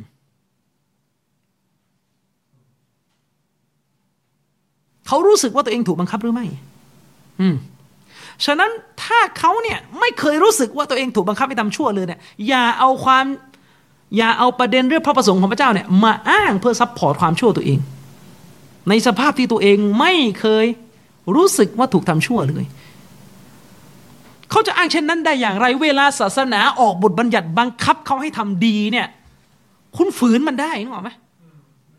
คุณไม่ทำคุณบอกว่าไม่อยากทำไม่ชอบที่จะทำเรามีอิสระตลกไหมครับพูดสองวันเนี่ยกลับไปกลับมาอ่านี่เป็นญะฮ์มียะห์แล้วก็เป็นมุนาฟิกด้วยนะพูดกลับไปกลับมานึกออกไหมครับเวลาศาสนาบอกว่าคุณต้องอยู่ภายใต้บทบัญญัติของศาสนาเขาบอกว่ามันทำตามไม่ได้เพราะจิตใจเราเป็นอิสระชนจิตใจของเรานี่เป็นเสรีชนเรามีร่างกายที่อิสระเราไม่อยากอยู่ภายใต้ฮิญาบเราไม่อยากอยู่ภายใต้การไว้เคราร่างกายของเรามันอึดอัดโอ้แสดงว่ามีเสรีเต็มที่เลยสิอ่าแต่เวลาทำชั่วเวลาจะเป็น แอล จี บี ที คิว พระเจ้ากำหนดเราเลือกไม่ได้นี่ปัญหาปัญหาของคนพวกนี้นะครับฉะนั้นเนี่ยเชคซอและอาลีเชคเนี่ยท่านเคยกำชับเลยนะครับว่าการที่เราเชื่อว่าอามันของมนุษย์เนี่ยถูกบันทึกอยู่ในโลหิลมัหฟูซเนี่ยมันไม่ได้เป็นความเชื่อเพื่อจะเอามาบอกว่ามนุษย์เนี่ยเลือกทำความดีไม่ได้ไม่ใช่ไม่มีใครพูดอย่างนั้นโลหิลมัหฟูซเนี่ยการบันทึกลงไปในโลหิลมัหฟูซเป็นเพียงแค่การเผยออกมาให้โลหิลมัหฟูซให้ปากกาเนี่ยรู้ว่าในอนาคตจะเกิดอะไรขึ้นเป็นการเผยความรู้เสี้ยวหนึ่งของพระผู้เป็นเจ้าไม่ใช่ความรู้ทั้งหมดเป็นการเผยความรู้ของพระเจ้าออกมาไม่ใช่บันทึกเพื่อบังคับแต่เพื่อเผยว่าในความรู้ของพระผู้เป็นเจ้าเนี่ยมีอะไรอยู่ในอนาคตที่จะเกิดขึ้นจนถึงวันกิยามะห์อย่างนี้เป็นต้นอืมฉะนั้นเนี่ยการเชื่อว่าอัลลอฮ์บันทึกทุกอย่างไม่ขัดแย้งกับการเชื่อว่าอัลลอฮ์ก็สร้างมะชีอะห์สร้างการเลือกให้แก่มนุษย์ให้มนุษย์มีประสงค์อยู่ในใจและเลือกเอาว่าจะเดินทางดีหรือทางชั่วเพียงแต่เราเนี่ยไม่รู้ว่าอัลลอฮ์กำหนดอะไรไว้ในอนาคตเราจะรู้ได้ว่าอัลลอฮ์กำหนดอะไรไว้ในอนาไว้ในอนาคตก็ต่อเมื่อมันเกิดขึ้นละนึกออกไหมครับคือเราไม่รู้หรอกว่าอัลลอฮ์ซุบฮานะฮูวะตะอาลาเนี่ยกำหนดอะไรไว้ในโลหิตมัหฟูซเราจะรู้ว่าอัลลอฮ์กำหนดอะไรก็ต่อเมื่อสิ่งนั้นอุบัติขึ้นแล้วเมื่ออุบัติขึ้นนั่นแหละเราถึงจะรู้ว่าสิ่งนี้ถูกเขียนไว้แล้วในโลหิตมัหฟูซนะครับอัลลอฮฺซุบฮานะฮูวะตะอาลาเนี่ยได้กล่าวไว้ในซูเราะห์ลุกมานซูเราะห์ที่สามสิบเอ็ดอายะห์ที่สามสิบสี่อัลลอฮฺบอกว่าอินนัลลอฮะอินดะฮูอิลมุสซาอะห์อัลลอฮฺบอกว่าแท้จริงอัลลอฮฺนั้นความรู้เกี่ยวกับวันสิ้นโลกอยู่ณที่พระองค์อัลลอฮฺซุบฮานะฮูวะตะอาลาแต่เพียงผู้เดียววะยุนัซซิลุลฆอยซะวะยะอ์ละมุมาฟิลอัรฮามและพระองค์อัลลอฮฺเนี่ยคือผู้ที่ทรงประทานฝนลงมาวายุนัซซิลุลฆอยซะห์คือผู้ที่ประทานฝนลงมาอัลฆอยซะห์เนี่ยคือฝนวะยะอ์ละมุมาฟิลอัรฮามและพระองค์คือผู้ที่ทรงรอบรู้ถึงสิ่งที่อยู่ในมดลูกของผู้หญิงมีบางคนไปเข้าใจว่าอ้าวอายะห์นี้เนี่ยอัลลอฮ์บอกว่าอัลลอฮ์เนี่ยรู้ถึงสิ่งที่อยู่ในมดลูกผู้หญิงก็แสดงว่าอัลลอฮ์เนี่ยรู้ว่าเพศเด็กจะเป็นเพศอะไรมีบางคนเอาอายะนี้ไปปฏิเสธการอัลตราซาวด์ซึ่งเราไม่ปฏิเสธนะอุลามะในยุคอดีตเนี่ยอย่างเช่นกุรตูบีเนี่ยท่านตักฟีดนะท่านบอกว่าใครก็ตามแต่ที่มาอ้างว่าตัวเองรู้ว่าในครรภ์ผู้หญิงเป็นเพศอะไรก่อนที่จะคลอดออกมาคนนั้นเป็นกาเฟรเพราะกำลังอ้างความรู้ที่เป็นเรื่องเล็บมันถูกระดับหนึ่งไม่ใช่ถูกทั้งหมดมันถูกระดับหนึ่งไม่ใช่ถูกทั้งหมดเพราะว่าแค่สมัยนั้นอืมเพราะแค่สมัยนั้นแต่สมัยของเราเนี่ยไม่คลอดก็รู้แล้วสมัยของเราเนี่ยไม่คลอดก็รู้แล้วไหนจะตรวจโครโมโซมอีกไหนจะตรวจอัลตราซาวด์อีกและคำถามมีอยู่ว่าแล้วจะอธิบายยังไงอายะห์นี้เนี่ยหมายถึงทั้งมวลรวมของชีวิตเด็กไม่ใช่ไปเจาะอยู่แค่เรื่องเพศนะไม่ใช่ไปเจาะแค่เรื่องเพศหมายถึงว่าอัลลอฮฺซุบฮานะฮูวะตะอาลาเนี่ยทรงรู้ถึงความเป็นไปของเด็กที่อยู่ในครรภ์แม่ ว่าเขาเนี่ยเกิดมาแล้วเนี่ยเขาจะเจออะไรบ้างมวลรวมทั้งชีวิตจะไปลงนรกหรือจะไปสวรรค์จะตายอายุเท่าไหร่อันนั้นแหละคือเป้าหมายของอายะนี้ไม่ใช่ไปเจาะแค่ว่าเพศไม่เพศและเชคอุซัยมินอธิบายว่าเรื่องเรฟบางเรื่องเนี่ยมันเป็นเรฟนิสบีเรฟนิสบีก็คือมันเป็นเรฟสำหรับบางคนและไม่เรฟสำหรับอีกบางคนและเป็นเรื่องเรฟสำหรับบางเวลาและก็ไม่เรฟสำหรับอีกบางเวลาเช่นยกตัวอย่างเรื่องอิหม่ามมะฮดีเรื่องดัจญาลเป็นเรื่องเรฟเป็นเรื่องลี้ลับแต่ไม่ใช่ลี้ลับมุตลักไม่ใช่ลี้ลับแบบสิ้นเชิงแต่ลี้ลับสำหรับบางคนและไม่ลี้ลับสำหรับบางคนยังไงเนี่ยก็เรื่องดัจญาลเป็นเรื่องลี้ลับสำหรับพวกเราแต่คนที่อยู่ตอนนู้นที่เห็นดัจญาลไม่ลี้ลับนะเขาเห็นด้วยตาของเขาเรียบร้อยแล้วคนที่ทันเห็นอิหม่ามมะฮดีคนที่ทันเจอนบีอีซาเสด็จลงมาจะไม่ลี้ลับสำหรับพวกเขาอีกนึกออกไหมครับเอออันนั้นมันเป็นเรฟนิสบีเช่นเดียวกันเรื่องเพศเด็กเรื่องเพศเด็กมันเป็นเรื่องลี้ลับสำหรับสำหรับใครครับสำหรับคนในยุคที่ไม่มีเครื่องมือและสำหรับเรามันก็ไม่ลี้ลับอีกแล้วสำหรับก่อนคลอดที่เราจะรู้เพศเด็กได้ไอ้ที่ต้องต้องพูดอย่างเงี้ยเพราะว่ามันจะมีซาลาฟีที่ไม่เป็นสักแต่จะยัดข้อหาโยงไปหมดเขาบอกว่าเรื่องการกำเนิดจักรวาลเป็นเรื่องเล็บจะไปเชื่อได้ยังไงพวกนักวิทยาศาสตร์ที่พูดเรื่องบิ๊กแบงเพราะว่าตอนอัลเลาะห์สร้างจักรวาลเนี่ยพวกนี้ไม่ได้อยู่ตอนอัลเลาะห์สร้าง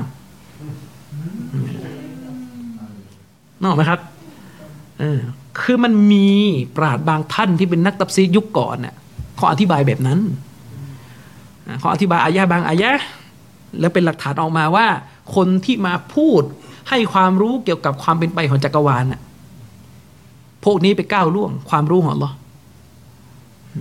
คำถามคือมันสิ้นเชิงมั้ยล่ะมันไม่สิ้นเชิงเพราะในอายะห์นั้นน่ะอัลเลาะห์บอกว่าอัลเลาะห์เนี่ยไม่ได้เอามนุษย์ไปเป็นพยานเห็นตอนที่อัลเลาะห์สร้างชั้นฟ้าและแผ่นดินและสร้างมนุษย์ด้วยฉะนั้นการเป็นเรื่องเรฟเนี่ยมันไม่ได้จำกัดอยู่เพียงแค่จักรวาลครับในเรื่องของมนุษย์มันก็เป็นเรื่องเรฟเหมือนกันและการเป็นเรื่องเรฟในหมวดเหล่านี้เนี่ยมันก็มีที่สิ้นสุดของมันในบางมิติคือถ้าคุณอ้างแบบนั้นตลอดไม่ต้องไปหาหมอดิไม่ต้องไปหาหมอตั้งท้องก็ไม่ต้องไปหาไม่ต้องไปอัลตราซาวด์เดี๋ยวตกมดตัดนึกออกไหม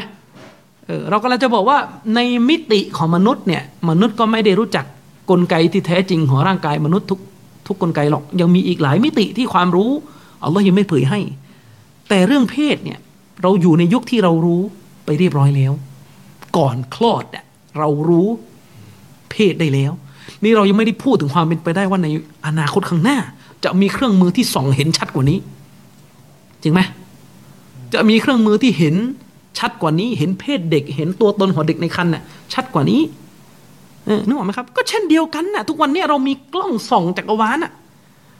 ที่มันสามารถทำให้มนุษย์เนี่ยค้นพบทฤษฎีการอธิบายถึงกลไกภายในจักรวาลนึกออกไหมครับอืมแต่มันแปลกตรงที่ว่าบางคนเนี่ยไม่อัปเดตโลกเนี่ยมีคนมาบอกผมนะมีคนมาบอกผมว่าเขาไปเรียนกับเชคคนหนึ่งในตะวันออกกลางคือเชคคนนี้แกก็ยังยืนกรานแบบนี้บอกว่าการรู้เพศเด็กก่อนกำเนิดเนี่ยเป็นเรื่องที่เป็นไปไม่ได้ฮารามเป็นเรื่องที่เป็นไปไม่ได้ฮารามเพราะอัลลอฮ์ว่าอย่างนี้อัลลอฮ์บอกว่าวะยะละมูมาฟิลอัรฮามอัลลอฮ์ทรงรู้ถึงสิ่งที่อยู่ในมดลูกของผู้หญิงตัวคำเนี่ยใช้คำกว้างแต่เขาไปอธิบายตัฟซีรเจาะจงไปที่เพศแล้วเวลาเจาะจงก็ขัดกับวาเกียขัดกับความเป็นจริงเชคอุซัยมีนบอกแล้วตัวบทที่ซอฮีฮ์จากอัลลอฮ์และรอซูลและซอรีฮ์ด้วยและความหมายมันชัดเจนน่ะไม่มีวันขัดกับวาเกียจะไม่มีวันขัดกับความจริงเชิงประจักษ์ที่เป็นไปถ้าเมื่อใดเกิดการขัดกันให้ไปดูเอาว่าหนึ่งความจริงนั้นน่ะเราสรุปผิดหรือไม่ก็ตัวบทนั้นน่ะไม่ซอฮีฮ์แต่แน่นอนกุรอานเนี่ยไม่มีมุมนี้กุรอานเนี่ยซอฮีฮ์หมดหรือไม่ก็อีกอันหนึ่งเราตัฟซีรโดยที่ตัวบทไม่ชัดเจนที่จะบอกว่าเป็นอย่างนั้นแต่เราไปใส่คำตัฟซีรลงไปคือบางทีอุลามะคนหนึ่งมองว่าชัดแต่ไม่จำเป็นว่าต้องชัดนะอุลามะอีกท่านอื่นอาจจะบอกว่าไม่ชัดเหมือนเรื่องอเมริกาเหยียบดวงจันทร์ ในสมัยของเชคบินบาสมีอุลามะบางท่านบอกเลยว่าฮารามเชื่อเพราะกุรอานน่ะยืนยันชัดเจนว่ามนุษย์ไปถึงดวงจันทร์ไม่ได้อุลามะบางท่านบอกไม่กุรอานอายะห์นั้นไม่ได้บอกอย่างนั้นท่านเข้าใจอย่างนั้นอืมเหมือนที่อิหม่ามอิบนุตัยมียะห์น่ะอันนี้ก็เล่าให้ฟังท่านก็มีทัศนะว่าโลกอยู่กับที่อิหม่ามอิบนุตัยมียะห์มีทัศนะว่าโลกเนี่ยอยู่กับที่นะไม่เคลื่อนไหวไม่โคจรไม่อย่างสิ้นนิ่งซึ่งมันอัตโนมัติว่าทัศนะนี้ต้องอธิบายว่าดวงอาทิตย์โคจรหมุนรอบโลกหน่อยไหมครับเป็นทัศนะตัวบทไม่ได้ชัดเจนที่จะสรุปอย่างนั้นอืมเพราะมันไม่มีตัวบทบอกชัดๆว่าโลกไม่โคจรไปไหนและดวงอาทิตย์หมุนรอบโลกไม่มีตัวบทผู้ชัดขนาดนั้นแต่เป็นการวิเคราะห์ตัวบทมาซึ่งเชคอัลบานีก็ค้านอยู่ซึ่งเชคอัลบานีก็ค้านเชคอัลบานีบอกว่าไม่มีตัวบทไหนมาขัดขวางความเชื่อที่ค้นพบโดยนักวิทยาศาสตร์รุ่นใหม่ที่ระบุว่าดวงอาทิตย์หมุนรอบโลกนึกออกไหมครับเออแต่ปรากฏว่ามีเพจเลอะเทอะบางเพจเพจโลกแบนอะโยงมั่วซั่วหมดคือคือเวลาชอบไปเชื่อทฤษฎีสมคบคิดเนี่ยมันลำบากนะคือเราเนี่ยคือเราไม่ได้คัดค้านนะคืออุลามะที่จะเชื่อว่าโลกอยู่กับที่และดวงอาทิตย์หมุนรอบโลกเนี่ยถ้าเขาเชื่อบนความเข้าใจที่เขาได้จากกุรอานอันนั้นไม่ว่ากันเราคัดค้านไม่ได้แต่เราจะต้องเข้าใจนะว่านาซอรอนาซอรอคริสเตียนอ่ะเขาก็เชื่อเรื่องนี้ในยุคอดีตแต่ฐานความเชื่อของเขาเนี่ยคนละตัวกับเรานะนาซอรอเชื่อว่าโลกนิ่งอยู่กับที่และดวงอาทิตย์มาหมุนรอบโลกเนี่ยเขาเชื่อบนฐานที่ว่าพระเจ้ามาอยู่บนโลกเขาแต่ยังเขาเชื่อบนฐานที่ว่าพระผู้เป็นเจ้าเนี่ยมาบังเกิดเป็นพระคริสต์อยู่บนโลกฉะนั้นโลกต้องเป็นศูนย์กลางของจักรวาลพอเขาแต่ยังโลกก็ต้องเป็นศูนย์กลางของจักรวาลเพราะพระเจ้ามาอยู่ตรงนี้พระเจ้าไม่ได้อยู่บนดวงอาทิตย์พระเจ้าไม่ได้มาอยู่บนดวงจันทร์แต่พระเจ้ามาอยู่บนโลกฉะนั้นถ้าไปบอกว่าโลกหมุนรอบดวงอาทิตย์เนี่ยมันขัดกับสถานะของพระเป็นเจ้าที่มาอยู่บนโลกยิ่งจะไปขัดกับความเชื่อของพวกเพเกนพวกบูชาดวงอาทิตย์ที่มีอยู่ในยุโรปสมัยนั้นพวกนั้นน่ะมองว่าดวงอาทิตย์มันเป็นศูนย์กลางของจักรวาลพวกนั้นเลยไหว้ดวงอาทิตย์ทีนี้พวกนาซอรอนไม่เอาอยู่แล้วเรื่องนี้เพราะมันขัดกับความเชื่อของเขาที่ว่าพระเจ้ามาอยู่บนโลกอันนั้นมันเรื่องของเขานึกออกไหมครับฉะนั้นในบริบทยุโรปที่สู้กันระหว่างดวงอาทิตย์เนี่ยตกลงมันศูนย์กลางไม่ศูนย์กลางเนี่ยมันอยู่บนฐานตัวนี้แต่ปรากฏมีเพจเลอะเทอะบางเพจเชื่อเรื่องยิวจนหลอนกลายเป็นโลกกลมแผนยิวหมดนี่มาอีกแล้วถ้าเชื่อว่าดวงดวงอาทิตย์คือศูนย์กลางแล้วโลกไปหมุนรอบดวงอาทิตย์ไอ้พวกนี้เชื่อเชื่อบนฐานเชื่อที่ว่าดวงอาทิตย์เป็นเทพเจ้านะอูซุบิลละโยงมั่วซั่วไปหมดนี่ถ้ามีคนก็สวนกลับมั่งและไอ้ที่เชื่ออย่างนั้นนะคุณเชื่อเพราะเรื่องพระเจ้ามาอยู่บนโลกไม่ใช่เหรอเออถ้าโยงกันไปโยงกันมาอย่างเงี้ยก็เละเทะตุ้มเป๊ะหมดเลยสิประเด็นคืออุลามะเนี่ยมันมีกันสองฝ่ายและอุลามะที่เขาเชื่อเนี่ยเขาเชื่อบนฐานวิเคราะห์จากตัวบทไม่ได้เกี่ยวอะไรกับเรื่องพวกนั้นอืมนึกออกไหมครับในอัลกุรอานเนี่ยอัลลอฮ์ก็รับรองเรื่องการที่เราเอาดวงจันทร์เนี่ยเป็นเครื่องมือในการเดินทางของนักเดินเรือในยามค่ำคืนผู้ศรัทธาในสมัยก่อนเนี่ยเวลาเดินทางไปในมหาสมุทรเนี่ยก็ใช้ดวงจันทร์เป็นเครื่องกำหนดทิศแต่นั่นผู้ศรัทธาเนี่ยใช้แค่นี้ความรู้ที่พวกเขามีเกี่ยวกับดวงจันทร์เนี่ยเป้าหมายเพียงแค่เพื่อเป็นทิศแต่ชนชาติอื่นที่ไม่ใช่มุสลิมเนี่ยมันต้องบูชาดวงจันทร์ตามมาด้วยมันปนกันหมดระหว่างความรู้เกี่ยวกับการกำหนดทิศและการเล่นไสยศาสตร์แล้วประเด็นกันสรุปตกลงมุสลิมต้องโง่เหรอเออเพราะว่ามีคนมาไหว้ดวงจันทร์แล้วก็เอาดวงจันทร์เป็นทิศกำหนดการเดินเรือฉะนั้นมุสลิมไม่ต้องไปดูมันแล้วไม่ใช่ไอ้นี่โยงมั่วนี่แหละเวลาอยู่บนความรู้ที่ไม่ได้ไม่ได้ตกผลึกจากแนวทางสลับจริงๆเหมือนจะอ้างสลับบางมุมแต่ไปหลอนเรื่องโปรโตคอลยิวอ่ะบ้าเลยโปรโตคอลจนกระทั่งไปเอาชีริกอีกซีกหนึ่งเลอะเทอะนึกออกไหมครับกลัวยิวจนขึ้นสมองสุดท้ายไปเอาอะไรไปเอาชีริกอีกฝั่งหนึ่งมันใช่ไม่อย่างนี้นะครับอัลลอฮ์บอกว่าอัลลอฮ์รู้ถึงสิ่งที่อยู่ในมดลูกของมารดาหมายถึงรู้ทุกมิติไม่ได้ไปเจาะจงแค่เรื่องเพศรู้ทุกมิติอย่าว่าแต่อะไรเลยเรื่องเพศเนี่ยถามว่าคนสมัยก่อนน่ะ มีโอกาสจะรู้ไหมว่าเพศอะไรก่อนคลอดอ่ะมีไหมยังมีวิธีนึงผ่าทิ้งเขาแต่ยังเออคือถ้าจะรู้อ่ะนึกออกไหมถ้าจะมีถ้าจะมีใครมันมาบ้าๆบอๆอ่ะจะมากวนตีนมุสลิมเออเนี่ยรู้ไงผ่าทิ้งก็นี่แสดงว่าไม่เข้าใจเป้าหมายแสดงว่าอายะห์นี้ที่อัลลอฮ์พูดนะพูดบนเป้าหมายหนึ่งที่เจาะจงว่าการไม่รู้ตรงเนี้ยก็คือไม่รู้ในสถานการณ์หนึ่งในสถานการณ์ที่ไม่มีเครื่องมือ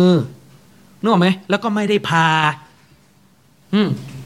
เพราะคนในสมัยนบีฟังอายะห์เนี้ยย่อมรู้กันอยู่เลยว่าอายะห์เนี้ยไม่ได้เกี่ยวกับเรื่องไปพาเอาลูกมาดูนึกออกไหมครับก็เช่นเดียวกันถ้าเราบอกว่าเรื่องการพาเอาลูกมาดูว่าไม่ใช่เป้าหมายของอายะห์นี้เรื่องเรื่องอัลตราซาวด์ก็ไม่ใช่เป้าหมายของอายะห์นี้เข้าใจยังใช้เรื่องข้อเท็จจริงมามากำกับอ่านึกออกไหมครับอืมว่ามาตะดรีนับซุมมาซาตักซิบุกอดานะครับอัลลอฮ์บอกว่าและไม่มีชีวิตใดรู้ว่าและไม่มีชีวิตใดนะครับรู้ว่าเขาเนี่ยจะได้รับอะไรสิ่งที่เขาขวนขวายในวันพรุ่งนี้เนี่ยมันจะเป็นอย่างไรแบบไหนไม่มีชีวิตใดรู้นะครับว่ามาตะดรีนับซุมบิไออัรดินตะมุดนะครับอัลลอฮ์บอกว่าและก็ไม่มีชีวิตใดรู้ว่าเขาจะไปตายในแผ่นดินใดบิไออัรดินตะมุดก็คือเขาไม่รู้หรอกว่าบนแผ่นดินใดที่เขาจะตายไปไม่มีชีวิตใดรู้อินนัลลอฮะอาลีมุนคอบีรแท้จริงแล้วอัลลอฮ์เป็นผู้ที่ทรงรอบรู้ผู้ทรงละเอียดถี่ถ้วนยิ่งนะครับนี่คืออายะห์อัลกุรอานที่ยืนยันถึงความรู้ของอัลลอฮ์ซุบฮานะฮูวะตะอาลานะครับปิดท้ายเรื่องลอฮิลมะห์ฟูซนิดหนึ่งนะครับการที่เรามีอีหม่านในเรื่องลอฮิลมะห์ฟูซการกำหนดของอัลลอฮ์ซุบฮานะฮูวะตะอาลาเนี่ยเราจะใช้กฎเกณฑ์เดียวกันกับทุกเรื่องคือหมายความว่าถ้าเราบอกว่าการที่เรามีอีหม่านในเรื่องลอฮิลมะห์ฟูซว่าอัลลอฮ์กำหนดอัลลอฮ์เขียนความเป็นไปต่างๆลงไปในลอฮิลมะห์ฟูซแล้วเนี่ยการที่เรามีอีหม่านในเรื่องนี้มันจะไม่เป็นเหตุนำไปสู่การหักล้างความพยายามของมนุษย์นะกฎตัวนี้เราจะต้องใช้กับทุกเรื่องนะกฎตัวนี้เราจะต้องใช้กับทุกเรื่องแต่ปัญหาที่มีอยู่ในสังคมมุสลิมตอนนี้คือคือการหาความสม่ำเสมอไม่ได้เวลาเราไปดูพวกที่ติดเชื้อจับรียะบางเรื่องก็ปฏิเสธอัสบาบบางเรื่องยึดมั่นในอัสบาบจนกระทั่งจะลืมกฎกฎักไปแล้วไปดูเวลาเป็นเรื่องเกี่ยวกับรักษาโรคการออกไปทำงานหาริสกีก็จะละเลยความสำคัญของอัสบาบทิ้งไปใช่ไหมอ้างเรื่องกฎกฎักอ้างเรื่องลอฮิลมะห์ฟูซอ๋อเรื่องนี้อัลลอฮ์กำหนดแล้วไม่ต้องพยายามอืมนึกออกไหมครับแต่พอเข้าโหมดซูฟีเรื่องครูนี่ต้องยึดมากใครไม่มีครูคนนั้นชัยฏอนจะเป็นครูใครไม่มีครูคนนั้นจะไม่ได้ทางนำใครไม่มีครูคนนั้นจะเป็นอุลามะไม่ได้เห็นไหมเอาแล้วทำไมไม่อ้างบ้างนะเรื่องอัลลิมไม่อัลลิมเรื่องทางนำอัลลอฮ์กำหนดนะงงไหมเหมือนเหมือนเหมือนตีกันเองอ่ะเหมือนตีกันเองอ่ะอืมนี่คือมันหาความสม่ำเสมอเสมอต้นเสมอปลายนี่ไม่ได้ถามจริงๆเถอะในสังคมมุสลิมเนี่ยมีใครบ้างละเลยอัสบาบการหลับนอนที่นำไปสู่การมีลูกเนี่ยมีใครบ้างอ่ะที่จะละเลยเรื่องนี้หรือทำไม่มีความหมายอ่ะทำให้มันไม่มีความหมายอยากมีลูกเออแต่ว่าไม่จำเป็นต้องแต่งงานหรอกเดี๋ยวเราให้ทำเรากับว่าลูกจะออกมาจากเสาไฟฟ้าข้างบ้านนะนึกออกไหมครับคือแน่นอนถ้าพูดในเชิงอำนาจของอัลลอฮ์ไม่มีคำปฏิเสธอยู่แล้วตอนเราจะให้บุตรคุณน่ะอืมแต่อันนั้นไม่ใช่อาดียะไม่ใช่สถานสถานะปกติที่อัลลอฮ์กำหนดความเป็นไปในธรรมชาติเอออืมคือถ้าหมวดเรื่องของการมีลูกเนี่ยเราเชื่อในกอฎอกอดัรบนพื้นฐานของการไม่ละเลยการมีเพศสัมพันธ์ นึกออกไหมบนพื้นฐานของการไม่ละเลยหรือด้อยค่าการมีเพศสัมพันธ์ในฐานะที่เป็นอัสบับเรื่องอื่นก็ต้องเสมอกันนี่พอเรื่องยาปุ๊บอ่าสังเกตดูพอเรื่องยาปุ๊บเป็นไงเรื่องรักษาโรคเป็นไงจะต้องเอาเรื่องเลาฮิลมะห์ฟูซเอาเรื่องพระประสงค์ของอัลเลาะห์เอาเรื่องกอฎอกอดัรมามันทำให้คนไม่ไปโรงพยาบาลทั้งๆที่ถ้าสลับกันนะนะถ้าเรื่องจะมีลูกอ่ะถ้าเรื่องจะมีลูกอ่ะคุณด้อยค่าเรื่องอัสบับน่ะมันก็เดือดร้อนคุณคนเดียวจริงไหมแต่เรื่องโรคภัยไข้เจ็บเนี่ยเรื่องโรคระบาดเนี่ยถ้าคุณไม่ไปหาหมอเนี่ยคุณไม่ไปหาหมอคุณไม่ไปหายาโดยอ้างเรื่องกอฎอกอดัรมาด้อยค่าเนี่ยคนเดือดร้อนคือคนรอบข้างคุณติดโรคกันระนาวอืมคือถ้าอยากจะเป็นจับรียะขนาดนั้นนะไปเป็นเรื่องนู่นเรื่องหมวดลูกนะอืมไปเป็นเรื่องหมวดหาความรู้นู่นอยากอาลิมเรื่องศาสนาไม่ต้องเรียนเดี๋ยวเราให้เองถ้าเรากำหนดให้คนหนึ่งเป็นอุลามะแล้วเนี่ยเดี๋ยวก็ได้เป็นเป็นอย่างนั้นแหละเอาไปใช้เยอะๆเลยในหมวดซูฟีเนี่ยเพราะชอบถือครูถือราวกับว่าถ้าไม่มีครูเนี่ยอ่านจากอินเทอร์เน็ตเนี่ยโง่อยู่อย่างนั้นแหละจริงไหมถึงขนาดต้องกุหะดิษอ่ะผู้ใดก็ตามแต่ที่ไม่มีครูของเขาผู้ใดก็ตามแต่ที่เขาไม่มีครูอะครูแบบตอริกะอ่ะครูแบบครูซูฟีชัยฏอนจะเป็นครูอันนี้หะดีษก็ไม่ใช่แต่ทำเหมือนกับเป็นหะดีษเลยนึกออกไหมเออทำไมหมวดเนี่ยไม่อ้างบ้างล่ะโอ้ยเรื่องความเข้าใจในศาสนาเรื่องอัลเลมเนี่ยถ้าอัลลอฮ์ให้เนี่ยใครก็ได้เป็นทั้งทั้งที่อัสบาบที่จะนำไปสู่การอัลเลมเนี่ยมีกันมากมายนะแต่พวกนี้ตัดทิ้งหมดเลยเหลือแต่อยู่อันเดียวเหลืออยู่อันเดียวคือเรื่องการมีครูเนี่ยสลับแต่พอเข้าหมวดเรื่องเรื่องอะไรเรื่องดุนยาทั่วไปตัดอัสบับออกเหมือนบางจามะห์น่ะจะมาตับลีกกันบางคนน่ะนะไม่ได้เหมารวมบางคนนะพอจะออกตับลีกออกสี่เดือนอย่างเงี้ยพอถามมาเออแล้วก็เตรียมนะฟะก็ให้ลูกเมียไงอืมถ้าอัลเลาะห์กำหนดไว้แล้วว่าจะมีกินไม่ต้องห่วงแล้วก็ออกไปเท่าอย่างนั้นแล้วก็หย่ากันไม่รู้กี่คู่นะอย่างนี้เป็นต้นนะครับฉะนั้นมันไม่มีใครบอกอะว่าเราจะไม่มีเพศสัมพันธ์กับภรรยาของตัวเองแต่เราก็หวังที่จะมีลูกแล้วถ้าอัลเลาะห์ให้เดี๋ยวอัลเลาะห์ก็ให้มีใครพูดอย่างนั้นมั้ย ไม่มีใครพูดอย่างนั้นและเช่นเดียวกันเรื่องอะไรครับเรื่องอาหารการกินเนี่ยเราพูดกันเป็นเสียงเดียวกันหนักแน่นว่าการกินอาหารเนี่ยคือปัจจัยในการต่อชีวิตมนุษย์หมายถึงว่ามนุษย์กินอาหารเพื่ออยู่ใช่มั้ยล่ะกินเพื่ออยู่ทั้งที่เรื่องความเป็นความตายเป็นกำหนดของอัลเลาะห์ทั้งสิ้นแต่อันนี้คืออัสบาบที่หนักแน่นใช่มั้ยคืออัสบาบที่หนักแน่นมีไหมไม่ต้องกินลองไม่กินข้าวสักสิบวันดูแล้วบอกว่าถ้าอัลเลาะห์ให้อิ่มเดี๋ยวก็ได้ถ้าอัลเลาะห์ให้รอดเดี๋ยวก็ได้หรือเวลาไปทำสวนน่ะโดนงูจงอางโดนงูเห่ากัดน่ะไม่ต้องไปหาหมอกลับบ้านนอนอยู่บ้านอย่างนั้นแหละเดี๋ยวอัลเลาะห์ให้หายอ่าเดี๋ยวอัลเลาะห์ให้หายแต่นี่แปลกนะพอเป็นเรื่องโรคระบาดปุ๊บทันทีเลยเฮ้ยเรื่องนี้เนี่ยไม่ต้องไปหาหมอหรอกอืมผมเนี่ยชีวิตเราเนี่ยชีวิตคนรุ่นผมเนี่ยเราว่าเราเจอโรคระบาดหนักๆในฐานะที่เราเป็นคนไทยเนี่ยผมว่าโรคระบาดหนักๆเนี่ยเราเจอกันสองรอบใหญ่รอบแรกคือไข้หวัดนกถ้าทันกันนะตอนนั้นนะสมัยทักษิณนะประมาณช่วงปีน่าจะสี่สี่ห้าสี่หกมั้งแต่ตอนนั้นเรื่องไข้หวัดนกจำได้ตอนนั้นโอ้โหมันหนักมากคนที่เป็นเกษตรกรเนี่ยเลี้ยงไก่นี่คือต้องกล้าฆ่าไก่ทิ้งเลยอ่ะยุคนั้นเนี่ยคือเจ้าของฟาร์มนี่คือแทบจะคนที่ไม่ใช่มุสลิมนะเขาแทบจะฆ่าตัวตายกันอ่ะเพราะว่าข่าวออกทุกวันถ้าจำได้นะเราดูข่าวตอนนั้นข่าวออกทุกวันไก่เนี่ยแบบเป็นๆ เ, เลยอ่ะสงสารมากโดนจับใส่ในกระสอบแล้วก็โยนโยนลงไปในไอ้ไอ้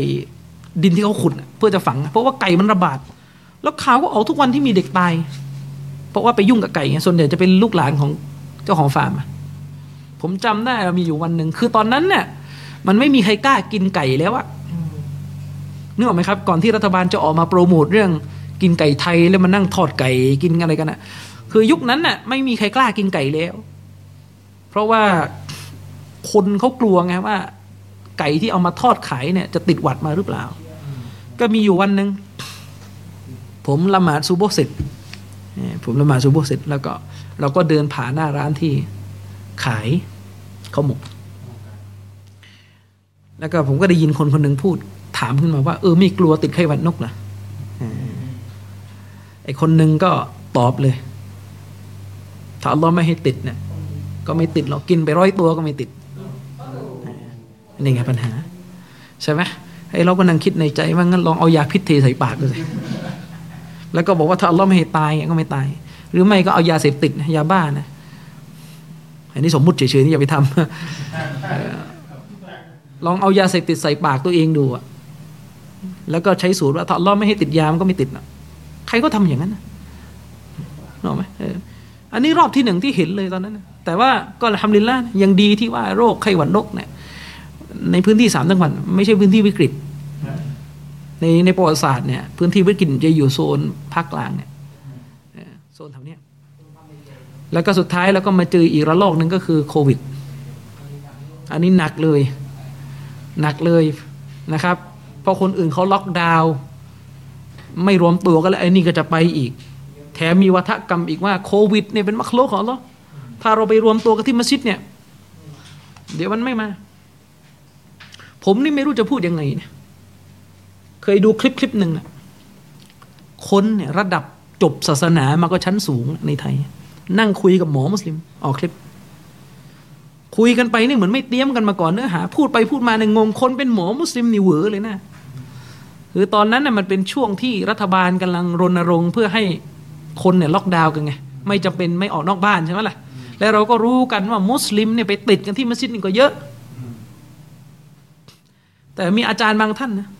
บรรยายยกหะดีษมาก็ไม่เข้ากับบริบทคือเราไม่ปฏิเสธว่ามัสยิดเนี่ยคือที่ที่อัลลอฮ์ประทานความเมตตาลงมาคือที่ที่อัลลอฮ์ประทานสลามะห์ลงมาความสันติลงมาแต่เอาหะดีษประมาณเนี้ยมาสวมกับโควิดแล้วบอกว่าที่ที่ปลอดภัยที่สุดมันคือมัสยิดเอาเข้าไปไปพูดอย่างเงี้ยในพื้นที่สามจังหวัดพูดเลยว่าที่ที่ปลอดภัยที่สุดเนี่ยมันคือมัสยิดเพื่อจะบอกว่า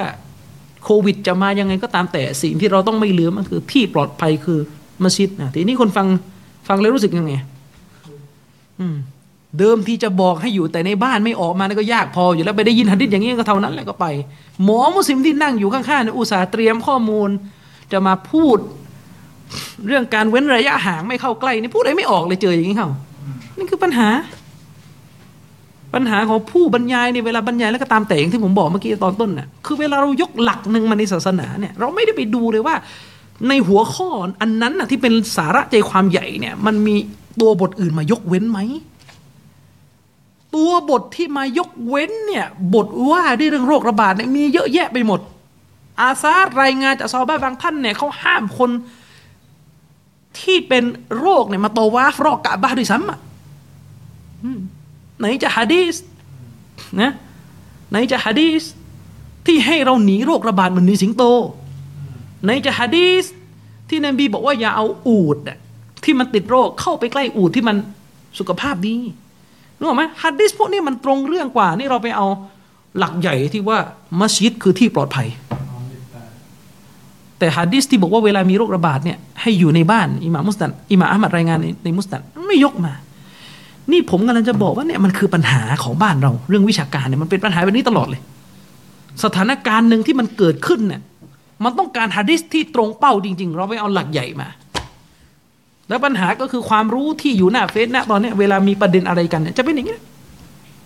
เราชอบไปเอาหลักใหญ่มาแล้วมาสวมไม่ตรงกับสถานการณ์ที่มันเกิดขึ้นคนเนี่ยกำลังต่อสู้กับพวกอะห์ลุลบิดะห์ต่อสู้กับพวกที่ทำลายศาสนาบิดเบือนศาสนาและใช้คำพูดที่มันดุดันรุนแรงซึ่งมันมีสถานการณ์ของมันในหมวดนี้เฉพาะเขาอยู่ในสถานการณ์นี้อันนี้ไปเอาหมวดอะไรหมวดพื้นฐานปกติที่รอซูลุลลอฮ์ให้เราพูดด้วยวาจาที่นุ่มนวลแล้วก็มาปาใส่คนอื่นเข้านี่แหละปัญหาปัญหาที่มันเกิดขึ้นนึกออกไหมครับนี่คือปัญหาที่มันเกิดขึ้นฉะนั้นฝากไว้ปิดท้ายตรงนี้ว่าในการศึกษาหาความรู้ศาสนาเนี่ยเวลาเรารู้หมวดหนึ่งหมวดใดมาก็ตามแต่เนี่ยอย่าลืมว่าหมวดที่เรารู้มามันจะต้องมีหมวดยกเว้น อุลามะท่านหนึ่งได้ยกตัวอย่างท่านนบีศ็อลลัลลอฮุอะลัยฮิวะซัลลัมเนี่ยสอนเราให้เราเนี่ยให้เกียรติเส้นผมคือหมายความว่าใครก็ตามแต่ที่เลี้ยงผมมีเส้นผมอยู่เขาจงประดับประดาเส้นผมของเขาให้สวยงามด้วยการหวีด้วยการใส่น้ำมันนึกออกไหมครับอันนี้คือหมวดหนึ่งแต่ถามมีอยู่ว่าอุลามะเขายกตัวอย่างนี้มาเพื่อจะบอกว่าถ้าเราเป็นคนที่ไม่เข้าใจศาสนานะเราจะเกาะอยู่กับหะดีษบทนี้จนกระทั่งเราหมกมุ่นกับเส้นผมจนกระทั่งการงานอื่นเสียเข้าใจความไม่เข้าใจศาสนาไหมเอาหะดีษแล้วนะแต่ไม่เข้าใจศาสนานบีสอนให้เราเนี่ยใช้หวีดูแลเส้นผมใช้น้ำมันมาพรมทีนี้เราก็เลอะเทอะเลยไปซื้อน้ำมันแพงมาจนกระทั่งฟุ่มเฟือยหรือจมอยู่กับการดูแลเส้นผมจะออกจากบ้านทีผลาญเวลาไปอยู่สองชั่วโมงมัวแต่แต่งผมอยู่นึกออกไหมครับอย่างนี้เป็นต้นอ่าหรือเหมือนกับท่านนบีเนี่ยสอนให้มุสลิมเนี่ยใช้น้ำหอมสุนนะของท่านนบีคือใช้น้ำหอมแต่พอเราไม่เข้าใจศาสนาเนี่ยเราก็เอาหมดนี้จนกระทั่งน้ำหอมเนี่ยมันกลายเป็นของแพงไปหมดขวดละแสนขวดละห้าหมื่นอย่างเงี้ยแล้วก็มานั่งเล่นกันมานั่งเล่นกันอันนี้เราไม่ได้พูดถึงคนที่มีกำลังซื้อนะเรากำลังพูดถึงคนที่รายได้มันไม่พอกับกำลังซื้อแล้วต้องมานั่งเก็บเงินเพื่อซื้อน้ำหอมขวดละสี่ห้าหมื่นแล้วก็บอกว่าเนี่ยซุนนะห์นบีนี่นี่นี่นี่คือตัวอย่างของความไม่เข้าใจศาสนาเอาสาระรวมของหมวดหนึ่งมากลบหมวดที่นบีมาลงรายละเอียดยกเว้นต่อการใช้น้ำหอมจะต้องไม่ขัดกับหมวดของการห้ามฟุ่มเฟือยการใช้น้ำหอมจะต้องไม่ขัดกับหมวดของการห้าม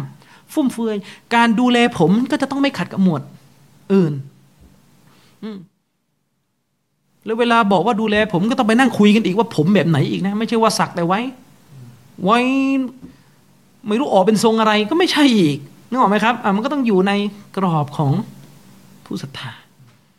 นะครับอ่ะก็คงฝากการบรรยายในสัปดาห์นี้ไว้เพียงเท่านี้นะครับอินชาอัลเลาะห์เรายังมีอยู่ในเรื่อง